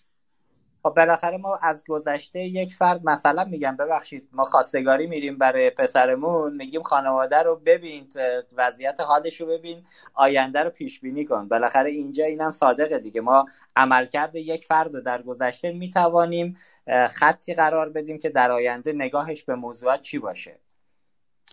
ببینید آقای افتاده واقعیت اینه که شرایط زمانی یک سال گذشته هم نباید یادمون بره. ببینید بالاخره سال گذشته کرونا و شدت تحریما در حدی بود که از رئیس کل شاید صرفا انتظار مدیریت نرخ ارز و تورم می‌رفت گرچه اون بله. هم نتونست واقعا اون حرف شعار خودش یا برنامهش رو اجرایی کنه که حالا ما راجع اشاره کردم ما راجع اون بحث داریم که اون. هم شاید مسیر دیگه باید براش می‌رفت. ولی اینکه تمرکز ایشون رو اصلا بحث نوآوری و فناوری نبود قبول دارم. و دغدغه اصلی ایشون اون طرف بود که حالا چه بهتر در واقع بود برای اون هم اتفاقا ما همه بحث این بود. برای اون باید فناوری رو به کار می‌گرفت چون نگرفت مشکل ایجاد شد. ولی قبول کنیم که حالا یک سال گذشته اگه کنار بذاریم در مورد دوره های قبلی دکتر قنبری هم هم شهادت میدن که ما بالاخره تو بانک ملی کارنامه بدی نداشتیم از ایشون در تعامل با فناوری. اون جایی که اعتماد سازی براشون می‌شد و همراهی من از ایشون همراهی تجربه زیادی دارم که هیچ وقت راجع به فناوری کم نذاشتن یا حداقل اینه که حمایتشون از حوزه فناوری کم نکردن. و اینکه باید فناوری رو در واقع به خدمت بگیرن تجربه مثبت هم زیاد داریم. این یک سال آخر رو حالا یه مقداری بذاریم به پایین که واقعا کشور در یک شرایط فوق بحرانی بود. دقیقا دقیقا. آقای دکتر من سال آخر ازتون بپرسم این که دیشب صحبت آقای زیبا کلام داشتم دنبال می‌کردم توی این حوزه انتخابات. یه حرف جذابی زدن. گفتن آقای همتی چه دارد که روحانی ندارد؟ بالاخره آقای روحانی به قول آقای زیبا کلام از هر نه تا ده تا عکس حالا چه مقام معظم رهبری در گذشته و چه آیت الله خمینی از هر نقطه عکس پنج تاش آقای روحانی بغل دست این آقایون بوده. و امروز به جایی رسیده که ایشون هم داره میگه من نتونستم توی این فضا کار کنم. خب توی صحبت های همه دوستانم مشهود بود که ما کشور قائل به فرد در حوزه ریاست جمهوری نیست. یک پکیجی از قوه مقننه گرفته تا قوه قضاییه و ما بقیه نهادهایی که دارن کار می‌کنن. همه باید یه پکیج بشن و همراه و همسو باشن که بتونن اون برنامه دقیقی هم که حالا اگر ریختن روی کاغذ و برنامه درستی حالا در حوزه اقتصادی اقتصادی و سیاست خارجه و داخلی باشه اون رو بتونن به مرحله اجرا برسونن. ولی الان ما می‌بینیم توی مناظره ها آقای همتی متاسفانه وارد دعوا با کاندیداهای فعلی شد. خب حالا کاندیداهای فعلی که بالاخره خواستگاهشون آقای عرض به خدمت شما رئیسی قوه قضایی است که اگر رئیس جمهور نشود که احتمالا می‌شود برمیگرده قوه قضاییه خب اون برای مجلس که همراه با آقای رئیسی و حاکمیت هست و ایشون دستنها واقعا این نگرانی الان در ستاد و مجموعه دوستانی که دارید فعالیت می‌کنید وجود نداره که حتی ما فرض رو برای این بذاریم که البته فرض سختیه که ایشون رئیس جمهور بشود. در ادامه کار آیا می‌توانم واقعا کار کنن تو وضعیت جاری کشور؟ ببینید من حالا بازم در حضور دکتر قنبری صحبت ها کردن برای من خیلی سخته. حرف واقعا صحبت ها ایشون برای من حجت هست.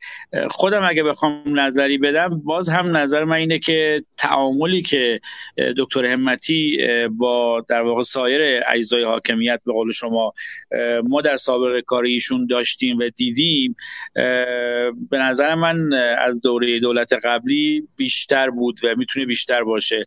همونطوری که در دو سال اول بانک مرکزی هم دیدیم که خب واقعا خیلی یک حمایت سنگینتری رو داشت از همه اجزای حاکمیت. من برای خودم این یک وجهه خیلی متمایزی هست که اگه کسی بخواد در کشور موفق باشه و کار بکنه باید تعامل رو به عنوان محور عملکرد خودش در نظر بگیره. فقط در واقع به قول شما تقابل یا فقط تخصص کافی نیست. یا اینکه بخواد صرفا در واقع مطرح بشه که یعنی دو قطبی کردن جامعه و اینکه من یا بقیه انجام میدن. من نزدیشون این تجربه رو و این تمایز رو دیدم و برای خودم هم این به عنوان حجت هست که ایشون در واقع تعامل پذیریش با سایر معلفه های اجرای برنامه از دولت قبل خیلی قوی تر بوده و هست. البته این نکته که شما میگید در این مناظره ها در چند جلسه دو جلسه اول خب یه مقداری تحت تاثیر سه مشاورین ممکنه که برای تاثیرگذاری در رأی خاکستری از یک مسیری رفتن. ولی همه هم می‌دونیم که ایشون در تعامل با سایر معلف های اجرایی در کشور تعاملش از دولت قبل بیشتره. آقای دکتر قنبری می‌تونن تو این حوزه بیشتر از من نظر بدن. من اینو واقعا اعتقاد دارم و دیدم از ایشون که تعامل پذیریش خیلی بیشتره و به قول شما شاید زامن اجرای هر برنامه در این فضای بالاخره یه مقدار که ما احزابم نداریم و بالاخره قدرت ها قدرت توضیح شده یا سنگینیش به سمت کفه خاصی هست خیلی مهمه و اگه این نباشه هیچ برنامه حتی بهترین موفقیتی مثل برجام به سرانجام نمی‌رسه. این من این تمایز در ایشون می‌بینم نسبت به رو دقیقا منم این حس دارم که آقای خمتی فعلا حالا تو مناظرات این تعامل رو دارن می‌برن جلو که بتونن رأی بیشتری رو جذب کنن. بالاخره نقطه قوت ایشون نسبت به رقبا همین هستش که بتونه دو قطبی بکنه فضای انتخابات رو بلکه رأی خاکستری که خودشون هم اذعان می‌کنن اونو به دست بیارن. صدای ما رو دارید داری آره یه نکته دیگه هم هست. ببینید آقای روحانی بله. در یک سطح بالاتری از در واقع مدیریت در کشور خودش رو position کرده بود. ولی دکتر همتی اونقدر خودش رو تو اون سطح نمی‌دونه. ببخشید اینو دارم راحت مطرح می‌کنم و به نظر من این تضمین موفقیته. خیلی نبود الان در حاکمیت در این فضای دو قطبی یه کسی که مدعی به قول شما ده عکس بیشتر و تجربه بیشتر و جایگاه بیشتر و هزینه بیشتر و سهم بیشتره بیاد مسند اجرایی قبول کنه. تو اجرا باید خیلی های افتاده تواضع داشت. اجرا بله. مقام اجرا خیلی سابقه و پوزیشن و چند عکس بیشتر و کجا چه حرفی زدیم فایده نداره. اجرا تواضع می‌خواد. اگر مجری توازن نداشته باشه و بخواد به تکای سابقه خودش جایگاه خودش قدرت خودش عمل کنه قطعا رقیب از هر نقطه‌ای تلاش می‌کنه اونو بزنه. ما اینا رو دکتر قنبری یاد گرفتیم دارم حرف پس میدم.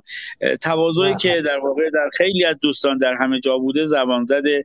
من فکر می‌کنم این تواضع هست که زمان موفقیت نه تعداد عکس بیشتر و position و سابقه حضور در انقلاب و حضور در لایه های بالای انقلاب. ما نباید ما انتظار نداریم نداریم مدیر اجراییمون اصلا لایه بالا انقلاب باشه. باید مدیر اجرایی خوب باشه. اصلا هیچ عکس نشته باشه. گوش حرف کن باشه و اتفاقا در واقع تعامل کنه به هم بگه چشم بسم الله یا علی. اصلا معنی نداره که بشینه در هیئت دولت در واقع شروع کنه به همه مؤلفه های حاکمیت بخواد در واقع مورد خطاب قرار بده. من اعتقادم اینه که مدیر اجرایی ما قبول کنیم کشور در دو سطح هست در یک سطح سیاستگزار بزرگ و یک سطح اجرا. از نظر من رئیس جمهور در مقام اجراست و مجری باید متواضع باشه باید گوش کنه و خوب اجرا کنه. لازم نیست که حالا ده عکس بیشتر داشته باشه.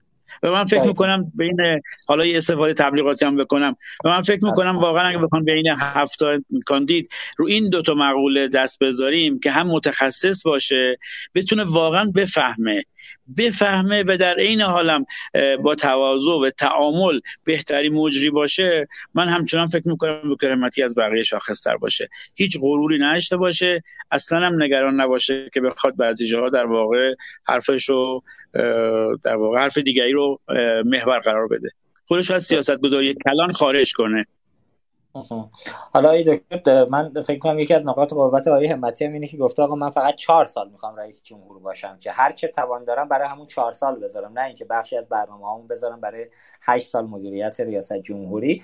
البته من فکر می‌کنم آقای دکتر پیشنهاد بدید حتما با آقای همتی. اگر واقعا تیم و کابینه قوی رو می‌تونه ارنج بکنه برای دولت بعدی اسامی کابینه رو همین الان اعلام بکنه. بالاخره کاندیدای دیگه این میشه نقطه قوت آقای همتی. هیچ کدوم حالا در هیچ حوزه از به خدمت شما؟ انتخاباتی در سالهای پیش هم این اتفاق نیفتاده. اگه ایشون واقعا در کنار خودش تیم قوی داره همراه می‌تونه همراه بکنه و آدمای برندی که واقعا خوشنام و واقعا با تدبیر هستن و می‌تونن کمک بکنن به نظرم در ایام باقی مونده اسامی رو اعلام بفرمایید و این میشه وجه تمایز شاید به قول خود آقای همتی بشه. اون رأی خاکستری که معطل اینه که ببینه تا آخرین روز چه اتفاقی خواهد افتاد.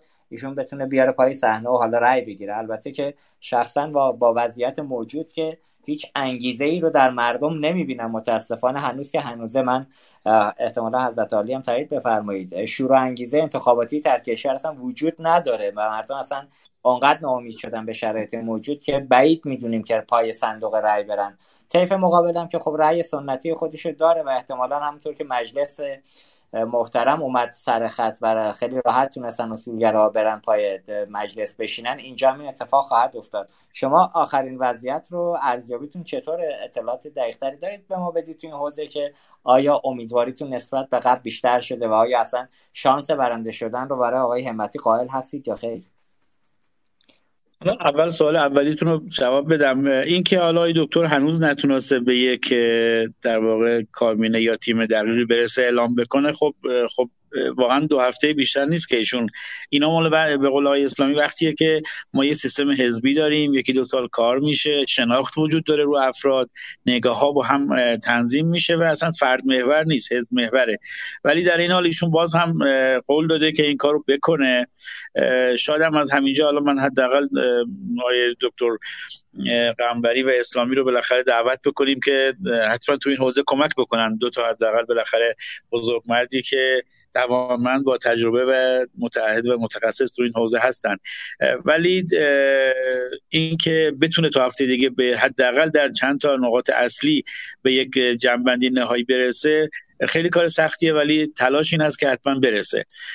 در اینکه تو این مدت حالا چقدر افزایش داشتیم علیرغم اینکه خب از انتظار اولیه بیشتر بود ولی هنوز به اون حداقل هایی که امیدواری جهش اصلی در هفته آخر باشه یکم فاصله داریم. می‌دونه که ما نهایتا هنوز دو درصد بیشتر شرکت کننده اون تو انتخابات بیشتر نشده تو هفته گذشته. البته این دو بله. درصد قطعا اومده برای ایشون. نکته که اشاره کردید بالاخره فضای تبلیغاتی خیلی سنگینی از ماها قبل وجود داره چه از داخل چه از خارج. شما توی کلابا می‌بینید تو این روم می‌بینید کلاب هاوس اغلب دوستانم بیرون هستن و دارن فشار میارن. افکار عمومی که بهترین راه عدم شرکت هست. ولی خب همه می‌دونیم که عدم شرکت واقعا انگار چهار سال رو نمی‌دونیم با چه فضایی. مخصوصا اینکه یه سرمایه بزرگی تا ماهای آینده نزدیک 107 میلیارد دلار آزاد میشه. ما در دوره قبل از روحانی هم نزدیک 300 میلیارد دلار آزاد شد. ولی هیچ که نفهمید کجا رفته و چی شد. من فکر می‌کنم با این نگاه هم حتی خیلی ساده نگاه کنیم. اگر بخوایم واقعا همین 100 میلیارد دلار به نتیجه اون 8 سال قبل منجر نشه وظیفه خودمون می‌دونیم که واقعا بیایم و یک مسیری بریم که یک کمی شفافتر باشه. چون ایشون هم تو برنامه‌اش خیلی تاکید داره که ارز رو از مسیر هزینه کرد ریال دولت خارج بکنه تو این چهار سال و بیشترین حجم استفاده ارز تو مسیر سرمایه گذاری باشه و مثلا تو اوضاع زیرساختی حالا بحث ریل و فناوری اطلاعات و اینجور بحثا که حالا به جای خودش تو برنامه میشه بهش اشاره کرد. من فکر می‌کنم واقعا رأی ندادن ما رو حداقل تو نقطه‌ای وارد می‌کنه که دیگه نمی‌تونیم voice ی برای آینده داشته باشیم و این حداقل voice ی که برای آینده خودمون می‌تونیم نگه داریم که آقا من هم به سهم خودم سعی کردم تاثیرگذار باشم و اینکه نپذیرم در واقع توی برنامه به قول شما 100 درصد پلن شده ای قرار گرفتم. اینکه من بپذیرم دیگه هیچ نقشی ندارم فکر می‌کنم از نظر روحی هم یه شکست بدیه. ولی اینکه بتونه خودش آدم بقبولونه که نه من هم می‌تونم نظر خودم رو داشته باشم خودش حداقل موفقیت. دقیقا. حالا یه اشتباه تاکتیکی نظام کرد. داری دکتر تحلیل شخصی خود من هستش که مشارکت در انتخابات رو آقایون متصل کردن به میزان تایید مردم میزان تایید نظام توسط مردم توی انتخابات ها و اینکه هر چقدر انتخابات پرشورتر باشه یعنی اینکه مردم نظام رو بیشتر قبول دارن. و حالا که میزان مشارکت داره کمتر میشه و رسانه های معاند اون طرف مد نظرش اصلا بحث ریاست جمهوری نیست. میگن آقا عدم مشارکت یعنی عدم تایید نظام و این اون اشتباه تاکتیکی بود که تو چند سال اخیر حاکمیت انجام داد و این رو مثل شبیه به اون شعاری که یک روزی دوستان می‌گفتن زندگی فرزند کمتر زندگی بهتر که الان دقیقا دارن معکوس عمل می‌کنن تو این حوزه. اینم جز اون اشتباهی تاکتیکی بود که الان رسانه های معاند دارن ازش تو استفاده می‌کنن. آقای دکتر آخرین سال این که آخرین سال مثلا پرسیدم ولی الان یادم اومد یه سال مهم نپرسیدم. سه تا دو وزیر ارتباطات و اقتصاد و رئیس کل بانک مرکزی رو احیانا می‌تونید تقلبی بدید که کاندیداهای مورد نظر آقای همتی تو این حوزه چیست؟ تو حالا صحبت صحبتی راجع نبوده. آها نبوده. نه واقعا نبوده. گرچه من هم تو اون حد تاثیرگذار نیستم. ولی خب انشالله که حالا بعد از مناظره سوم وقتی بود اصرار می‌کنیم که در این مورد هم تصمیم سازی بهتری بشه. حتی من به کمک تو فاطمی بیام. آیه افتاده. بالاخره آیه تو فاطمی رو شما تنها گیر آوردی. منم معتقدم که من بعدا به شما نهار خواهم داد جای آی فاطمی که دقیقت این جواب سوالتون بدیم. من فکر می‌کنم نکاتی که آیدت فاطمی شرف فرمودن کاملا بجاست. خب اولا بودن در صحنه ضروریه.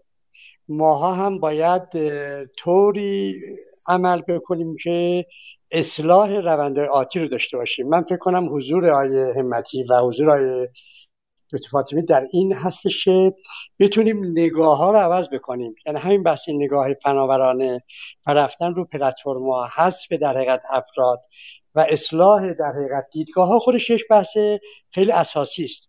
چون من در حقیقت معتقدم که آقای دکتر همتی که وارد قضیه شده چیزی برای از دست دادن نداره بالاخره پوزیشن علمی مطالعاتیش اینا رو داره و خودش کمک خاصی است. چون ایشون بالاخره از مجموعهایی بوده که در مجموعه اجرایی نظام. چه بخش بیمه چه بخش بانکی نقش عمده رو داشته. شما به هر حال داشته باشید که مدیر عامل بانک ملی در حقیقت کم از در حقیقت وزیر اقتصاد نداره. بالاخره خودش تأثیر گذاره و این نیست که در حقیقت ندونه. حالا الان به هر شرایطی که ایشون وارد قضیه شده من هستم که آیدوت فاطمی مخصوصا در مناظره فردا اینو باید جا بندازن که به عنوان یه مطالبه ما دیدگاه و ریلگذاری رو عوض بکنیم. و ماها هم به طبع قضیه هر کسی هم که انتخاب بشه مردم اقبال بکنند باید داشته باشیم کمک بکنیم که اونها هم در این ریل چی بشند؟ در بیفتند. من میاد بعضی از در ستادهای در حقیقت رئیس به ما زنگ می‌زنه میگه تو شما هر اطلاعاتی در این بخش می‌خواهید ما حاضریم به شما چیکار کنیم؟ بدیم هر اصطلاحی هم که می‌خواین استفاده کنید که در حقیقت دیدگاه را اصلاح بکنید.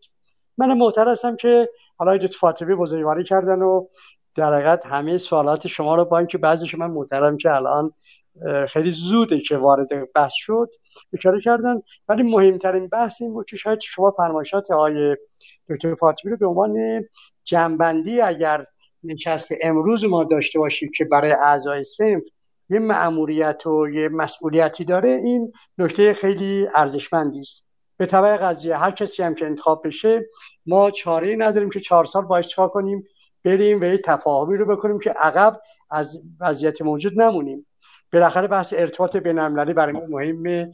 ارتباطات در توصیه ها برای ما مهمه. همینا مهمه و ما هم بایستی افراد در صحنه باشن و صحنه رو ترک نکنن. عذرخواهی می‌کنم که من وسط سوال شما از دو فاطمی وارد شدم که دیگه دو فاطمی رو زیاد ازش نکنم حالا که اومدید یه سال از اون سالهایی که نپرس. رأی آقای فاطمی که مشخصه با آقای همتیه رأی شما هم همچین که بوش میاد بینابینه ولی میچربه به سمت آقای همتی. درست میگم ببین من که اصلا اعلان کردم که ما همیشه تو صحنه هستیم. ببینید بله. ما همیشه صحنه هستیم. برای اینکه چی؟ ما بالاخره متهمی ردیف اول هستیم. چون بحث نگاه فناوری و نگاه مطالعاتی. ما وظیفمون اینه که هر موقع از ما خواستند در حقیقت استفاده کنند. یقینا باید کمک کنیم. هر موقع هم که دیدیم که کمک نمی‌توانیم بکنیم بایستی چی؟ چهار سال بریم خودمون رو بازآموزی کنیم. دوباره برای دوره بعدی چی؟ حضور داشته باشیم. صحنه رو نباید ترک بکنیم. بالاخره به می‌خواستم به عنوان یه پیشکسوت یه بازی دو سر برد یه دو سر سوخت به نفع آقای همتی اگه رای بدید بالاخره از عالی هم جز کارکشته ها هستید میشه به نفع آقای همتی اینجا اعلام بکنید اگه ایشون اگر موقعیت سین پیرو اگر موقعیت سین پیرو نداشتم اعلان نظر می‌کردم. اون تا الان چون به عنوان مسئله سین پیه ما همیشه به دوستان گفتیم سیف باید طوری بری که خودشو از این مسائل مبرا کنه به همه افراد کمک بکنید به اون که انتخاب مردم هستش چی با آنها را بیاد. در این حال بقیه عناصر هم چی؟ ما باید داشته باشیم. ما دنبال هماهنگی و همافزایی و افزایش ها باید باشیم. شاید این در حقیقت دو تا جلسه هم که بوده اینها اینا امر طبیعی در حقیقت رسانه‌ای و در حقیقت مبارزاتی است که باعث اطمینان اصلاح کنیم. شاید هم تقصیر خود ما باشه که سوالات مناظر رو باید طور انتخاب می‌کرد که اصلا چی سوالات مشخصی جواب می‌دادیم. نه اینکه مثلا دیگه باز بذاریم که به این نحو گله گذاری اینها در بیاد. که فکر کنم آره، در دورهای بعدی روال خواهد شد. انشالله آره منم فکر می‌کنم به مدل مناظره که استاد ما گذاشت کاملا اشتباه بود. دقیقا بفرمایید تو برنامه امروز من سعی کردم سه تا سوال اصلی رو از هر سه عزیز مهمانی که هستید مشخصا و از همه بپرسن که نظرات مشخص خودتون رو بدید که این فکر کنم منطقی تر هست. ولی به هر حال آیه قنبری می‌دونم شما پای صندوق که هستید ولی شده این که دماوندم رای بدید رای می‌دهید. ما مخلص شما هم هستیم. خب آقای اسلامی شما رو یه ذره سر به سرتون بذارین شما رأیت میره سمت آقای رئیسی یا نه؟ بینابینی. من البته افتخار شاگردی از نزدیک آقای دکتر فاطمی رو داشتم و صحبت های ایشون انتقادهای ایشون در ظرف دو سال اخیر به بانک مرکزی هم شاهد بودم. چه تو مکتوبات چه تو نمره بله. بانک مرکزی. ولی اون زمان که ایشون رفتم به سمت اینکه به حال کمک کنند به ایشون همزمان نگران و خوشحال شدم. نگران شدم گفتم سیگنال آقای دکتر فاطمی اینه که ببین وضعیت بقیه چطوره که من باید به حمایت از آقای دکتر همتی. خوشحال شدم از این نظر که احتمال دادم آقای دکتر فاطمی از آقای دکتر همتی اون تعهده رو گرفته که آقا اگر شما به حرفاتو زدی نتونسته عمل کنی دیگه باید بری کنار نه اینکه ادامه بدی و توجیه بکنی. لذا همزمان خوشحال شدیم و نگران. ولی واقعش نه من مبتنی بر رواشناخت حداقلیم. از وضعیت سیاست کشور دولت قوه قضاییه نهادهای بالادستی و به اضافه سابقه ایشون. ببینید من واقعا هنوز آقای همتی رو بیشتر آقای همتی صدا و سیما می‌بینم. به نظرم تأثیری که صدا و سیما به حال ایشون نزدیک 11 سال معاون سیاسی صدا و سیما بودن. رویشون گذاشته در رفتارشون حتی در بانک مرکزی هم مشخص و شفافه. حضور در عرصه های دیگه به حال دولت تیم خیلی باید جدی کنار خودش انتخاب بکنه. انتخاب هایی که ایشون در خود بانک مرکزی کردن انتخاب هایی نیستش که شاید ایشون اگر در جایگاه ریاست جمهوری بشینه بتونه از پس کار اونجور که لازم هستش بر بیادش لذا به ایشون قطعا رأی نمیدیم. رأی هم کلا خواهیم داد قطعا و از صحنه به قول آقای چیز خارج نخواهیم آقای اسلامی ما شما را چون قبول داریم بگید که حالا با آقای امتی که گفتید رأی نمی‌دید. به کی رأی می‌دید؟ ما هم بریم همون طرف. واقعیتش اینه که نه ایزه رأی مخفی بمونه. ولی واقعیتش اینه که هیچ زمانی تا امروز انقدر خودم هم چیز نبودم. یعنی بین افراد مردد نبودم. یعنی همیشه از قبل آیا افتاده شما قول داده بودید که برای ما یه تا رأی جمع می‌کنید. آیا افتاده. تشمیل کنید. می‌زنم آقای فاطمی برعکس. دارم سراغ می‌زنم. به هر کلکی شده. حتی ببینم رأی آقای اسلامی کجاست. ولی خب راه نمیده دیگه ایشون دیپلماتیک با این بچه های دیپلمات پریده آمار رو گرفته. آقای مزاری رو خط ما هستید؟ میوت کنید. صدای محیطتون زیاد خدمت شما هم باشید. آقای مزاری میگید رأی شما چیه؟ محمد خان مظاهری مدیر عامل محترم توسن تکنال رو خط داریم. سلام عرض می‌کنم خدمت های دکتر. بفرمایید. آقا ما رو وارد این گفتگوی بسیار پیچیده خلاصه نکن برادر. بالاخره ما داریم نگاه می‌کنیم. آخرش ببین آخرشون رأی که بعد بدیم میدیم. فقط همین اندازه. آخه بنده خدای گفت رأی نمیدم. پاشات رفت دماوند بعد دیدم دماوند من رأی داد. من جسارت می‌کنم آقای فاطمی دارم اشاره می‌کنم به این موضوع چون برای خودم خیلی ناراحت کننده بود. اتفاق چرا اینجوری رقم خورد برای این دارم اشاره می‌کنم. ولی آقای افتاده من قطعا رأی میدم. این شما خاطر جمع باشه. یه رأی هم میدم که انشالله برای جامعه خلاصه فناوری دیجیتال بانکی بتونه بهتر بشه. حالا کشور رو نمی‌دونیم البته. ولی خب ببخشید من روی خط اتفاقی اومدم. مرسی از همگی. خواهش می‌کنم خواهش می‌کنم. ولی در این حال آقای فاطمی گفتن از ما درخواست هزار تا دارن از شما درخواست یه میلیون رای دارن دیگه. بسم الله آقای مزایری یاران چه بر شما. من همینجا یه عرض ادب و سلام می‌کنم خدمت های برنامه و همه شنونده های عزیز. من چون قرار نبود رو خط بیام اتفاقی آمدم وقت شما رو نمی‌گیرم. مرسی از شما. خواهش می‌کنم. سلامت بشه دکتر. مرسی که صداتون شنیدیم. خدا نگهدار. خب آیه فاطمی اگر جنبندی پایانی داری در خدمت شما هستیم. دست شما در نکنه. از همه دوستان متشکرم. آقای دکتر رقمبری و آقای اسلامی خیلی خیلی تشکر فراوان و خداحافظ. خواهش می‌کنم. ببخشید ما هم یه مقدار جسارت کردیم. دیگه بالاخره ژورنالیست این کارا رو نکنن. دیگه اسمشون ژورنالیست نیست. ممنونم از شما. سلام ما رو با آقای همتی. برسونید.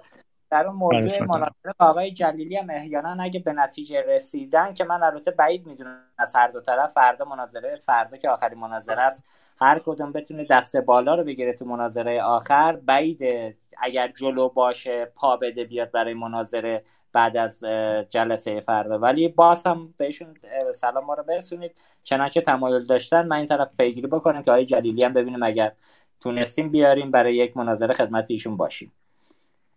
چشم متشکرم. متشکرم. سلامت باشید می‌کنم. خدا نگهدار. خب آقای قنبری خدمت از علی برای نکته پایانی و خداحافظی هستی سلامت باشید منم تشکر می‌کنم از همه دوستان.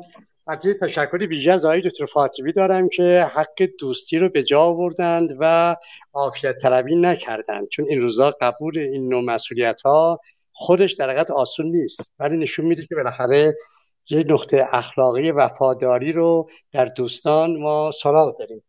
ولی همین نکته که اشاره کردم که ما اگر بتوانیم یه جنبندی داشته باشیم که در نگاه آینده اداره کشور بحث نفوذ پناوری و اداره در حقیقت کشور بر اساس پلتفرم ها رو جا بیاندازیم خودش حرکت خوبی است و و باعث حتما هم تلاش بکنیم که سنف رو متحد بکنیم که در صحنه حضور داشته باشم با قدرت و تخصص کمک بکنن. هر کسی هم انتخاب شد ما در حقیقت کمک بکنیم که کشور رو جلو ببره. من از همه شنوندگان هم تشکر می‌کنم که تا این لحظه حوصله کردن. البته خب افتاده بالاخره معلوم میشه که خیلی سوالات عزیزی داشتن که دیگه آقای فاطمی البته منم محترم تا جایی که مناسب بود جواب دادم. بیش از اونم نمی‌شد واقعا جواب داد و خوشحالم هستم که ما تو این قضیه با آقای منس اسلامی هم نظر هستیم که حداقل با توجه به مسئولیت سنفی حتما انشاءالله بایستی هم فکری و تلاش خوبی بکنیم که انسجام کلی رو حفظ کنیم. خب آقای مهری هم که خوشبختانه به عنوان بحث بانکی نظراتش اعلان کردند و نشست مناسبی بود و انشاءالله امیدوار هستیم که به جامعه عمل هم بکشونیم تشکر می‌کنم. خواهش می‌کنم. متشکر از شما که کنار ما بودید. وقتتون رو گرفتیم. آقای اسلامی خدمت حضرت عالی برای نکته پایانی هستیم. رزوی سلامتی و دلشادی دارم. منم همین نگاه دارم که انشالله ضمن اینکه حضور داشته باشیم در انتخابات برای موضوعات سنفی باید که سعی کنیم رأی ها افشا نشه. انشالله هر بزرگواری که مسئولیت قبول کنه توی شرط سخت باید بعد از انتخابات همه پشتیبانی و همراهی با اون دست تعهد بدیم. آرزوی سلامتی و دلشادی بر همه دوستان دارم. منم تشکر می‌کنم از حضرت عالی آقای قنبری آقای دکتر فاطمی که محبت کردن و خدمتشون بودیم. آقای دکتر مهری که الان خدمتشون نیستیم. مرسی که وقت گذاشتی. شنونده های عزیز ببخشید که برنامه ما طولانی شد ولی خب موضوع موضوع مهم و جذابی بود که انشالله امیدوارم تونسته باشیم تو این برنامه. اطلاعاتی که مد نظرمون بود رو حالا با کمک آقای قنبری و سایر دوستان عزیزان بهش دست پیدا کنیم. امیدوارم که دولت آینده بتواند حالا هر کدوم از عزیزان که باشد حالا آقای رئیسی باشه آقای همتی یا هر کدوم دیگر از عزیزان دیگه بتونن برنامه دقیقی رو دنبال بکنن و بر اساس منافع ملی و راهبرد اولیه که حالا به نظر من تمرکز بر وضعیت بد اقتصادی حل مشکلات اقتصادی حالا چه در شرکت های خصوصی چه در عرصه عامه جامعه متمرکز بشن انشالله اینو بتونن دست بهش پیدا کنن. و هفته آینده انشالله ما برنامه خواهیم داشت. البته که مصادف میشه با انتخابات ریاست جمهوری ولی خب حالا خیلی روی سخت نیست. بالاخره اگر دوستان رأی هم بخوام بدن یه تایم ده ساعته احتمالا خواهند داشت که بتونن به پای صندوق رأی برن و رأیشون هم بریزن. مرسی که کنار ما بودید. ممنونم. خدا قوت بمگی خدا نگهدارتون. خدا حافظ خیلی ممنون. من هم از همگی تشکر می‌کنم. در انتها مجددا از مدیران شرکت توسن تکنو بابت حمایتشون از این برنامه قدردانی ویژه می‌کنم. امیدوارم تونسته باشیم در این میزه گرد جذاب با حضور آقایان حسین مهری مدیرامل و رئیس هیئت مدیره بانک صنعت و معدن برات قنبری دبیر کل سازمان نظام سنفی رایانه‌ای کشور و حسین اسلامی مدیرعامل هلدینگ فناوری نگاه و رئیس هیئت مدیره نصر تهران اطلاعات خوبی رو در اختیار شما عزیزان قرار داده باشیم. از شنوندگان ویژه برنامه اقتصاد دیجیتال هم به خاطر همراهی و همدلی همیشگیشون تشکر می‌کنم. لطفا این برنامه رو به همکاران خودتون در شبکه بانکی معرفی کنید و حتما ما رو از نظراتتون بهرهمند بفرمایید. روزگارتون سرشار از خوبی و مهربانی. در پناه خدا باشید. رادیو اینترنتی اصر پرداخت. وطنم این شکوه پا بر در دل التهاب دوران ها کشور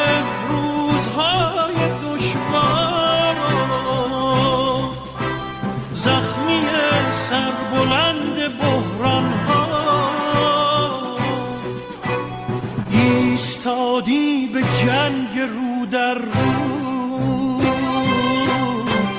خنجر از پشت می‌زند دشمن. گویی از ما و در نهان بر ما وطنم پشت حیله را بشکن. ای شکوه پا بر در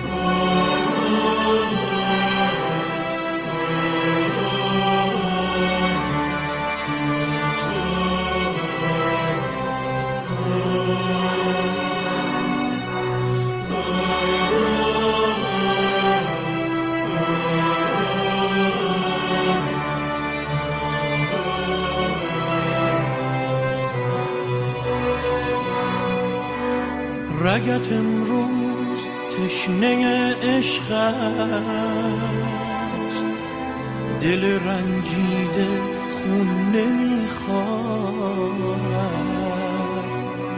دل تو تا ابد برای تپش غیر عشق و جنون نمی‌خواد. شن بر من اگر حریم تو.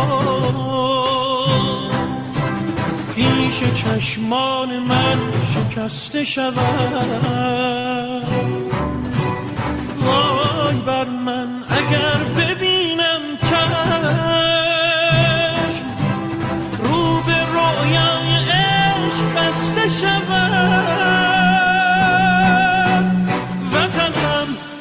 ای شکوه پا بر جا. در دل التهاب دوران ها کشور روزهای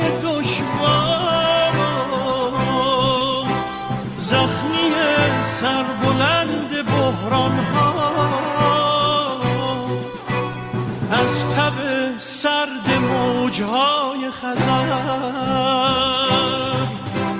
تا خلیجی که فارس بوده و هست می شود با تو دل به دریا زد. می شود با تو دل به دنیا بست. می شود با تو دل به دریا زد. می شود با تو دل به دنیا بست. وطنم